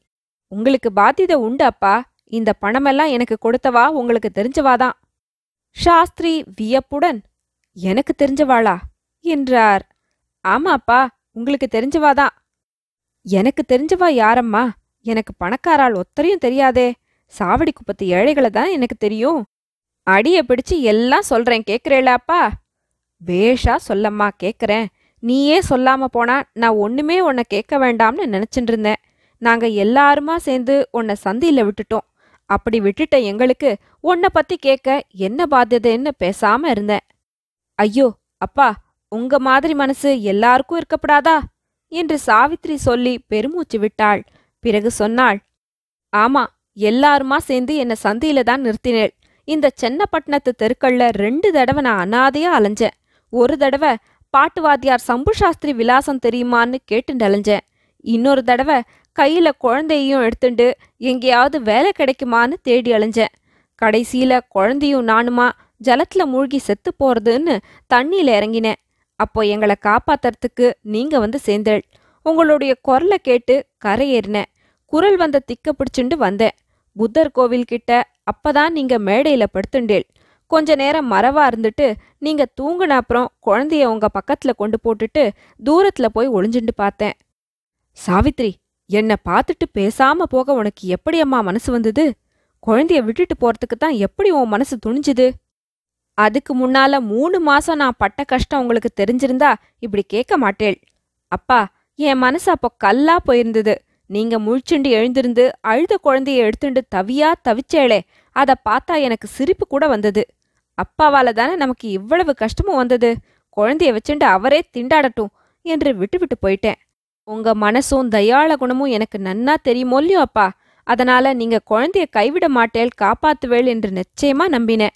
அது நிஜமா போச்சாப்பா சாவித்ரி குழந்தை சாரு ஏன் பேத்தின்னு தெரிஞ்சதுல எனக்கு ஒரு கர்வ பங்கம் ஆச்சுன்னு உனக்கு தெரியுமோ? சாரு அனாத குழந்தை அவளை எடுத்து வளர்த்து காப்பாத்தினோம் என்று கொஞ்சம் கர்வம் பட்டுருந்தேன் நமக்கு என்னத்துக்கு தொந்தரவு? போலீஸில் கொண்டு போய் கொடுத்துடுவோம் என்று கொடுக்காம பராசக்தி ஆக்ஞைன்னு நினச்சி குழந்தைய வளர்த்தேன். இப்போ தெரியறது. ரத்த பாசத்தினால தான் அப்படி எனக்கு என்ன உண்டாச்சுன்னு. இன்னொருத்தர் குழந்தையா இருந்தா அந்த மாதிரி எனக்கு தோணி இருக்குமோ என்னமோ. ரத்த பாசம் விடாது என்று நம்பிண்டு தான் குழந்தைய விட்டுட்டு போனேப்பா ஆனா நீ என்னத்துக்கு போன? அதுதான் எனக்கு தெரியல சாவித்ரி. சொல்றேன் அப்பா கல்கத்தாவிலையும் பட்டணத்துலயும் பட்ட கஷ்டத்தினால என் மனசு ரொம்ப வெறுத்து போயிருந்தது. ஆஸ்பத்திரியில நான் கடந்தபோது லேடி டாக்டர்களையும் நர்ஸுகளையும் பார்க்க பார்க்க அவளை போல நாமும் ஏன் சுதந்திரமா ஜீவனம் பண்ணக்கூடாது? எதுக்காக புருஷாலையே நம்பிண்டு இருக்கணும்னு தோண ஆரம்பிச்சுது. என்கிட்ட ரொம்ப பிரியமா இருந்த நர்ஸுக்கிட்ட அதை சொன்னேன். அவ ஒரு நாள் ஒரு பத்திரிக்கை கொண்டு வந்து காட்டினா. அதுல ஒரு விளம்பரம் போட்டிருந்தது. பம்பாயில யாரோ ஒரு பணக்காரி இருக்கா? அவளுக்கு தோழியா இருக்க நம்ம பக்கத்து பெண் வேணும் ஆனா குழந்தை கிழந்த இருக்கக்கூடாது என்று விளம்பரத்துல இருந்தது. ஆஸ்பத்திரியிலிருந்து வெளியே வந்ததும் எத்தனையோ பணக்காரா வீடுகள்ல வேலை கலைஞ்சேன். எல்லாரும் குழந்தைக்காரி வேண்டாம் குழந்தைக்காரி வேண்டாம்னு சொன்னா. அது மேலதான் செத்து போயிடலாம்னு தீர்மானிச்சேன். அப்போ உங்களை பார்த்ததும் குழந்தைய உங்ககிட்ட விட்டுட்டு போயிட்டா எங்கேயாவது வேலை சம்பாதிச்சுக்கலான்னு தோணித்து. இந்த ஊர்லயே இருந்தா எப்படியும் உங்களையும் பார்க்கும்படியா ஆயிடும் என்று பம்பாயில விளம்பரம் பண்ணியிருந்தவாளின் விலாசத்தை தெரிஞ்சுண்டு பம்பாய்க்கு போனேன். என்ன துணிச்சல் சாவித்ரி உனக்கு? யாரோ முன்ன பின்ன தெரியாதவாளின் விளம்பரத்தை நம்பிண்டா பம்பாய்க்கு போன? அப்படி நான் நம்பிண்டு போனது வீணா போகலாப்பா. தாலி கட்டிய புருஷன் கைவிட்டு விட்டார். பெற்ற அப்பா கைவிட்டு விட்டார். கடவுளும் கைவிட்டு விட்டார்னு நினைச்சிட்டு இருந்த எனக்கு அந்த பெரிய மனுஷி அடைக்கலம் கொடுத்து ஆதரித்தாள். ஆமா பம்பாயில இருக்கவா எதுக்காக மெனக்கெட்டு தமிழ்நாட்டு பெண் வேணும்னு விளம்பரம் பண்ணினா? அந்த அம்மா பம்பாயில இருந்த போதிலும் உண்மையில அவ நம்ம பக்கத்து மனுஷியாதான். அவளுக்கு குழந்தை குட்டிகள் இல்ல. அந்த அம்மாளின் புருஷனுக்கு உடம்பு சரியா இல்லாதபடியால் கப்பல் பிரயாணம் செய்தால் நல்லது என்று வைத்தியர்கள் சொன்னார்கள். அதன்மேல் அவர்கள் ஐரோப்பாவுக்கு பிரயாணம் புறப்பட இருந்தார்கள். போகிற போது அந்த அம்மாவுக்கு பேச்சு துணைக்கு தமிழ் பேசுற பெண்ணா ஒருத்திய அழைச்சிண்டு போகணும்னு நினைச்சாலாம் அதனாலதான் குழந்தை உதவாதுன்னு விளம்பரத்துல எழுதியிருந்தாளாம். சரி அப்புறம்? அவர்களுடனே நானும் சீமிக்கெல்லாம் போயிட்டு வந்தேன் அப்பா. அந்த அம்மா நான் போனது முதல்ல என் மேல ரொம்ப பிரியமா இருந்தா. தான் வயிற்றில் பிறந்த குழந்தை மாதிரி என்னை வச்சு காப்பாத்தினா. அவர்கள் வெகு காலமாக இங்கிலீஷ்கார தோரணையில வாழ்ந்தவர்கள். எனக்கு இந்த நாகரிகமெல்லாம் அவர்கள்தான் சொல்லிக் கொடுத்தார்கள். அந்த அம்மாவின் புருஷன் உடம்பு தேராமல் இருந்து போனார். அந்த அம்மாளும் அது முதல் நாளுக்கு நாள் மெலிந்து போன வருஷத்தில் இறந்து போனாள். அவர்கள்தானப்பா எனக்கு இந்த சொத்தையெல்லாம் கொடுத்தது? ஆனா யாரோ எனக்கு தெரிஞ்சவான்னு சொன்னியம்மா ஆமா உங்களுக்கு தெரிஞ்சவாதான் உறவு கூட. உறவா? எனக்கா? குழந்த நீ என்ன சொல்ற? எனக்கு ஒன்னும் புரியலையே. ரொம்ப நாள் வரையில நான் யாரு இன்னார்னு ஒன்னும் அவளுக்கு சொல்லவே இல்ல. புருஷன் கைவிட்டு விட்டு எங்கேயோ போயிட்டார்னு மட்டும் சொல்லியிருந்தேன். ரெண்டு வருஷத்துக்கு முன்னால அந்த அம்மாள் ஒரு நாளைக்கு என்ன ரொம்ப வற்புறுத்தி கேட்டாள். அதுக்கு மேல ஊரு பேரு எல்லாம் விவரமா சொன்னேன். உங்க பேரை சொல்லி நான் உங்க பொண்ணு என்றதும் அந்த அம்மாள் தேம்பி தேம்பி அழ ஆரம்பிச்சுட்டா. அந்த அம்மா யார் தெரியுமாப்பா சாவித்ரி சாவித்ரி நீ என்ன சொல்ல போற? என் உடம்பெல்லாம் நடுங்கறதே என்றார் சாஸ்திரி. ஆமாப்பா அந்த அம்மா என் அத்தை மீனாதான் என்றாள் சாவித்ரி. அத்தியாயம் அறுபத்தி ஐந்து மீனாவின் கணவன். அந்த அம்மாள் என் அத்தை மீனாதான் என்று சாவித்ரி சொன்னதும் சம்பு சாஸ்திரி குழந்தை கொஞ்சம் இரு என்னமோ பண்ணுகிறது என்று சொல்லிவிட்டு நாற்காலியில் சாய்ந்தார். சாவித்ரி கலவரமடைந்து டாக்டர் அழைச்சிட்டு வர சொல்லட்டுமாப்பா? என்றாள். வேண்டாம் அம்மா எனக்கு உடம்புக்கு ஒன்றும் இல்ல நெஞ்சுதான் படபடக்கிறது என்றார். அப்போது சம்பு சாஸ்திரியின் மனக்கண்ணின் முன்பு சரியாக முப்பது வருஷத்துக்கு முன்னால் நடந்த சம்பவம் எதிரில் அப்போது நடப்பது போல் தோன்றியது. மீனாவுக்கு கல்யாணமாகி ஐந்தாறு வருஷம் ஆகிவிட்டது. அவளுடைய புருஷனை பற்றி ஒரு தகவலும் தெரியவில்லை. சிலர் அவன் அக்கறை சீமைக்கு போய்விட்டார் என்று சொன்னார்கள். வேறு சிலர் அவன் கிறிஸ்தவ மதத்தில் சேர்ந்து விட்டதாக கூறினார்கள். ராமச்சந்திரன் திருச்சிராப்பள்ளியில் உள்ள ஒரு கிறிஸ்தவ கல்லூரியில் படித்துக் கொண்டிருந்தபடியாலும் அந்த கல்லூரியை நடத்திய ரோமன் கேத்தலிக் பாதிரிமார்கள் அப்போது மதமாற்றும் வேலையில் ரொம்பவும் தீவிரமாயிருந்தபடியாலும் அவன் கிறிஸ்தவனாகிவிட்டான் என்னும் வதந்தி நம்பக்கூடியதாய் இருந்தது. இந்த நிலைமையில் பன்னிரண்டு வருஷத்துக்கு ஒரு தடவை வரும் பிரசித்தமான மகாமக உற்சவம் வந்தது. சம்பு சாஸ்திரி தம்முடைய குடும்பத்தாரையும் அழைத்துக்கொண்டு கும்பகோணத்துக்கு போனார். குடும்பத்தார் என்றால் சாஸ்திரியின் முதல் மனைவி பாக்கியம் தங்கை மீனா வயதான அத்தை இவர்கள்தான். கும்பகோணத்தில் கடலங்குடி தெருவில் சம்பு சாஸ்திரி ஜாகை போட்டிருந்தார். மகாமகத்துக்கு நாலு நாளைக்கு முன்னாலேயே போய்விட்டார். மகாமகத்தன்று எல்லாரும் மாமாங்க குளத்திற்கு ஸ்நானம் செய்ய போனார்கள். ஜனக்கூட்டம் ரொம்ப அதிகமா இருந்தபடியால் ஒருவருக்கொருவர் பிரிந்து போனாலும் தனித்தனியாக ஜாகைக்கு வந்து சேர்ந்துவிட வேண்டுமென்று பேசிக்கொண்டார்கள்.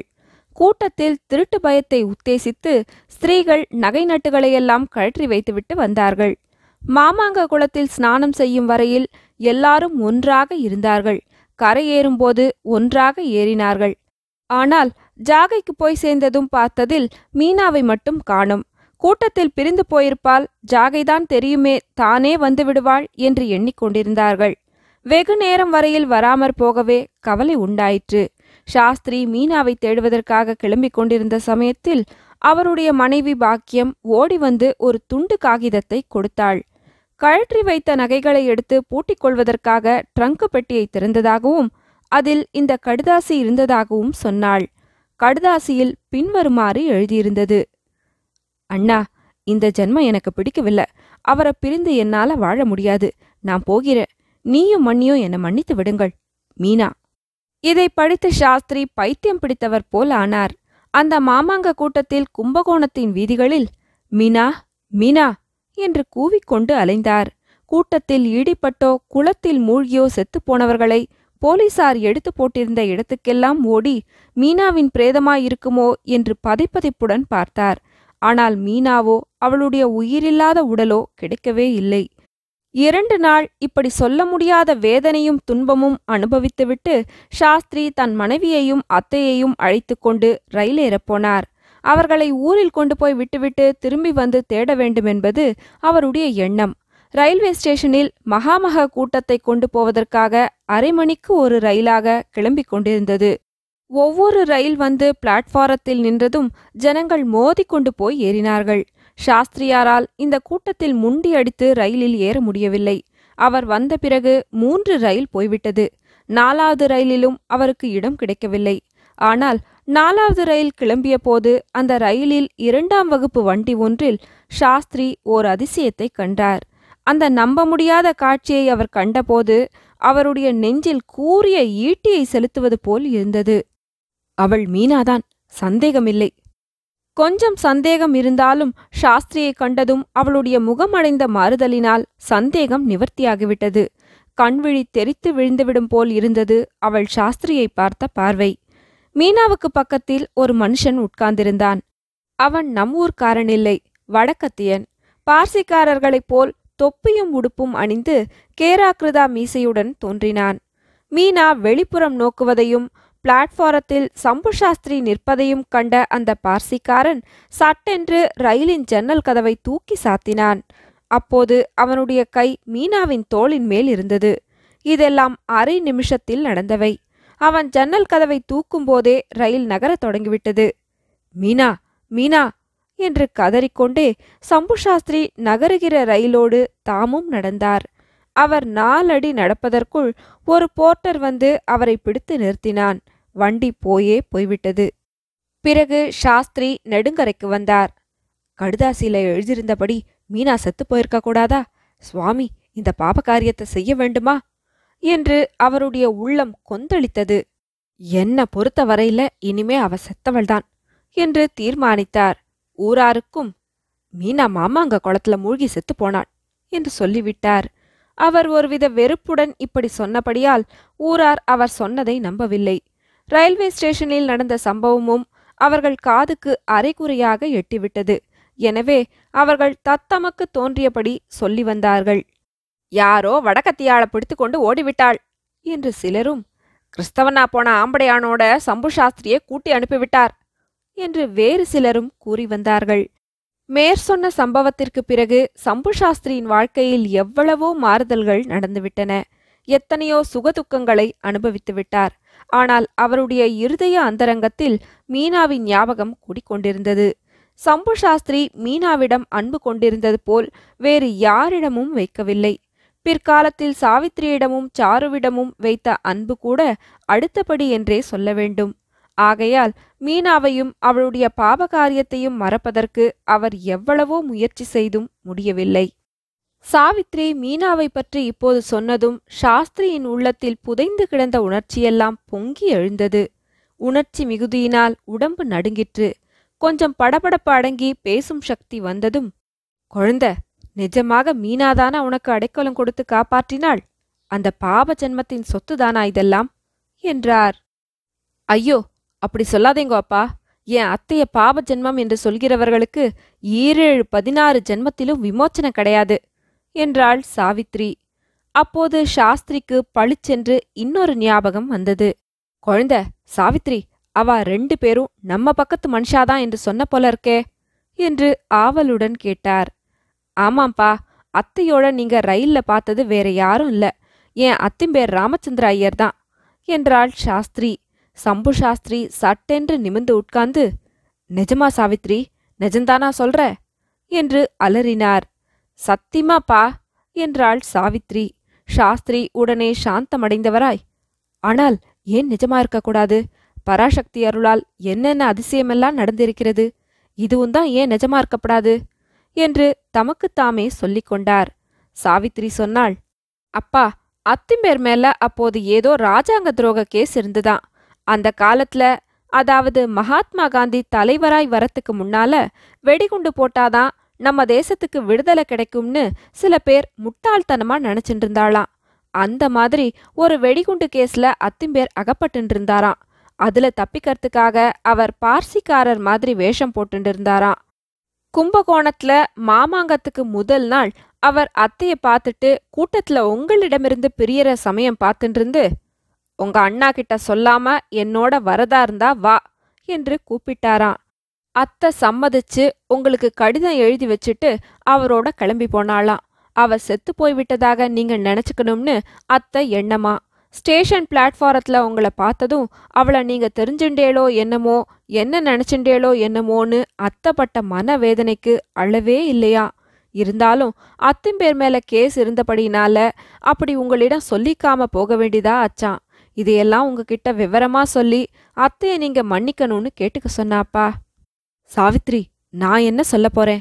இருபத்தைந்து வருஷமா என் மனசுல இருந்த புண்ணு இன்னைக்கு தான் ஆரித்து என்றார் சாஸ்திரி. மீனாவையும் அவளுடைய புருஷனையும் பற்றி சாவித்ரி எவ்வளவுதான் சொன்னாலும் சம்பு சாஸ்திரி திருப்தி அடையவில்லை. மேலும் மேலும் அவர்களைப் பற்றி கேட்டுக்கொண்டிருந்தார் சாவித்ரிக்கும் அவர்களைப் பற்றி பேச பிரியமாயிருந்தது. அவர்களுடைய வாழ்க்கையை பற்றியும் தன்னிடம் அவர்கள் காட்டிய அன்பை பற்றியும் சலிப்படையாமல் சொல்லிக் கொண்டிருந்தாள். அத்தையும் அத்திம்பேரும் பல இடங்களில் அலைந்து திரிந்து கடைசியில் அத்திம்பேர் லாலா லாம்சந்திராய் என்ற பெயருடன் ஒரு பெரிய இரும்பு வியாபாரியின் கடையில் வேலைக்கு அமர்ந்தது. வியாபார நுட்பங்களை தெரிந்து கொண்டு தாமே இரும்பு வியாபாரம் ஆரம்பித்தது.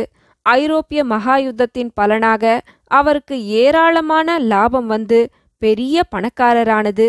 எல்லாம் தான் அத்தையிடம் கேட்டபடி கதை கதையாக சொன்னாள். அப்பா இந்த ஊர் மீனாட்சி ஆஸ்பத்திரிக்கு நான் அஞ்சு லட்சம் ரூபா கொடுத்தேனே ஏன் தெரியுமா? என்று சாவித்திரி கேட்டாள். சாரு அந்த ஆஸ்பத்திரியில பிறந்தாள் என்றுதான் சொன்னியேம்மா? என்றார் சாஸ்திரி. அது வாஸ்தவந்தான் அப்பா. ஆனா அதற்காக அவ்வளவு பெரிய தொகைய நானாகவே கொடுத்து விடவில்லை. அத்தையின் விருப்பத்தின்படிதான் கொடுத்தேன். நான் பட்ட கஷ்டத்தையெல்லாம் திருப்பி திருப்பி சொல்லி சொல்லி கேட்டு அத்தை கண்ணீர் விட்டு அழுதாள். அவ்வளவு கஷ்டப்பட்ட சமயத்தில் எனக்கு இந்த மீனாட்சி ஆஸ்பத்திரியில் அடைக்கலம் கிடைத்தது என்பது அத்தையின் மனத்தை உருக்கிவிட்டது. ஆஸ்பத்திரியின் பெயரும் தன்னுடைய பெயராய் இருந்தபடியால் இதில் பகவானுடைய ஆக்ஞை இருப்பதாக நினைத்து தன்னுடைய சொத்தில் பாதியை இந்த ஆஸ்பத்திரிக்கு நன்கொடையாக கொடுக்க வேண்டுமென்றும் பாக்கியை நான் வைத்து காப்பாற்றி என் குழந்தைக்கு கொடுக்க வேண்டுமென்றும் சொன்னாள். அதன்படியேதான் ஐந்து லட்சம் ரூபாய் மீனாட்சி ஆஸ்பத்திரிக்கு கொடுத்தேன்ப்பா என்றாள். இதையெல்லாம் அறிந்து சம்பு சாஸ்திரி எவ்வளவோ சந்தோஷமடைந்தார். மீனாவின் பேரில் தாம் கொண்ட சந்தேகம் தவறு என்று தெரிந்ததோடல்லாமல் தன் குழந்தைக்கு அடைக்கலம் அளித்தவள் அவள்தான் என்பதும் அவளுடைய சொத்துதான் இப்போது சாவித்திரியிடம் இருப்பது என்பதும் சாஸ்திரிக்கு எல்லையற்ற மகிழ்ச்சி அளித்தது. ஆனாலும் அவருடைய ஆனந்தம் பரிபூர்ணமடைவதற்கு தடையாக இன்னும் ஒரே ஒரு குறை இருக்கத்தான் செய்தது. நடந்து போனதையெல்லாம் சாவித்திரியும் ஸ்ரீதரனும் மறந்து மனமொத்து வாழ வேண்டுமென்று அவர் விரும்பினார். கேஸில் சாவித்திரியின் பக்கம் தோற்று ஸ்ரீதரன் ஜெயித்தால்தான் இந்த விருப்பம் நிறைவேறுமென்று அவர் எண்ணினார். எனவே சுவாமி பகவானே ஸ்ரீதரன் ஜெயிக்கட்டும் சாவித்திரி தோற்கட்டும் என்று அவர் பிரார்த்தனை செய்தார். அவருடைய பிரார்த்தனை பலித்தது. அத்தியாயம் அறுபத்தி ஆறு தீர்ப்பு. சென்னை ஹைகோர்ட்டின் சரித்திரத்தில் இந்த உமாராணி ஸ்ரீதரன் வழக்கைப் போல் ஜனங்களின் மனத்தை கவர்ந்த வழக்கு வேறு நடந்ததில்லை என்று சொல்லலாம். நாலு பேர் கூடுமிடங்களிலெல்லாம் இதே பேச்சாகத்தான் இருந்தது. கேஸ் நடக்கும் தினங்களில் மாலை வேளையில் கடற்கரைக்கு போனால் வெண்மணலில் கும்பல் கும்பலாக உட்கார்ந்திருந்தவர்களுடைய பேச்சில் உமாராணி ஸ்ரீதரன் என்ற பெயர்கள் அடிக்கடி கேட்கக்கூடிய நிலையில் இருந்தன. அநேகம் பேர் கையில் அன்று வந்த பத்திரிகையை பிரித்து வைத்துக் கொண்டிருந்தார்கள். தினசரிகளில் லீகல் காலம் என்று சொல்லப்படும் கோர்ட் நடவடிக்கைகளை பிரசுரிக்கும் பத்திக்கு இவ்வளவு முக்கியம் இதற்கு முன் எப்போதும் ஏற்பட்டது கிடையாது. இன்னும் ஆச்சரியமான விஷயம் என்னவென்றால் இந்த வழக்கு விஷயத்தில் ஸ்திரீகள் காட்டிய ஸ்ரத்தையே ஆகும். வீட்டிலும் சரி வெளியிலும் சரி பெண்மணிகள் இரண்டு மூன்று பேர் சேர்ந்தால் உடனே உமாராணியின் பேச்சுதான் கிளம்பும். அபிப்பிராய பேதங்கள் வாத பிரதிவாதங்கள் இல்லாமல் இல்லை. பொதுவாக இளம் பெண்கள் எல்லாரும் உமாராணியின் கட்சி பேசினார்கள். ஆமா அவ கேட்பது நியாயந்தானே? புருஷர்கள் என்ன வேணும்னாலும் செய்யலாம். அதற்கு கேள்வி முறை கிடையாது. பொம்மநாட்டிகள் மட்டும் எப்போதும் அடிமையாயிருக்க வேண்டும் என்று எந்த சாஸ்திரத்தில் சொல்லியிருக்கிறது? அது என்ன நியாயத்தில் சேர்ந்தது? நன்றாய் சொன்னால் புருஷனுக்கு ஜீவனாம்சம் தருகிறேன் என்று. இம்மாதிரி படித்த யுவதிகளும் மாதர் விடுதலை இயக்கத்தில் சேர்ந்த மாது சிரோமணிகளும் பேசினார்கள். பழைய கர்நாடகத்தில் பற்றுள்ள வயதான ஸ்திரீகளோ இது என்ன அநியாயம்? புருஷனுக்கு பொண்டாட்டி ஜீவனாசம் கொடுக்கறதாமே. அப்படி அந்த உமாராணி நடுக்கோட்ல சொன்னாளாமே. என்ன இருந்தாலும் ஒரு பொம்மநாட்டிக்கு இவ்வளவு தைரியம் ஆகுமோ? என்றார்கள்.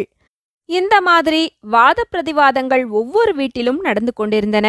சுதந்திர ஸ்திரீ சமாஜத்தை சேர்ந்த ஸ்திரீகள் சிலர் உமாராணியிடம் அனுதாபம் காட்டுவதற்காக பொதுக்கூட்டம் கூட்ட வேண்டுமென்றும் உமாராணியின் பக்கம் தீர்ப்பு சொல்ல வேண்டுமென்பதாக நீதிபதிக்கு ஒரு மகஜர் அனுப்ப வேண்டுமென்றும் முயற்சி செய்தார்கள்.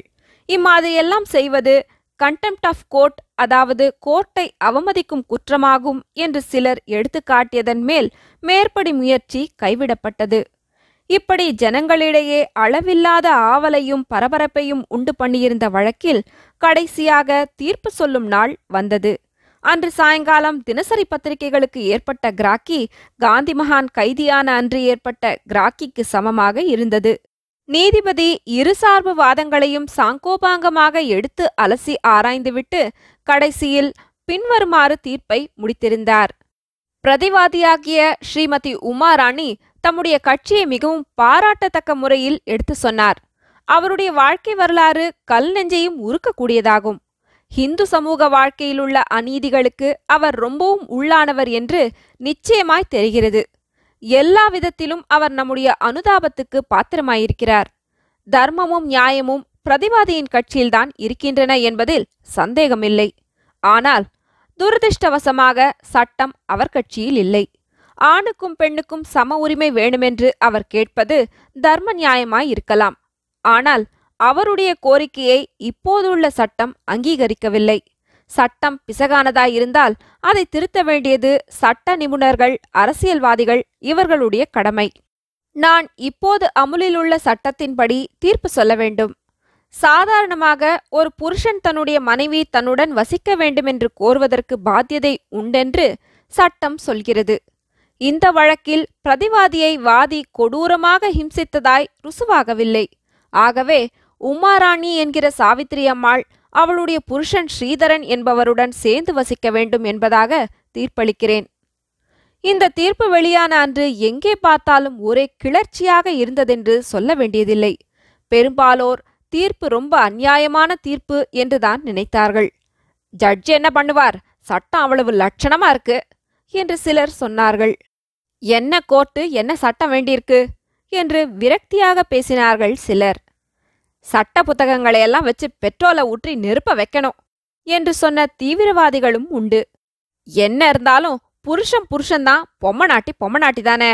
தொர மகளானாலும் பாரி புருஷனுக்கு அவள் ஊழியக்காரி என்று சொல்லி சந்தோஷப்பட்டவர்களும் இல்லாமற் போகவில்லை. தீர்ப்பு சொன்ன மறுநாள் வக்கீல் ஆபத் சகாயமையர் வழக்கம் போல் உமாராணியை பார்க்க வந்தார். அவருக்கு ரொம்பவும் மனம் சோர்ந்து போயிருந்தது என்பதை அவருடைய முகம் காட்டிற்று. நான் அப்போதே சொன்னேன். கேஸ் ஜெயிப்பது நிச்சயமில்ல என்று. நீங்க பிடிவாதமா கேஸ் நடத்தத்தான் வேண்டுமென்றீர்கள். கடைசியில நான் பயந்தபடியே தான் ஆச்சு. தோற்று போனோம் என்றார். தோற்று போனோமா? யார் சொன்னது? வக்கீல் சார். உண்மையில் நமக்குத்தான் ஜெயம். நான் எனக்காக மட்டும் இந்த கேஸை நடத்தினேன் என்றா நினைக்கிறீர்கள்? பெண் குலத்துக்காகவே அல்லவா நடத்தினேன்? புருஷர்கள் ஸ்திரீகளுக்கு செய்யும் அநீதிகள் வெளியாகட்டும் என்பதற்காகத்தான் இவ்வளவு கஷ்டப்பட்டேன். இந்த நோக்கத்தில் நான் ஜெயமடைந்து விடவில்லையா? என்னுடைய கட்சியில்தான் நியாயம் இருக்கிறதென்று ஜட்ஜு சொல்லிவிடவில்லையா?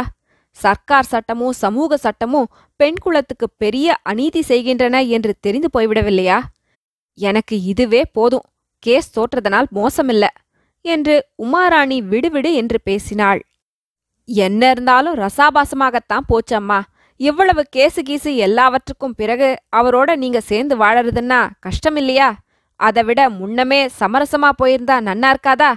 என்றார் ஆபத் சகாயமையர் அவரோட சேர்ந்து வாழறதா? நானா? என்று சொல்லி உமாராணி இகழ்ச்சியாக சிரித்தாள். வக்கீல் சார் ஒருவேளை கேஸ் நம்ம பக்கம் தீர்ப்பாயிருந்தால் அவரோட வாழறதுக்கு நான் சம்மதிச்சிருப்பேன். நானே அவரிடம் போய் போனதெல்லாம் போகட்டும். இனிமே நாம புது வாழ்க்கை நடத்துவோம். சாருவை உத்தேசித்தாவது சண்டை போடாமல் இருப்போம் என்று சொல்லியிருப்பேன். ஆனா இப்ப அது முடியாது. கோர்ட்டு தீர்ப்புக்கு கட்டுப்பட்டு புருஷனும் மனைவியும் சேர்ந்து வாழ்கிறது நடக்கிற காரியமா? என்றாள். வக்கீலுக்கு ஒன்றும் புரியவில்லை. ஒரே குழப்பமா இருந்தது. நீங்க என்ன சொல்றேள்? அப்பீல் பண்ணலான்னு உத்தேசமா? என்றார். அப்படியெல்லாம் பயப்படாதீங்கோ. நான் அப்பீல் கிப்பீல் பண்ண போறதில்ல. ஓஹோ தெரிஞ்சுது. நான் முன்னையே சொன்னேனே. அந்த யோசனை இப்ப செய்யறேளாக்கும் வாஸ்தவந்தான் ஏதாவது பணச காசை கொடுத்தா அந்த மனுஷன் வாங்கிட்டு போயிடுவான். பணம் காசு கொடுக்கறதா? இதெல்லாம் ஏன் பணம் இல்ல வக்கீல் சார்? என் அத்தை பணமாக்கும். அதை துர்விநியோகம் செய்ய எனக்கு என்ன பாத்தியதை? என்றாள் உமா. பிறகு எங்க அப்பாவுக்கு உலக விவகாரம் ஒன்னும் தெரியாது. பணங்காசு விஷயத்த கவனிக்க அவரால முடியாது.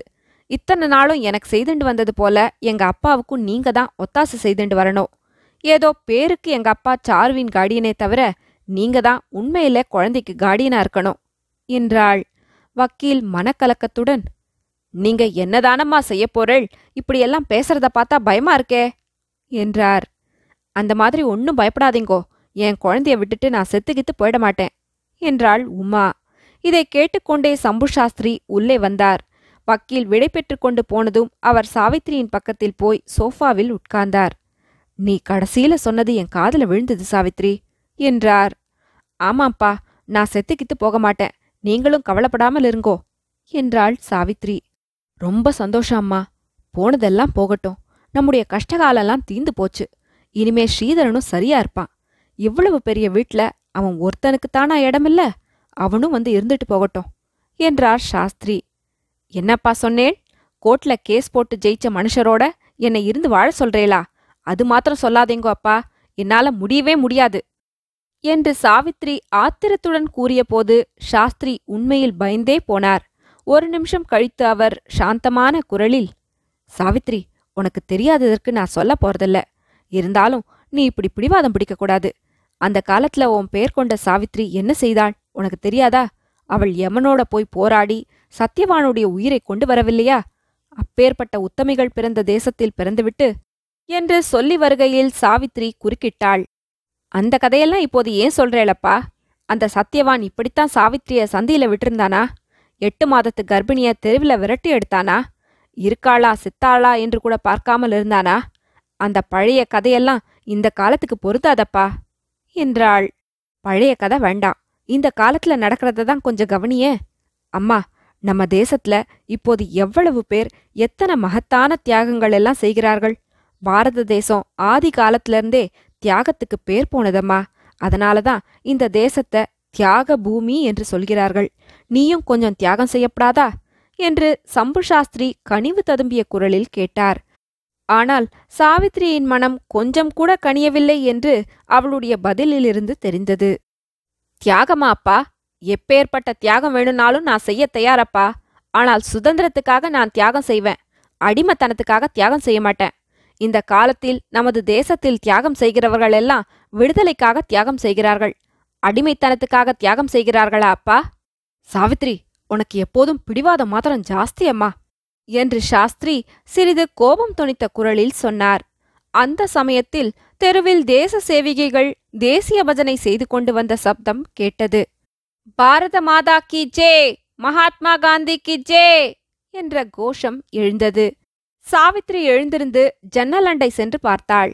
தேசிய கொடி தாங்கிய தேச சேவிகைகள் வந்த மகன்று நம் திருநாடு உயர்ந்திட வேண்டாமோ? என்ற கீதத்தை பாடிக்கொண்டு போனார்கள்.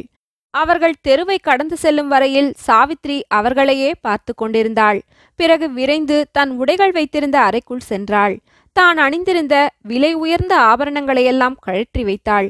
ஏற்கனவே தயாராக வாங்கி வைத்திருந்த ஆரஞ்சு நிற கதர் புடவையை எடுத்து உடுத்திக் கொண்டாள். அப்பாவிடமும் குழந்தையிடமும் கூட சொல்லிக் கொள்ளாமல் வெளிக்கிளம்பிச் சென்றாள். அத்தியாயம் அறுபத்தி ஏழு தியாகம். அந்த புகழ்பெற்ற வருஷத்தில் பாரத புண்ணிய பூமியில் நிகழ்ந்து வந்த அதிசயங்களைப் பற்றி முன்னொரு அத்தியாயத்தில் கூறினோம் அல்லவா? அந்த அத்தியாயங்களிலெல்லாம் மகா அதிசயமாய் பாரத நாட்டின் நாரிமணிகள் அந்த வருஷத்தில் கண்விழித்தெழுந்த அற்புதமே ஆகும்.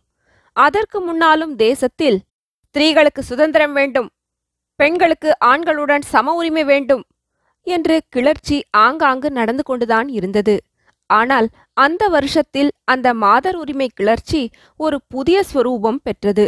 அதற்கு அந்த புதிய சுரூபத்தை கொடுத்தவர் காந்தி மகான்தான் என்று சொல்ல வேண்டியதில்லை அல்லவா? அதுகாரும் பாரத தாயின் புதல்விகளுக்கு வழிகாட்ட முன்வந்தவர்கள் உங்கள் சுதந்திரத்துக்காக போராடுங்கள் ஆண்களுடன் சம உரிமைக்காக சண்டை பிடியுங்கள் என்றெல்லாம் உபதேசித்து வந்தார்கள். இந்த உபதேசங்களை கேட்ட பாரத புதல்விகள் சிலர் கற்பு நெறி என்று சொல்ல வந்தார். இரு கட்சிக்கும் அதை பொதுவில் வைப்போம். என்றும் பட்டங்கள் ஆழ்வதும் சட்டங்கள் செய்வதும் பாரினிற் பெண்கள் நடத்த வந்தோம். எட்டும் அறிவினில் ஆணுக்கிங்கே பெண் இழைப்பில்லை காணென்று கும்மியடி என்று சொல்லி பெண்ணுரிமைக்காக போராடத் தொடங்கியிருந்தார்கள். இத்தகைய மனப்பான்மை பரவிக்கொண்டிருந்த காலத்தில் மகாத்மா காந்தி தோன்றி தேசத்துக்கு எல்லா துறைகளிலும் புதிய வழி காட்டியது போல் மாதர் சுதந்திர இயக்கத்துக்கும் புதிய வழி காட்டினார். உங்கள் சுதந்திரம் அப்புறம் இருக்கட்டும். நாடு சுதந்திரம் அடையும் வழியை முதலில் பாருங்கள் என்று அவர் சொன்னார். தேச சேவையில் ஈடுபடுங்கள். சிறையில் சுதந்திரத்தை காணுங்கள். விலங்கில் விடுதலையை அடையுங்கள் என்று அவர் உபதேசித்தார். தாயின் அடிமைத்தனத்தை நீக்குங்கள். உங்கள் அடிமைத்தனம் தானே விலகிப் போகும் என்று அவர் உறுதி கூறினார். காந்தி மகானுடைய போதனைக்கு பாரத நாட்டின் பெண் குலம் செவி சாய்த்தது. தேசமெங்கும் ஆயிரக்கணக்கான ஸ்திரீகள் தாய்நாட்டின் தொண்டில் ஈடுபட்டார்கள். அவர்களில் பலர் சுதந்திர இயக்கத்தின் முன்னணியில் நின்றார்கள்.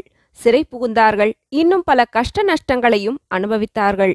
இதனால் சாதாரணமாய் நூறு வருஷத்தில் நடக்கக்கூடிய பெண்குலத்தின் முன்னேற்றம் இந்த ஒரே வருஷத்தில் ஏற்பட்டது. வேறு நாடுகளில் எத்தனையோ காலம் ஸ்திரீகள் ஆண் மக்களுடன் போராடி சண்டை பிடித்து பெற்ற உரிமைகளையெல்லாம் பாரத பெண்கள் அனாயாசமாக பெற்றுவிட்டார்கள். ஆண்களுடன் சரிநிகர் சமானமாக நின்று தேச விடுதலை போரில் கலந்து கொண்டவர்களுக்கு சமூகத்தில் சம உரிமை கொடுக்க எவ்விதம் மறுக்க முடியும்? கோர்ட்டில் உமாராணி ஸ்ரீதரன் வழக்கு நடந்து கொண்டிருந்த காலத்தில் பொதுஜனங்களுடைய அனுதாபமெல்லாம் உமாராணியின் பக்கம் இருந்ததற்கு முக்கிய காரணம் மேற்கூறிய தேச நிலைமையே ஆகும். இது உமாராணிக்கும் தெரியாமலில்லை. நாட்டில் நடந்து கொண்டிருந்த தேச விடுதலை இயக்கத்தை பற்றியும் அந்த இயக்கத்தின் முன்னணியில் நின்று சிறை புகுந்த வீர பெண்மணிகளைப் பற்றியும் உமாராணி அறிந்துதான் இருந்தாள். வழக்கில் தோற்றுப்போனால் என்ன செய்வது என்று அவளுடைய இருதய அந்தரங்கத்தில் தீர்மானம் செய்திருந்தாள். வேண்டாத புருஷனுடன் சேர்ந்து வாழும்படி சட்டம் நிர்பந்தப்படுத்தலாம். கோர்ட்டும் அவ்வாறே தீர்ப்பளிக்கலாம். ஆனால் அந்த சட்டத்தையும் தீர்ப்பையும் அமலுக்கு கொண்டு வர முடியுமா? அது முடியாமல் செய்யும் வழி தனக்கு தெரியும். தேச சேவிகையர் படையில் சேர்ந்து சிறை புகுந்துவிட்டால் சிறைக்குள்ளே வந்து தன்னை சட்டம் கட்டாயப்படுத்தாதல்லவா? சிறைக்குள் சுதந்திரத்தை காணுங்கள் என்று மகாத்மா காந்தி சொன்னது மற்றையோர் விஷயத்தில் உண்மையோ என்னமோ? தன் விஷயத்தில் அது முற்றும் உண்மையாயிருக்கும் என்று அவள் உறுதி கொண்டாள். சட்டத்துக்கும் தீர்ப்புக்கும் கட்டுப்பட்டு ஸ்ரீதரனுடன் கூடி வாழ்ந்தால் அதுதான் அடிமை வாழ்வு அதுதான் கொடிய சிறை வாழ்க்கை. இதற்கு மாறாக தாய்நாட்டின் சுதந்திரத்துக்காக சிறை புகுந்தால் அந்த சிறை வாழ்க்கையே உண்மையான சுதந்திர வாழ்க்கையாகும். எனவே அடிமை வாழ்வில் ஆசை ஏனோ விடுதலை பெற எழுவாய் என்று தேச சேவிகையர் பாடிக்கொண்டு சென்றபோது தன்னை பிரத்யேகமாக குறிப்பிட்டு அவர்கள் அழைப்பதாகவே சாவித்திரிக்கு தோன்றிற்று. அந்த அழைப்பை ஏற்று அவள் ஆரஞ்சு நிற கதர்ப்புடவையை உடுத்தி கிளம்பிச் சென்றதை சென்ற அத்தியாயத்தில் கூறினோம். ஆனால் சாவித்திரி எதிர்பார்த்த நிர்பந்த வாழ்க்கை உண்மையிலேயே அவளுக்கு வர இருந்ததா? கோர்ட்டு தீர்ப்பின்படி அவள் பிரியமில்லாத புருஷனுடன் கட்டாயமாக கூடி வாழ்ந்திருக்கும்படி நேரிட்டிருக்குமா? இந்த கேள்விகளுக்கு பதில் தெரிந்து கொள்ள நாம் பாரத விலாஸ் ஹோட்டலில் ஸ்ரீதரனுடைய அறைக்கு போக வேண்டியதாய் இருக்கிறது. ஸ்ரீதரன் அப்போது ஏதோ கடிதம் எழுதி கொண்டிருந்தான். அந்த கடிதத்தை எழுதுவதில் அவனுக்கு ரொம்பவும் சிரமம் ஏற்படுகிறது என்பது நன்றாய் தெரிந்தது. அடிக்கடி எழுதுவதை நிறுத்திவிட்டு ஆகாயத்தை பார்ப்பதும் பெருமூச்சு விடுவதும் எழுந்திருந்து நடப்பதுமாயிருந்தான். அவனுக்கு பக்கத்தில் கீழே அநேக கடுதாசிகள் கசக்கப்பட்டு கிடந்தன. அவையெல்லாம் ஸ்ரீதரன் எழுத முயற்சித்து அவனுக்கு திருப்தி இல்லாமல் அரைகுறையாக நிறுத்தி கசக்கி போட்டவையே ஆகும். இப்போது மேஜை மீது வைத்திருந்த காகிதத்தில் சாவித்ரி உனக்கு நான் என்ன சொல்லப் போகிறேன்? என்ன சொன்னால்தான் நீ நம்பப் போகிறாய்? ஆனால் உனக்காக நான் இதை எழுதவில்லை. குழந்தை சாருவுக்காக எழுதுகிறேன். உங்களை விட்டு பிரிந்து போவதற்கு முன் குழந்தைக்கு ஒரு வார்த்தை சொல்லாமல் போக என் மனம் இடம் கொடுக்கவில்லை என்று எழுதியிருந்தது. அச்சமயத்தில் ஸ்ரீதரனுடைய பழைய சிநேகிதன் நானா அதாவது நாராயணன் பிஏபிஎல் அறைக்குள் வந்தான். ஸ்ரீதரனுடைய முதுகில் தட்டி கொடுத்து ஸ்ரீதரா எப்போதும் நீ அதிர்ஷ்டக்காரன்டா என்றான். பிறகு நாற்காலியில் உட்கார்ந்து ஒரு சிகரெட் எடுத்து பற்ற வைத்து கொண்டு சொன்னான் ஸ்ரீதரா உன்னை நான் ரொம்ப தேங்க் பண்ணணும். இந்த கேஸ்ல நான் உனக்காக ஆஜரானதுலேருந்து என் பேர் பிரசித்தமா போச்சு. இந்த ஒரு வாரத்துல எனக்கு ஆறு கேஸ் வந்திருக்கு. ரெண்டு கிட்னாப்பிங் கேஸ் அதற்குள் ஸ்ரீதரன் எரிச்சலுடன் ரொம்ப சரி இப்ப எங்க வந்த? அத சொல்லி தொலை என்றான். என்ன ரொம்ப கோபமா இருக்க ஸ்ரீதரா? எங்க வந்தேன்னு கேக்குறியே? நம்ம பக்கம்தான் கேஸ் ஜெயிச்செடுத்துன்னு சும்மா இருக்கக்கூடாது தெரியுமோ இல்லையோ? சூட்டோடு சூடா மேல ஆக வேண்டியதுக்கு ஸ்டெப்ஸ் எடுக்கணும். நாளைக்கு ஒரு நோட்டீஸ் கொடுத்து வைக்கலாம்னு நினைக்கிறேன் என்றான் நானா. ஸ்ரீதரன் அப்போது ரௌத்ராகாரம் அடைந்தான் என்று சொல்ல வேண்டும். அவனுடைய கோபத்துக்கு தகுந்த வார்த்தைகள் இங்கிலீஷ் வார்த்தைகளாகத்தான் வந்தன. Shut up you idiot get out get out என்று கத்தினான். கத்திக்கொண்டே நானாவை கழுத்தை பிடித்து தள்ளி அறைக்கு வெளியே கொண்டு விட்டான். நானா என்னடா இது? திடீர்னு பைத்தியம் பிடிச்சதா என்ன? என்று சொல்லிக்கொண்டே மாடிப்படியில் வேகமாக இறங்கிச் சென்றான். அவன் போனதும் ஸ்ரீதரன் மறுபடியும் குறுக்கும் நெடுக்குமாக நடக்க ஆரம்பித்தான். தனக்குத்தானே பின்வருமாறு சொல்லிக்கொண்டான். கேசான் ஜெயமா இங்க யாருக்கு வேணும்? சாவித்ரி உன் பணத்துக்கு ஆசைப்பட்டுண்டு கேஸ் போட்டேன் என்று தானே நினைச்ச? நீ நினைச்சது தப்பு என்று இதோ காட்டுறேன் பார். நான் பழைய ஸ்ரீதரன் இல்லேன்னு சொன்னேன். நீ நம்பல. இன்னைக்கு சாயங்காலம் நான் தேசத்தொண்டுல சேர்ந்து ஜெயிலுக்கு போயிட்டேன்னு நீ கேள்விப்படுற போதாவது நம்ப மாட்டாயா? பார்க்கலாம். இம்மாதிரி சொல்லிக்கொண்டே ஸ்ரீதரன் அன்று காலையில் தான் வாங்கிக் கொண்டு வந்திருந்த கதர் உடைகளை எடுத்து அணிந்து கொண்டான். அறுபத்தி எட்டாம் அத்தியாயம். சாந்தி. சென்னை நகரில் அப்போது அஹிம்சை போர் தீவிரமாக நடந்து கொண்டிருந்தது. தேசிய பஜனை ஊர்வலமும் சாத்வீக மறியலும் தடை செய்யப்பட்டிருந்தன. இந்த தடை உத்தரவுகளை மீறி தேச தொண்டர்களும் தேச சேவிகைகளும் சிறை புகுந்து கொண்டிருந்தார்கள். அன்று சிறை புகுவதற்கு தயாராய் கிளம்பிய தேச சேவிகைகளுடன் சாவித்திரியும் சேர்ந்து கொண்டாள். அவர்கள் தேசிய கொடி பிடித்துக்கொண்டும் தேசிய பஜனை செய்து கொண்டும் சென்னை நகரின் வீதிகளில் ஊர்வலம் வந்தார்கள். கொஞ்ச நேரத்துக்கெல்லாம் அவர்களுக்கு அருகில் போலீஸ் வண்டி ஒன்று வந்து நின்றது. வண்டியுடன் வந்த போலீஸ் உத்தியோகஸ்தர்கள் தேச சேவிகைகளை கைது செய்து வண்டியில் ஏறச் சொன்னார்கள். வண்டி கிளம்பி கொஞ்ச தூரம் சென்றதும் கடை வீதியில் இன்னொரு போலீஸ் உத்தியோகஸ்தர் கையை காட்டி வண்டியை நிறுத்தினார். இந்த இடத்தில் ஜனக்கூட்டம் சேர்ந்திருந்தது. இந்த வீதியில தான் மறியல் நடக்கிறது என்று கைதான தேச சேவிகைகள் ஒருவருக்கொருவர் பேசிக்கொண்டார்கள் வண்டி நின்ற இடத்தில் போலீஸ்காரர்களால் சூழப்பட்டு சில தேசத் தொண்டர்கள் நின்றார்கள். அவர்களையும் அந்த வண்டியில் ஏற்றிக்கொள்ள முடியுமா என்று கீழே நின்ற போலீஸ் உத்தியோகஸ்தர் கேட்டார். வண்டியோடு வந்த போலீஸ் சர்ஜென்ட் இடமில்ல என்று சொல்லவே வண்டி மறுபடியும் கிளம்பியது. இப்படி போலீஸ் வண்டி அங்கே நின்ற ஒரு நிமிஷத்தில் சாவித்திரியின் வாழ்க்கையில் ஒரு மகத்தான சம்பவம் நடந்துவிட்டது. வீதியில் கைது செய்யப்பட்டு நின்ற தேசத் தொண்டர்களின் மீது சாவித்திரியின் பார்வை சென்றபோது அவர்களுக்கு மத்தியில் ஸ்ரீதரனும் நிற்பதைக் கண்டாள். அவனுடைய உடை மாறியிருந்தது போலவே முகத்தோற்றமும் மாறியிருப்பதை பார்த்தாள். சாவித்திரியின் தேகம் புலங்காகிதம் அடைந்தது. அவளுடைய கண்களில் ஆனந்த பாஷ்யம் துளித்தது. அதே சமயத்தில் ஸ்ரீதரனும் போலீஸ் வண்டிக்குள் பார்த்தான். அங்கே தேச சேவிகைகளின் மத்தியில் சாவித்திரியைக் கண்டு அளவிலாத வியப்படைந்தான்.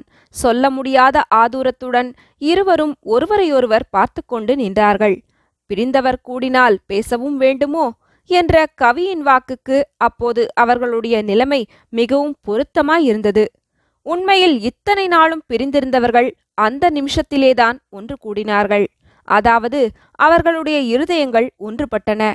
இரண்டு ஜீவன்களுடைய இதயங்கள் ஒன்றுபட்டனவென்றால் அவர்களுடைய தேகங்கள் வடதுருவத்திலும் தென்துருவத்திலும் இருந்தால்தான் என்ன?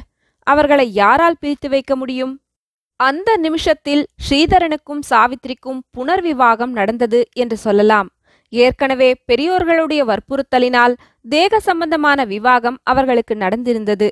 இன்றைய சுபதினத்தில் அவர்களுடைய ஆத்மாக்கள் ஒன்றையொன்று மணந்து கொண்டன. இந்த ஆத்மீக விவாகத்துக்கு பாரத மாதாவும் காந்தி மகாத்மாவுமே சாட்சிகளாயினர். போலீஸ் வண்டிக்குள்ளிலிருந்த தேச சேவிகைகள் ஜெய ஜெய பாரத் என்று கோஷித்தார்கள். வெளியில் நின்ற தேசத் தொண்டர்கள் மகாத்மா காந்திக்கு ஜே என்று ஆர்ப்பரித்தார்கள். மறுநாள் வசந்த விஹாரத்தில் குழந்தை சாரு தனியாக உட்கார்ந்து சாவித்திரியின் படத்தை வைத்துக்கொண்டு அம்மா என்னையும் நீ அழைச்சுண்டு போயிருக்க கூடாதா? நானும் உன்னோட வந்து ஜெயில இருக்க மாட்டேனா? என்று சொல்லிக் கொண்டிருந்தாள். அவளை தேடி வந்த சம்பு சாஸ்திரி குழந்தையை தூக்கி எடுத்து அணைத்து கொண்டு கண்ணே சாரு ஒரு சமயத்துல உனக்கு அப்பாவும் அம்மாவும் கிடைத்தார்கள். அவ ரெண்டு பேரையும் ஒரே நாள்ல இழந்துட்ட. ஆனா நீ இதுக்காக வருத்தப்படாத குழந்தை. நல்ல காரியத்துக்காகத்தான் அவ போயிருக்கா. சீக்கிரத்துல திரும்பி வந்துடுவா. அது வரைக்கும் நாம நம்முடைய பழைய இடத்துக்கே போகலாம். வாம்மா. இந்த பங்களா எல்லாம் நமக்கு லாயக்கில்லை சாவடி குப்பம் நமக்கு சரி என்றார். சாவடி குப்பத்தில் சம்பு சாஸ்திரி குடியிருந்த குடிசையை நல்லான் சுத்தமாக வைத்திருந்தான். குடிசைக்குள்ளிலிருந்த பூஜை மாடத்தையும் பத்திரமாக பாதுகாத்து வந்தான். சம்பு சாஸ்திரியும் சாருவும் அந்த குடிசைக்கு மறுபடியும் வந்ததும் தங்களுடைய சொந்த வீட்டுக்கு வந்து விட்டதாக எண்ணினார்கள். சாஸ்திரி வாசலில் நின்று நல்லானுடன் பேசிக் கொண்டிருக்கையில் சாரு உள்ளே சென்று பூஜை மாடத்துக்கு முன்னால் கைகூப்பி நின்று அம்பிகே பராசக்தி எனக்கு அம்மா வேணும்னு கேட்டேன். அம்மா அப்பா ரெண்டு பேரையும் கொடுத்த. ஆனா அவ ஒருத்தருக்கு ஒருத்தர் சண்டை போட்டுக்கிறது எனக்கு பிடிக்கவே இல்லை. ரொம்ப கஷ்டமா இருக்கு. எங்க அப்பாவும் அம்மாவும் சண்டை போட்டுக்காம ஒத்துமையா இருக்கும்படி கிருப செய்யப்படாதா? என்றாள். முன்னொரு தடவை குழந்தையின் பிரார்த்தனையை கேட்டுக்கொண்டு சம்பு சாஸ்திரி உள்ளே வந்தது போல் இப்போதும் வந்தார். சாருவின் பின்னால் வந்து நின்று கொண்டார். குழந்தை உன்னுடைய பிரார்த்தனையை தான் ஏற்கனவே பராசக்தி நிறைவேற்றிவிட்டாளே உன் அப்பாவும் அம்மாவும் ஒற்றுமைப்பட்டு விட்டார்கள் சாரு. எப்போது ரெண்டு பேருக்கும் ஏக காலத்துல தேச சேவையில ஈடுபட வேண்டுமென்று தோணியிருக்கோ அப்போதே அவளுடைய மனது ஒற்றுமைப்பட்டுடுத்து. திரும்பி வந்தபோது அவ புது மனுஷாளா இருப்பா. அவர்களுடைய இருதயம் பரிசுத்தமா இருக்கும். ரெண்டு பேரும் மனமொத்து வாழ்வார்கள் அம்மா என்றார். அன்று சாவடிக்குப்பம் ஒரே குதூகலமாக இருந்தது. சாஸ்திரி ஐயாவும் சாருவும் திரும்பி வந்துட்டாங்க என்ற செய்தி சாவடிக்குப்பத்து ஜனங்களுக்கு அளவிலாத மகிழ்ச்சியை அளித்தது. அன்றைய தினமே பஜனை ஆரம்பித்துவிட வேண்டுமென்று நல்லான் வற்புறுத்தினான். சாயங்காலம் பஜனை ஆரம்பிக்க வேண்டிய சமயத்தில் ஜனங்கள் ஏராளமாக வந்து கூடிவிட்டார்கள். குப்பத்து ஜனங்கள் மாத்திரமின்றி வக்கீல் ஆபத் சகாயம் ஐயர் சாருவின் பழைய வாத்தியாரம்மா முதலியோரும் வந்திருந்தார்கள். கூட்டம் அதிகமாயிருந்தபடியால் குப்பத்து தெருவில் திறந்த வெளியிலேயே பஜனை நடத்த வேண்டியதாயிற்று. ஆனால் அன்று பஜனையில் சம்பு சாஸ்திரியினால் பாடவே முடியவில்லை. உணர்ச்சி மிகுதியால் அவருக்கு தொண்டையை அடிக்கடி அடைத்து கொண்டது. மற்றவர்கள்தான் பாடினார்கள். காந்தி மகானுக்கு பிரியமான கீதம் என்ற பிரசித்தமான வைஷ்ணவ ஜனத்தோ என்ற பாட்டை சம்பு சாஸ்திரி பஜனையில் அடிக்கடி பாடுவதுண்டு. அதை மற்றவர்களுக்கும் கற்பித்திருந்தார். அந்த கீதம் இன்று பஜனையில் பாடப்பட்ட போது சாஸ்திரி மெய்மறந்து கேட்டுக்கொண்டிருந்தார். எவன் பிறருடைய துக்கத்தை தன்னுடைய துக்கமாக கருதுவானோ கஷ்டப்படுகிறவர்களுக்கு உதவி புரிந்துவிட்டு அதை பற்றி மனத்தில் கர்வம் கொள்ளாமலும் இருப்பானோ அவனே உண்மையான வைஷ்ணவன். எவன் உலகில் பிறந்தோர் அனைவரையும் வணங்குவானோ யாரையும் நிந்தனை செய்ய மாட்டானோ மனோவாக்கு காயங்களை பரிசுத்தமாக வைத்துக் கொண்டிருப்பானோ அப்படிப்பட்டவனுடைய தாயே தன்யையாவாள். எவன் சமதிருஷ்டியுடன் அதாவது விரோதியையும் நண்பனையும் நோக்குவானோ எவன் பரஸ்திரீயை தன் தாயாக கருதுவானோ எவன் தன் நாவால் ஒருபோதும் பொய் பேச மாட்டானோ எவன் பிறருடைய பொருளை கையால் தொடவும் மாட்டானோ அவனே வைஷ்ணவன். எவனை மோகமோ மாயையோ அண்டாதோ எவனுடைய மனத்தில் திட வைராக்கியம் குடிக்கொண்டிருக்குமோ எவன் ஸ்ரீராம நாமத்தை கேட்டதுமே அதில் ஆழ்ந்து மெய்மறந்து விடுவானோ அவனுடைய சரீரம் எல்லா புண்ணிய தீர்த்தங்களுக்கும் இருப்பிடமாகும். எவன் லோபமும் கபடமும் இல்லாதவனோ எவன் காமத்தையும் குரோதத்தையும் விட்டொழித்தவனோ அப்படிப்பட்ட உத்தமனை தரிசிப்பவனது எழுபத்தோரு தலைமுறையும் கரையேறிவிடும். இந்த கீதத்தை கேட்டு வருகையில் சம்பு சாஸ்திரிக்கு இன்றுதான் அதனுடைய உண்மையான பொருளை தாம் உணர்வதாக தோன்றியது. ஆஹா இந்த பாட்டில் சொல்லியபடி உண்மை வைஷ்ணவனாக நாம் என்று ஆகப் போகிறோம். இந்த ஜன்மத்தில் அத்தகைய பேற்றை நாம் அடைவோமா? அம்பிகே தாயே இந்த கீதத்தில் வர்ணித்திருக்கும் குணங்களில் நூறில் ஒரு பங்காவது எனக்கு அருளமாட்டாயா? என்று தமது இருதய அந்தரங்கத்தில் பிரார்த்தனை செய்தார். ஓம் சாந்தி.